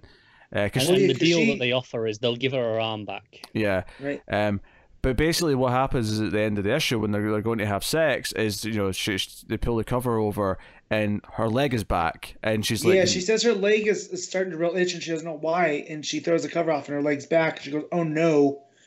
Um, And she knows what And this she- means because it means the Yeah. daughter's been given a, a similar offer. Uh, Yeah. right. And she runs into the dollhouse, and the dollhouse is gone. And the, the well, not just that, it disappears, but she sees her daughter as a doll in That's right, yeah. in the house. Yeah. well, and It disappears, and, right, yeah. and She sees Right. the, uh, the, the the the person from the, the orphanage takes Yep. takes her and, And goes, yeah, "No." miniaturizes her daughter. Yeah. I'm gonna I'm gonna get you, no matter what. Uh, we're gonna do this the hard way then, and I'm like, oh man. So, I've been on record how much I love Basket Full of Heads. It's a real fun. This might be my favorite Hill House book, just with what it's doing with the story. Because here it jumped from it. This is my kind of horror where it's not like, like yeah, there's ghastly things, but it's not like scary, right? Like It's not trying to do any like jump scares or creepy things No. like that. It's just it's a gothic and horror kind of story, right? Where it's Yeah. the setting and because we also get a flashback to the original guy that he goes into the cave to go kill the demon, Yeah, she, she ain't exactly a demon. She's definitely Yeah. an alien, Yeah, and, Um, and she refers to the thing as a as an angel, right? The which I, angel. which I thought was interesting. right? You, you got to be quiet. You'll wake the angel, right? And then she takes his arm off, and then says, "Oh, you, you think this is just my form? No, no, no. I my form's limitless, and I'm kind of." Uh, so she say she's grown fond of mouths, and becomes this horrific blob mouth creature. It's This just is mouths and eyes, and it's kind of terrifying. I love it. it's Yeah. not bad. This is the kind of thing that like I'm really conflicted on because and this shouldn't affect the comic book because it's a comic book, but I can see like how they would try and do this in a movie and how much it would Uh-huh. like just ruin it for me because it would just be this big CG thing that that wouldn't work for me. like um, well, you, you say that, but also, let's say this is a thing, and they, they do the Carpenter method of low budget, and it's like Mm. it's like the thing where it's all practical, and it's what you see, don't I can see. see, you know, the the body kind of contorting and, and, you know, a, bit Mm. like, Yeah. a little bit of body horror and that stuff, and it, you know, it kind of Yeah. stretches out, and then you see this as a big practical thing, Yeah, ideally. yeah. right. I think it needs to be darker. I, I think the lighting's is too light. Like I, I feel like the, sure, if, See, if this was a movie, you'd you'd let it light it darker just so you could hide. No, but even- of the the torch would go out. I mean, even the comic, I feel like the, the, the coloring should be have a darker Yeah. tone to it. I, I like though because this is revealing what this is is now. Like it's everything's in the light at Yeah. this point. That's, I my that's my like problem though. Is I just don't like how much I see of it. I think it's too like, oh, that's Well- just what it is now. Yeah, But, I but also it's mean that not what it is now because you know, No. as it says, you know, it doesn't have a form. These are just things it's No. it uses from time to time, and Right. this what this one's Oh no, I get, I get that, but what I mean is, is that when you just show me something this monstrosity and and just full plain view and light, it kind of like takes all of the, not mystery out of it for me. Like, I ultimately I just see a big goofy wacky idea now, as opposed to actually something that's actually scary Oh. or terrifying. Well, see, I like this because this is the the Phantoms, which that movie's not good, but the concept of Phantoms, right? Is you have this creature that has lived underground for for centuries that is now believes it's actually Satan, right? Because of the beliefs of the people and whatnot, and that that's here where you feel like now this creature's lived there for so long that it's it's started drinking own Kool Aid. By the time it becomes the dollhouse, because we also see what happens to his son after the dad never comes back. They basically think that you know he might have committed suicide, but they're not sure. He just never came out. Mm-hmm. Um, But they leave his, his, that- his journal. right, and so the son ends up becoming more and more distant. Like, yeah, he gets married and goes to church and has a family, but he's always tinkering, and he never feels like there's always this sense of emptiness, and you can tell that through the time this is what this creature has preyed on this family was this sense of, of emptiness and creating a family that's not really there right? And Yeah. that now it's upset that alice who has had everything thrown against her has created her family without any of this right? Like every time they try to throw a curve she just hits it out of the park. And now i'm going to throw you the ultimate curve by taking your daughter and making you come and, and be with me so I, I just I really like the story that's the- being told the here. psychological side of this is fine. I just I don't Yeah. like I, I think uh, all the stuff on the flashbacks is starting to be a bit just too visual and a bit too here's just a visual to all this and it just it takes all of the actual I don't know. See, I don't I don't the mind heart- that. It's kind of like I, I thought it looked great. it's kind of like what I don't like about Guillermo del Toro. I hate how he just shows all Yeah, these designs all the I was gonna time say- and it just it sucks all the life out of it for me. Whereas whereas I'm a creature guy, so the more creatures you can show me, and that's why I, I tend to like uh, most of his stuff. You know. Um, I'm- oh, I I'm mean, in the a lot ground of times. if the designs are good, then show me. Yeah. If it and, and and in movies, if the costume of it and you know the effect of it is good, you know, then show me what you can. It's kind of this weird Yeah, thing what else- where it's not even Go just about how good it is because obviously the effects. I'm just let's just take Pan's Labyrinth for example, right? Obviously the effects in that are very good. People love the design of the things in that. The guy with the, the eyes in his hands, but like. I, I see those scenes and I get kind of taken out of the movie because I can just see like someone who loves designing this shit designing something, as opposed to it feeling like it really creates an atmosphere for me. Yeah, but obviously sometimes this works for me because you look at something like the Xenomorph and that thing just works. And part of it's because it's in constant darkness and it's got this really weird natural feeling to it. Um, I, I guess uh, I think what I like about this though is, is the lack of design. It is just mouths and eyes, and Yep. that that kind of works because it doesn't feel overdone and like oh we really put a lot of thought into how this is going to look, and that's why we're showing it off. It's no, it's just this thing trying to scare this man, and how does it do that? And and Do, just do you know what's funny? And obviously, this doesn't need rules because it is supposed to just be a random form that this thing can take because she can do whatever she wants.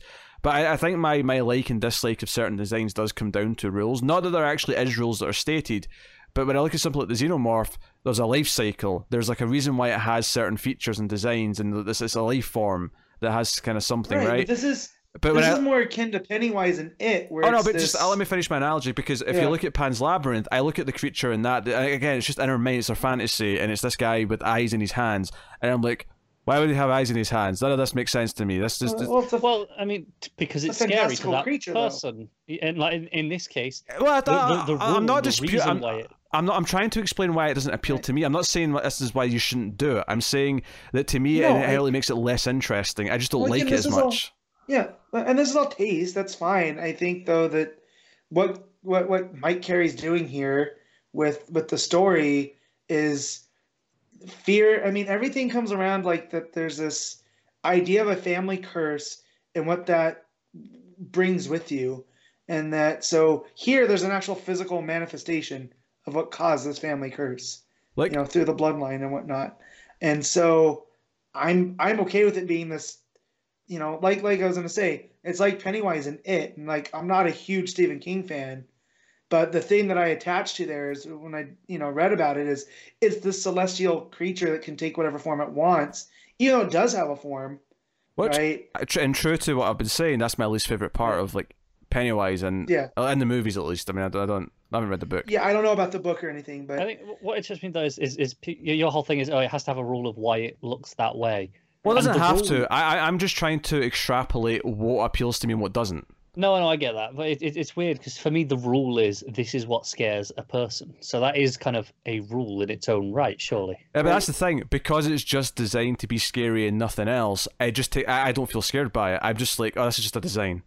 well you're also not a guy in this 18th century Oh sure, Right? yeah, I'll, yeah. Obviously, you can put me in that context if I'm I'm someone from an, an earlier time where the belief in demons and witches is rampant. Well, then yeah. yeah. maybe I'd be more terrified of this and thing. again, I didn't turn that page and be like, "Oh, scary." I went, "Oh, crap." This just leveled up the game. Yeah, but uh, Yeah. obviously, if that if this thing appeared in front, obviously I'd shit myself because it'd be right in front of me. But the problem is, but- is that when we're talking from the context of reading a story or watching a movie or or Mm-hmm. whatever, that like I can't, I just can't. There's something I can't separate myself from, which is when it just feels like a design rather than something that feels like it belongs or is actually ethereal or. Uh, see, The, I, the, the of the I reason don't think that that applies this one here. works is because the Yeah, whole the like- whole thing is this. It was this beautiful woman. It was all this lust for him, and then this is Uh-huh. the complete opposite. It's this, you know, it, it, it's huge. It's it's just mouths and eyes. There is nothing Oh sure, physically attractive about it. It's the It is worst possible thing. That's Yeah. but to be fair, and be- that's all this but before was she to him before. before she turns into this thing though in this issue she's not an attractive woman. She has the head of the attractive woman but she's got like wings and she's got like like horse legs. Right, you know, Yeah, she's that's al- the right. she, she's She's already disgusting. She's already looking freaky before we get to the big mouth thing. But it's just uh, it's a scale of like, no this is this is so far in the opposite direction. i guess it's just it's excess for me where i'm like okay i get it. Yeah it's big and disgusting. Yeah whatever. Like it just it takes me out of it whereas the actual psychological drama of like it trying to convince her to like give in and then, ta- and then taking her daughter and the realization that it's went after her daughter like all of that stuff is super interesting Yeah. to me because I I it- just feel they work. It worked both ways for me. I, I you they know complement each other. yeah, and that who who knows what we're gonna get when she goes in there because we know she's she's gonna track this down, right? Like there's there's two issues left. Um, oh yeah um So like, and, and now she has backup, right? She has this guy that that she didn't want anything to do with, right? Because she wasn't going to put this burden of her family curse on him. But then he's kind of like, I just found out I had a daughter, and I've never been happier. That was that was super dark. That moment where he's like, "Hey, you know, why didn't you tell me?" She's like, "Well, I didn't know you. I didn't trust you." She's like, Yeah, "Yeah, well, I found out when the police came and said, here's your daughter. She's just had her hand blown off.' right. Like that's got to be gut wrenching." And then you're right. And then the fact that he calls her unicorn, right? Like, here's this creature that shouldn't exist, but it does now. Yeah. and it's in his life, and and now he's pulled into this as well, based off of a one night stand in college. Yeah, you know, and, it, and he sees this happen at the end as well. He's there behind Right. it, so he sees the, Right. the dollhouse disappear. Yeah. right. How do you and think? now that- he's pulled into this as well. So I'm like, if Netflix ever chooses to do an adaptation, or Amazon, or whoever, I'm I'm here for this and fleshing this out even more. And for whatever reason, this is a story that I really enjoy. I'm curious how they actually found the father, to be honest, because there's no reason why they should be able to find out who he is. Well, He's probably If- on if the they birth list- certificate yeah, if she listed why, who why, the why, why would she list him in the birth certificate, though? because he's the father. Why wouldn't she? right, she just didn't tell him. You don't have to list the father in your birth certificate, though. Yeah, you also don't have to not do it either. True, but given that she didn't want him to be a part part of the kid's life, it actually would, it makes less sense to me that he's on the birth certificate. It wasn't that she didn't want him to to be a part of it; is she didn't want to burden him. He was just a college student, so she was just like, you know, Yeah, it wasn't I'm like she was go some about it. terrible guy that oh he Yeah. can never meet her. It wasn't Right. like that. It was more just a oh, hey, I don't want him to have anything to do with this because I don't trust him. I don't know him, but you know, and it- she it's never not like thought she it would him. come to this. I mean, sure, Right. but just get, given the fact that he wasn't in their life, it just if, to me it made more sense that she wouldn't he wouldn't be on the birth certificate because it's just her choice to put his name on or not. Um, so I, I don't Maybe, know. maybe she had enough respect for the, the fact that no, he was a person. He didn't do anything wrong. Right. He deserves to you know have this because acknowledgement. she even, I get the vibe too that she feels like she has uh, guilt about not telling him when he brings it up, you know, and just how he's taking care of her for the five weeks she's been in the coma, right? Like he's a decent guy, and then he, what would have her life been like, you know, Sam's dollhouse, right? What would have her life been like if he had been there the whole time? Like maybe the family curse wouldn't have affected him because she's actually built a family.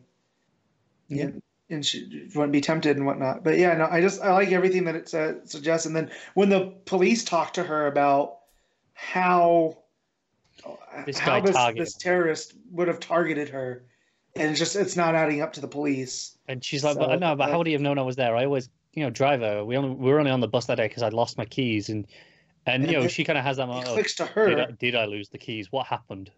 right? So Um, and then she starts piecing it together that this is the dollhouse that's doing it.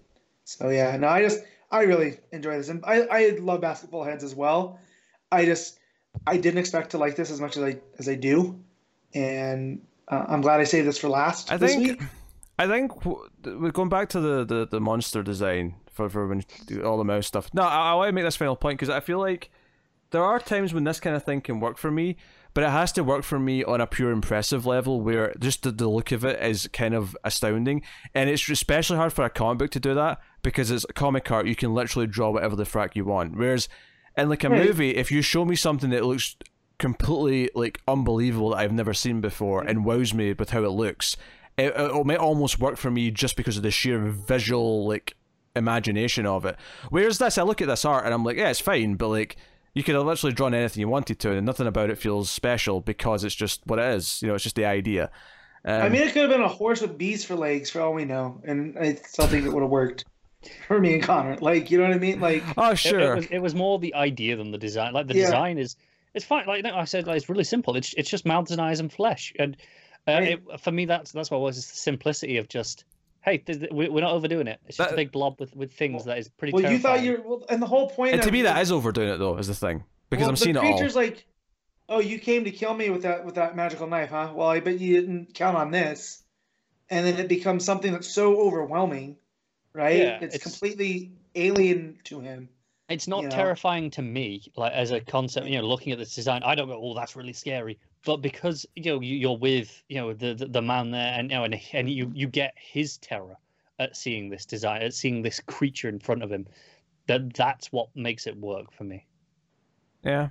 I don't know, pulled me out of it a little bit. I, I just felt like all the mystery of it got was gone, all the kind of ethereal nature of it gone. It was just here's a big blob thing. right in front of you. Also, that you Matt, can do a lot Matt, with- Matt, Mike. Jesus Christ. So the line you can do a lot with mouths, just in the context of what, you know, he did with her in that cave the first time. That Mhm. adds a little, like, ugh, what went on in that cave? Yeah. I'm I'm so glad this book is because I think this is my favorite as well. Even though may, maybe uh, Basketful has had individual issues that are stronger, Mhm. Uh, as a story at the pace of where it's moved, this is definitely my favorite. And this was the one I was kind of most looking forward to going in because I like this team from you know uh, this this writer and artist from their, their Lucifer run. hmm Um, so you know the, the fact that this has delivered is a, or at least so far. I mean, you could, could you know shit the ending, who knows? But uh, Yeah. you know, so I, far, I doubt it from where we are, right? yeah. Um, it's I'm just I'm just so glad it did deliver in that. Uh, it's ramping up. Like, like I can't wait to read this again. I can't say that a lot with with comics because we read so much of them. I can't wait to read this again, like in trade form, yeah, straight Mm. through. It's gonna be real good, or or hand it to people that I know and be like, "You want a good, I, you know, I think creepy horror like, book?" all the time jumps makes it work really well issue to issue. Yeah. Um, like monthly as opposed to just reading it straight through. Yeah. Like Basketful of Heads is going to read amazingly in one Yeah. sitting because it's such a condensed time frame Yeah. uh, where you know everything's immediately after the next. And I hate to compare them because they are so different, right? But given that concept and my sensibilities, I knew I was going to enjoy it. So this, the fact that it's surprising me in every issue, I it always to be like, well, is this the one that's going to break it? No, it had a it had a much harder concept to sell, didn't it? Um, It it, didn't sound as immediately no. Intriguing or appealing. It was like, eh, okay, I guess I'll see. Yeah. I mean, and that's and that's like the plunge that, that comes out next week. We're all stoked for that, given what Because we know, oh, oh, they're doing the thing. expect- Cool, I'm in. Right. So you know, and and, and it'll probably be amazing given what No, we've, we've that's something with good creature design. Just Yeah, putting that out there. Yes. I, I said that earlier. And what, and what do you know what I love about this thing? I love that it's delightfully random because it's just like a it's just a reaction. This thing's just bonding and like contorting and No, it's you know it is trying to survive as much It- as the it- humans are yeah. trying to survive. it's it's it's a petri dish just reacting Yeah. to itself. That's all it is. It is wonderful. Um, Yep. But anyway, yeah. Uh, so obviously, I'm not as hot in Dollhouse Family this issue. Um, it's not as appealing to my sensibilities quite as It's much. It's kind of funny that, that, that you seem to be you know really taken out by this you know big monster thing, and it's like three pages at the start, and then the rest you know and that's it in terms of that. I mean, it's, that it's, it's, it's the start of the book. Like all, all the present day stuff, I liked. I, I think you know, I, I liked the, the the backstory stuff when it was more kind of like there's something in that cave, and it was more mysterious, and it was more it's- whatever. Um, Your imagination is always gonna be more scary than what I'm you see. still like, there's still Yeah. so much mystery as to what is this angel Yeah. like. How were is that they- going to come back around in the present? Were these day? two space gods having a battle that got stuck on Earth? Like, is that what this? I mean that yeah that that's interesting, but I'm I'm less interested in what's in the cave now, just because like this is just too Oh, much visual still- stuff. Because I like I, the imagination is always better when it comes to things like these, and I wish it had stayed to a point is imagination. You know, give give me the, the, the ideas, but don't give me the the, the raw well, that's- visuals.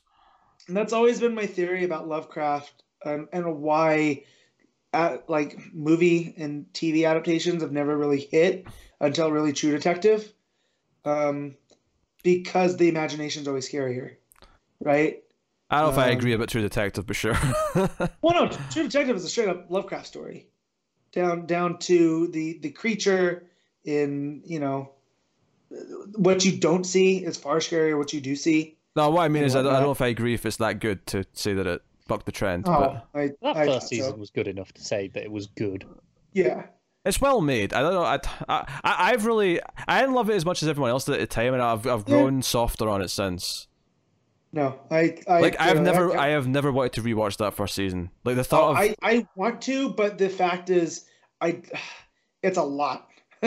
like, and I don't know if it would be as fun as you're not piecing it together. Mm. So, um, Mm. but no, I just feel like the that's why we haven't had like the standout Lovecraft movie. Like the next closest one is John Carpenter's The Thing, right? Like I, I, I do genuinely it think is, that someday we'll get that perfect Call of Cthulhu movie. I do think it'll happen someday. but Um, like, but like that's I feel like it's so hard to do because of what Pete's talking about, where the imagination and what what you think is going on being versus showing what's going on. I feel that's what's held it up. And I- and there I- might be Lovecraft scholars out there that and I, I, th- I, think you can do quick glimpses of things. I think with Lovecraft, it's a weird one because Cthulhu does have a design, and it is a pretty, Yeah. uh, uh, you know, out of this world design. But that- also, but also the Cthulhu mythos wasn't Lovecraft, right? That was that was stuff that was added by other people later, sure, yeah. right? So like, and I'm not again, I'm not that much of a scholar to know like did he just come up with a concept of Cthulhu, like of, of the dark ones and the old ones, and then the design came out of the mythos? I don't know, but the other stuff that I've read, like the Ipswich horror thing, or the Dunwich horror and stuff, it's a lot like Dollhouse Family, where there's this thing that's being held up in an attic, and you're not quite sure what it is, and it leaves it to your imagination. I think, yeah, just to, to bring this around to this book, the reason why it works here for me, as opposed to like we're talking about, oh, these, these Lovecraft things fail because of the the imagination and the like. This wasn't trying to be a Lovecraft No. thing. It was it wasn't But- ever doing that. So that so this doesn't feel like it's a betrayal of of you know its premise. No, not not to me, but I feel that's how Pete felt. It I, felt mean, it's about- not, I, I don't feel it's a betrayal. It's just it's going further than I would have liked with uh, right. Showing s- some of what it's showing, especially in the flashbacks. Um, I like I, I like all the human drama of what it's doing is working really well. Um, I'm just when it comes to certain things in horror, I like them to hold back on what they actually shows, especially when it's something otherworldly like this, which is so like to me the giant is much more interesting because while it's huge, it's like it's still just a humanoid. Like there's something far more interesting to me about that because it's something that isn't as weird. Uh, so it it feels weirder almost because it's it's like something we know, but it's just a little bit different, right? Or a big bit different, I suppose, if you Yeah. talk about Yeah. the size. But like, it's just it's a horror taste thing more than anything else. And I'm I, someone. I, who- yeah, I think that's what it comes down to, and everyone has their own different. Like I love creature stuff. Like I'm still looking. I'm always looking for the next werewolf movie that might be the one, right? Like I got American Werewolf in London. That's about it. Ginger Snaps is Um, fantastic, Matt. Go watch yeah, Ginger haven't Snaps. seen. That is Gin- I need. I need to watch Ginger Snaps. I always have to wait for Halloween. And I I've got a couple other uh, sort of B tier werewolf recommendations for you, but watch Yeah. Ginger Snaps first, and then Yeah, I'll, yeah, so- and then I'll, and then I'll tell you about the badass blind man one. Yeah, yeah, and then like so, I love like, I just love creature stuff. We all know this. I love Kong Skull Island, right? Like, I just I love big monsters, and they don't even have to be scary monsters. Just there, the Bigfoot. You I know? Matt's like really glad he's not reading uh, uh, Sea Dogs in the in these issues. Oh, yeah. because But I because can't. you you dropped that last one and Oh, then it's like oh well you're screwed now. But Yeah. that's the thing. You're saying that you like that when it's not horror, and I think they work better when they're not horror because it's not trying to do that. That said, I will say this: Gareth Edwards' Godzilla, and you know, people. Some people don't like that movie, but what I love about that movie is that it makes Godzilla feel like he is otherworldly, and he's this monolith, this this Yeah. being of And like then- a godlike creature. It really feels like that when you're watching that movie. And then Dougherty does the complete opposite in King of the Monsters, yes. whereas oh he's just one of these things. Here's all these other things, and now let's watch him fight. And you know what? I enjoy both of it. Like. Yeah, me too. So I just I love creatures. I love big. It's why it's why I was always drawn to Power Rangers as a kid, Oh, right? Oh, sure. Because the monsters that they fought. And yeah, but that's that's Well, don't- goofy and silly, and you know. no, I know, but they're they're still there, you know. But I'll I'll always take you know. I guess here's another one, Troll Hunter, right? Those are those are creatures that it's not. I mean, it's played for horror, but Again, but there's a sort of a dark sense of humor kind of that goes along with it. It's yeah, not yeah, yeah. taken Like- completely straight. When you see the giant one though, I always got giddy. So. it's just it's my taste. It's why me and my me and my wife always argue that I tell her that Bigfoot's more real than ghosts, and we we argue, and it's still not settled. Um, but yeah, Mm. Yeah. All right. Let's let's rate this book so we can uh, Yeah, wrap up. Uh, Matt, what are you giving it? um, you have this an eight point five. Connor, Yeah, eight point five from me too. uh, seven from me. Uh, so there you go. Uh, so yeah, that'll take us on to the last part of the show. We pick our favorite stuff for the week. We do our favorite panel slash. What? Did you not read Batman's Grave this week? I did not know. We do our favorite panel slash moment. We do our favorite uh, art of the week, favorite cover of the week, and top five books. So uh, we will start off with panel slash moment. Matt, what have you got? Like I feel I would be betray myself if I don't make it the booster moment. Mm-hmm. So it, it's got to be the booster moment. Although I also want to uh, shout out to, to the Terrifics for for surprising me with Kenan and the Justice League of China. Mhm. That's a real fun moment. And then uh, a, a more serious one with with in uh, the Pennyworth RIP, him going to Crime Alley on the anniversary of their marriage. That that oh man, that hit me in the feels. Yeah, uh, that is all good. I. Ooh, who am I going with actually? I uh. I think I have. Yeah, I think I have to go with the uh, the teacher stuff in Superman. Yeah, Uh, that's a good one too. I, I think that's what really sticks out for me is ho- him just wanting to make sure that teacher knows that he never cheated with his powers. It's just a really sweet idea. So that's what I'm going with, Connor. Uh, I'm going with the the moment in Harley and Ivy where she's trying to appeal to uh, you know uh, Ivy Prime, and it's just like no, I know I love you, and it's this you know actual emotional moment. Mhm. It's really I really thought you were going with the Titan Hawk. That's why I left that off. So I don't want to step on you. Mm. no, no, it, that's up Yeah. there though. Yeah, that's good Uh, too. favorite cover of the week, uh, Connor. Uh, that would probably be the Hawkman variant. Mm, It's pretty good. I, I quite like it. Uh, Matt. Um, I'm torn between the Terrifics because it has all these people, but we all know how much I hate when a cover doesn't represent what's going on in the book, like at all. Mm-hmm. So I think I'm gonna have to go with the Jan and uh, Harley and Ivy because that's exactly what happens in that book, and it's Shannon drawing Ivy. How do I be mad at that? It's a good cover. Yeah, Um, I have zero idea what I'm picking to be honest. Uh, yeah. It was a kind of a rough week for covers because I, I checked a bunch before we started. yeah, nothing is nothing really like sort of stuck with me enough to say, hey, that's my cover. Uh, you know, Batman Answers is fine, uh, but it's not exactly. uh, You know, it was fine art, but it's not like a necessarily like a super great sort of concept for a cover. Um. Uh, honestly, yeah, I, I'm going to go with that Michael Cho Terrifics, and I, I think in terms of just a pleasing image, Hmm. piece of art, I, I, I didn't really enjoy that one. I'd probably go with that. Um, really, nothing else is sticking out with me. Like you know, Supergirl's variant is nice overall, but the face is just too anime. I just I can't. The face is just too anime, and I can't give it to it. There's there's something about the colors and the, the inks on the the the Cho uh, Terrifics variant that just doesn't work for me. They feel like the characters are like pasted onto the background. Um, hold on a second, actually. Hold on a second. Hold on a second. The Hawkman variant. I I didn't even read Hawkman, but I'm gonna go with the Hawkman variant. You mean the one I went with at the very start? Yeah, yeah, but I'd forgotten I'd seen it and liked it. Yeah. So, someone showed this to me earlier in the week, and I thought it was quite a good cover. So you know what? Good. I Tre- Trevor Hairsine as well, who obviously did uh, DCeased. yeah, I didn't like his art in DCeased though. Yeah, That's- that's why that was notable that you're picking it. But this cover's quite good. Um, I I guess he spends a lot more time in his covers than he does his faces of the people in the regular panels. So Ooh, man, that shade. Uh, that's really that gigantic tree in Terrifics. All right, that's covers. Uh, favorite art of the week. Uh, I suppose I'll jump in here. Um, I. Do you know what? Uh, oh no. Hmm. I was I was tempted to go with Rachel Stott there for a second, but Yeah.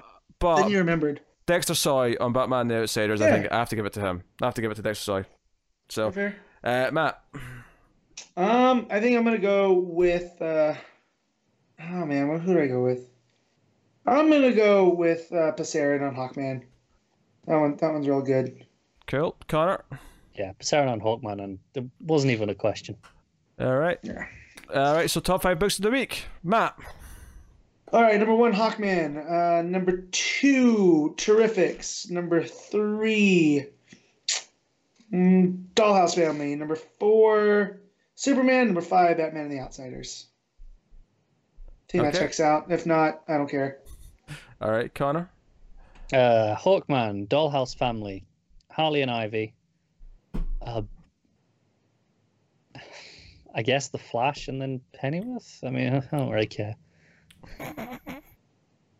I'd, right. I'd like three books I really liked, and then two that I didn't really like that much. Does Connor even like comics anymore? Like, I mean, uh, He, it's he does. He likes Hawkman, and I'll, I'll stick up for him for that. 'Cause I, we're- we're gonna- I, I feel like I had a better week last week, maybe. We're, yeah, we're gonna ride that two man bike of, of Yeah. Hawkman right now. I didn't. Uh, I, I I don't think I had a good week last week actually. No, funnily no, enough. it was the week before I had a good week. Um, yeah. So my top five, I will probably go with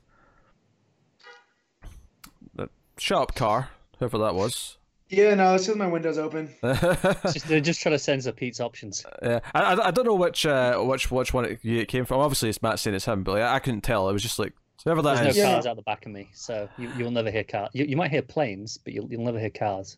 You live that close to the, the airport? Yep. Wow. Yeah, there you go. Uh, okay, so.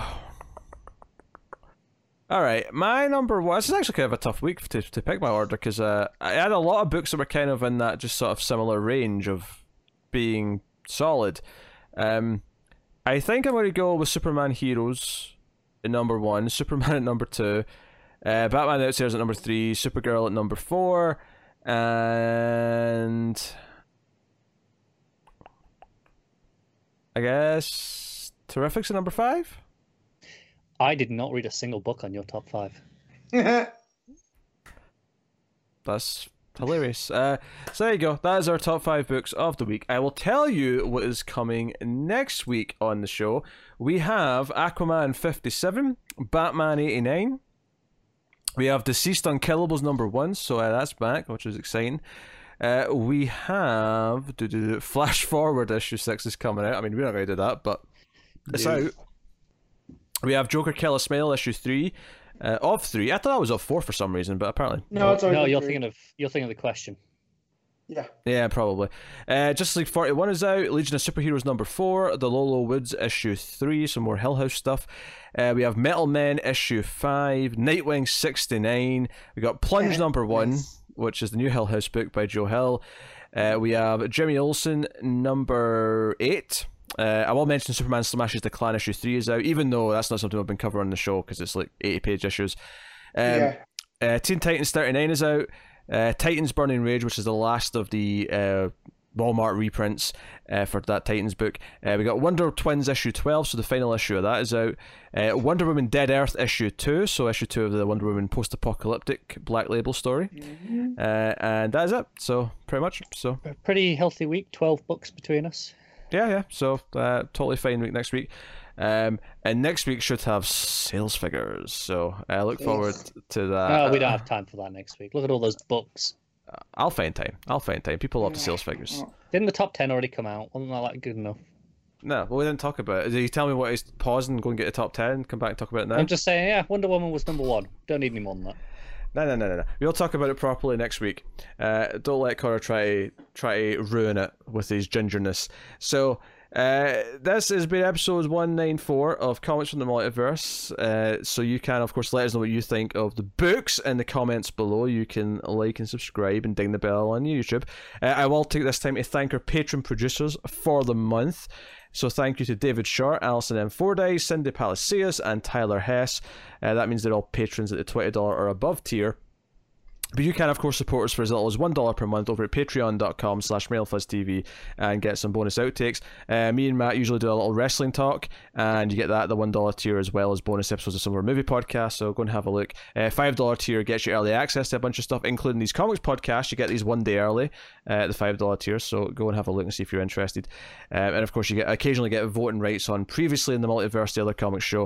Uh, episode four of which will be coming this coming week, so look forward to that. Uh, but uh, is there anything I need to promote or plug or anything else?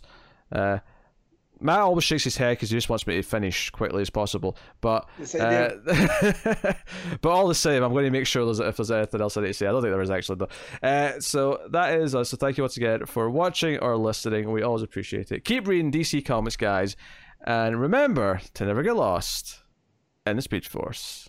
Yeah. Passera draw is good.